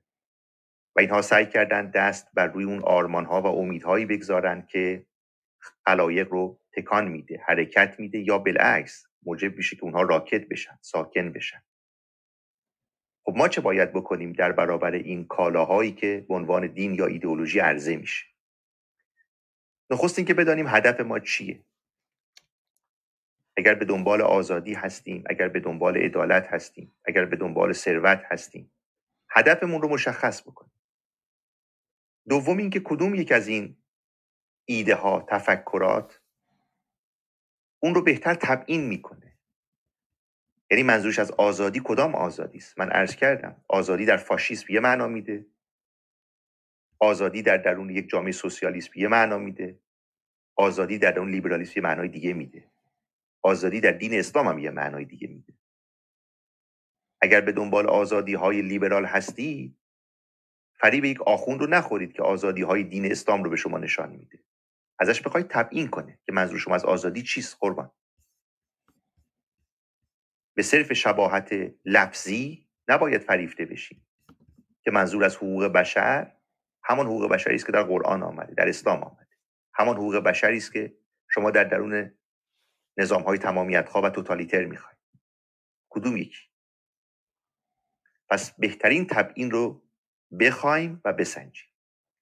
سوم ابزارهای موصلیت به هدف رو برای ما مشخص کنند چگونه از این وعده ها وصل می‌شویم به اون نتایج؟ ابزارها چیان؟ چه اندازه زمان می‌بره؟ از چه راههایی میریم؟ چه اندازه خسارت به بار میاد؟ اقلانیت در امر سیاسی یعنی همین یعنی استفاده از بهترین ابزارها برای رسیدن به بهترین هدف.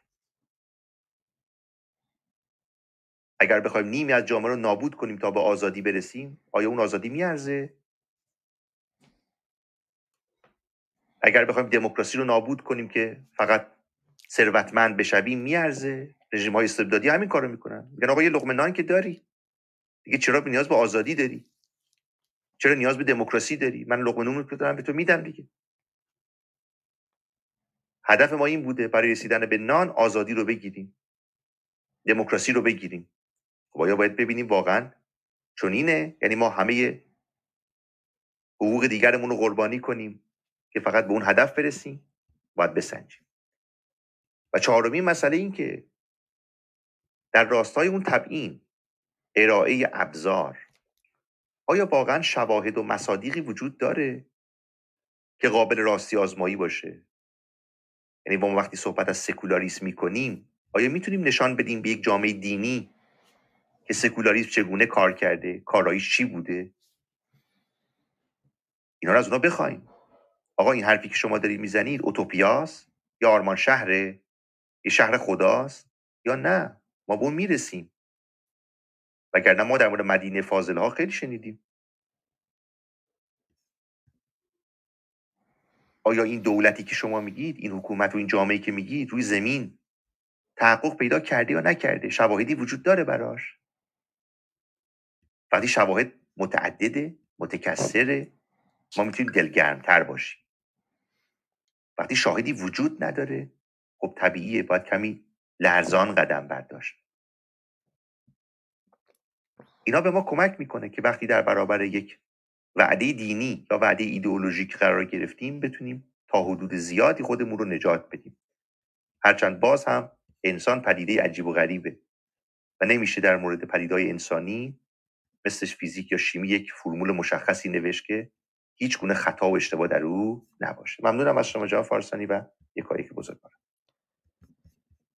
بله بسیار سپاسگزارم آقای سلیمانی امیری گرامی آقای دکتر ایجادی گرامی همه عزیزانی که امروز بودن در جمع ما و همراه بودن سخن گفتن کامنت گذاشتن در یوتیوب در کلاب هاوس البته متاسفانه فضای چت روم رو هم من دوست داشتم در یوتیوب دوستان ببینن اما خب دوستانی انتخاب کردن که اینجا رو به حال اونجوری که دوست دوست دارن پیش ببرن چت روم رو که من نتونم اونها رو بدون که هیچ محدودیتی در چت روم ایجاد کنم اما خب دیگه در دقایق آخر اونها رو نشون ندادم در یوتیوب. اما متاسفم برای دوستانی که در صورت یک سری الزامات یک محیط علمی و بحث های علمی رو رعایت نمی کنند اما من هیچ محدودیت ایجاد نکردم فقط انتخاب کردم که دیگه اونها رو در یوتیوب نشون ندم.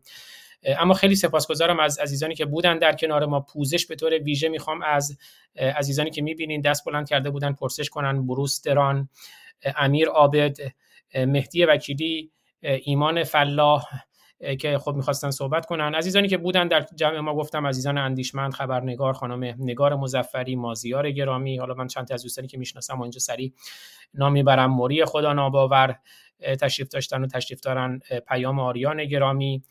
همه دوستانی که هستن آقای محمد مستوفی آقای مراد ویسی خبرنگار ارشد ایران اینترنشنال. ادمه عزیزانی که هستن در جمع ما لونای گرامی که از ابتدای برنامه بودند. و خیلی از همه سپاسگزارم.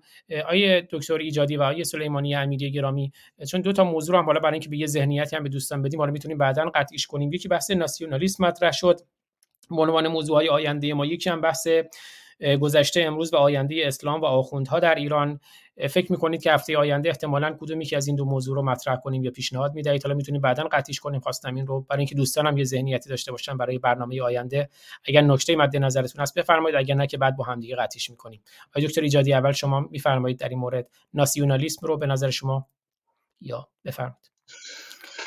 بر من هر دو مطلب بسیار مهم هستش و بنابراین در پیرو صحبت هایی که امشب داشتیم و تا یه حدودی بهش پرداختیم مسئله ناسیونالیزم رو می توانیم درباره ناسیونالیسم و درخواب و ریشه از ریشه های ناسیونالیسم شکل های گوناگون اون و اینکه کدوم ناسیونالیسم در واقع منفی و خطرناکه و کدوم میهن پرستی مثبت و مفید هستش. به هر کسی نگاه خودش رو ارائه بکنه. این من به حال برای من فرق نداره ولی کم به می‌تونیم از ناسیونالیسم آغاز بکنیم. یک نکته نکته دوم هم این هستش که من همین الان که شما داشتید صحبت می‌کردید یه نگاهی به اون به اصطلاح پیامک های اون پایین انداختم و بسیار بسیار زشت و وقیحانه بود و این افراد در واقع متعلق به جمهوری اسلامی هستند که چنین کلامی دارن چنین صحبتهایی رو دارن توی حرفها و اینها بیان واقعیت اینها هستش. جمهوری اسلامی همیشه همیشه دارای نقش زشت و کثیفی بوده و نسبت به افراد اپوزیسیون افراد روشنفکر و افراد محترم همیشه و همیشه چنین برخوردهایی کردن. و این هم از این نکته و در آخر هم من هم به نوبه خودم.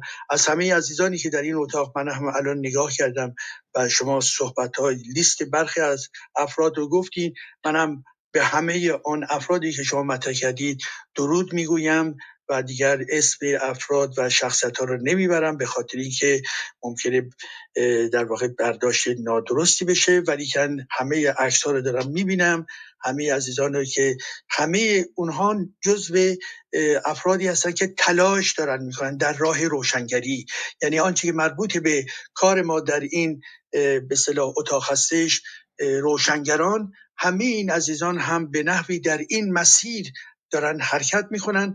منتها خب شاید یکی از ویژگی های این اتاق ما در ضمن نقد مشخص نسبتی به خود اسلام و قرآن نیز هست ولی به حال از همه عزیزان تشکر می‌کنن که در کنار هم بودیم و این راه رو ادامه خواهیم داد تا زمان سرنگونی جمهوری اسلامی و در این مسیر کار کار تلاش تلاش و روحیه همبستگی با جامعه خودمون و روحیه روشنگری و نقد برای خود و برای نسل‌های بعدی. سپاس از همه.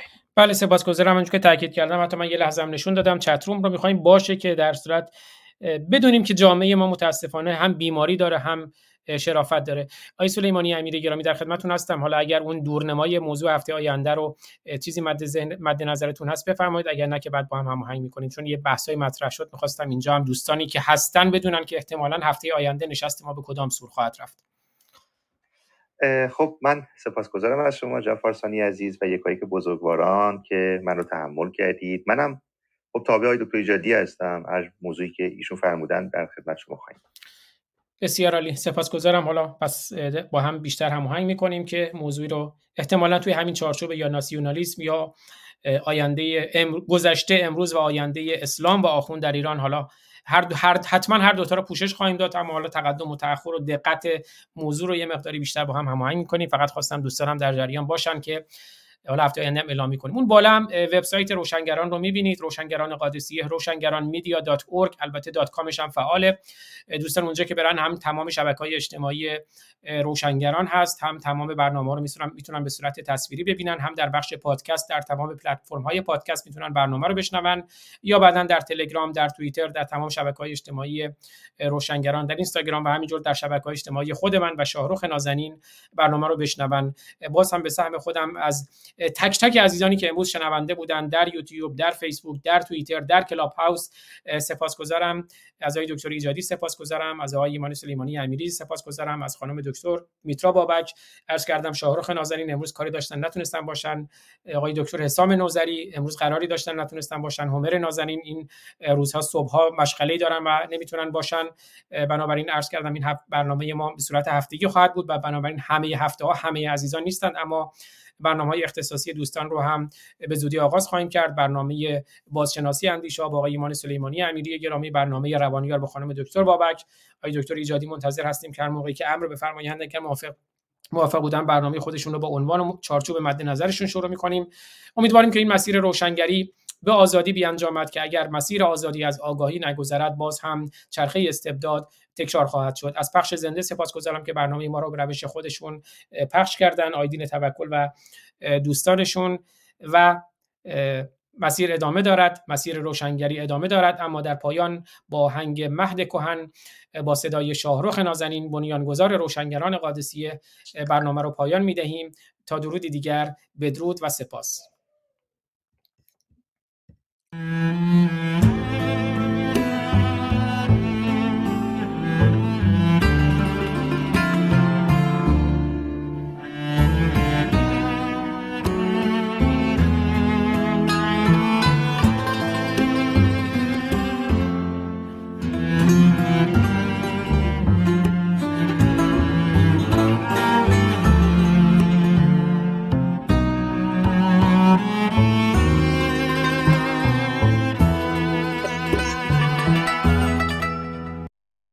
آیا دکتر ایجادی صدا فرمودین خوب پخش نمیشه؟ نه خیلی خیلی بریده بریده است.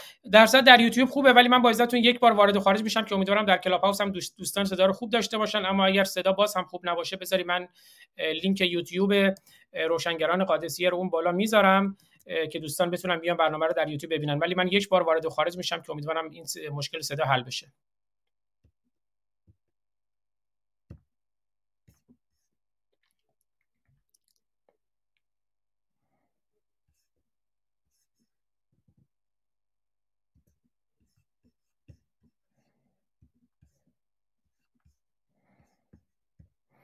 خب من برگشتم خدمتون. امیدوارم صدا خوب باشه. اما اگر باز هم خوب نبود لینک یوتیوب اون بالا هست چون مهم اون فایل اصلی برنامه است که باقی میمونه در یوتیوب. بنابراین اونجا مشکل صدا نداریم. ولی معمولا گاهی اوقات که live chat خیلی شلوغه مشکل صدا پیش میاد. امیدوارم الان صدا خوب باشه. میشنویم آهنگ رو از ابتدا.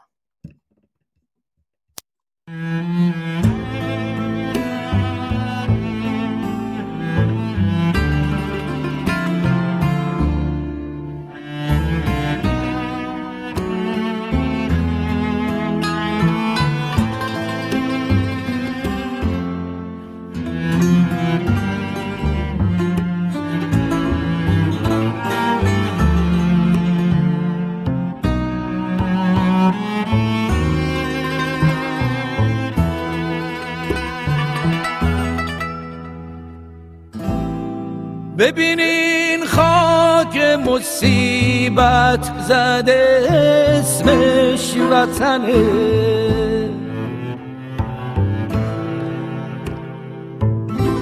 ببینین کشتی توفان زده ایران منه.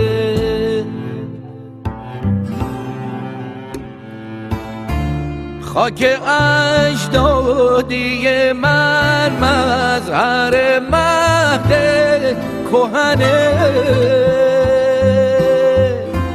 سرزمین پدریست. سرزمین پدری دست یه مشت راه زنه. سرزمین پدری دست یه مشت راه زنه.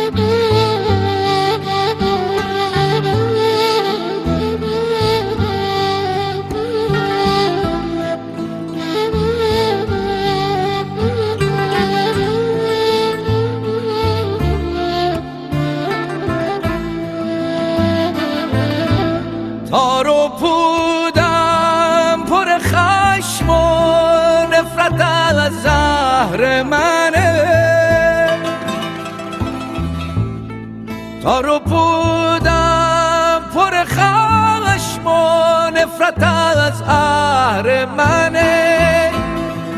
همه تن پوش تنم همه تن پوش تنم همه تن پوش تنم لوح سرنگ وطنه.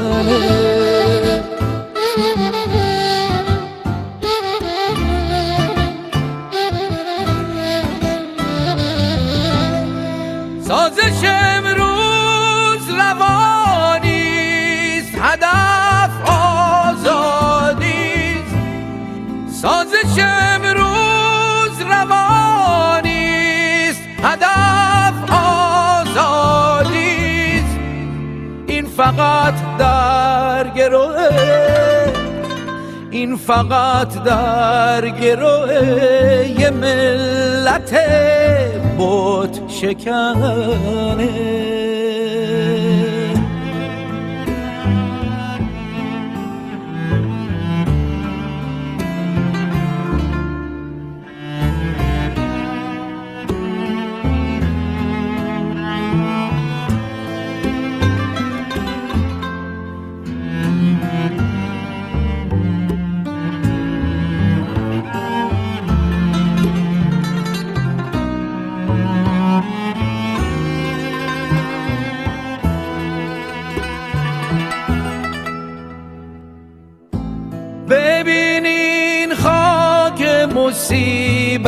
زده اسمش وطنه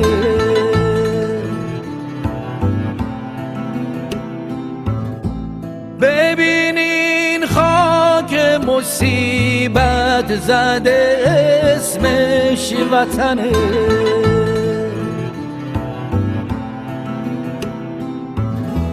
ببینین کشتی توفان زده ایران منه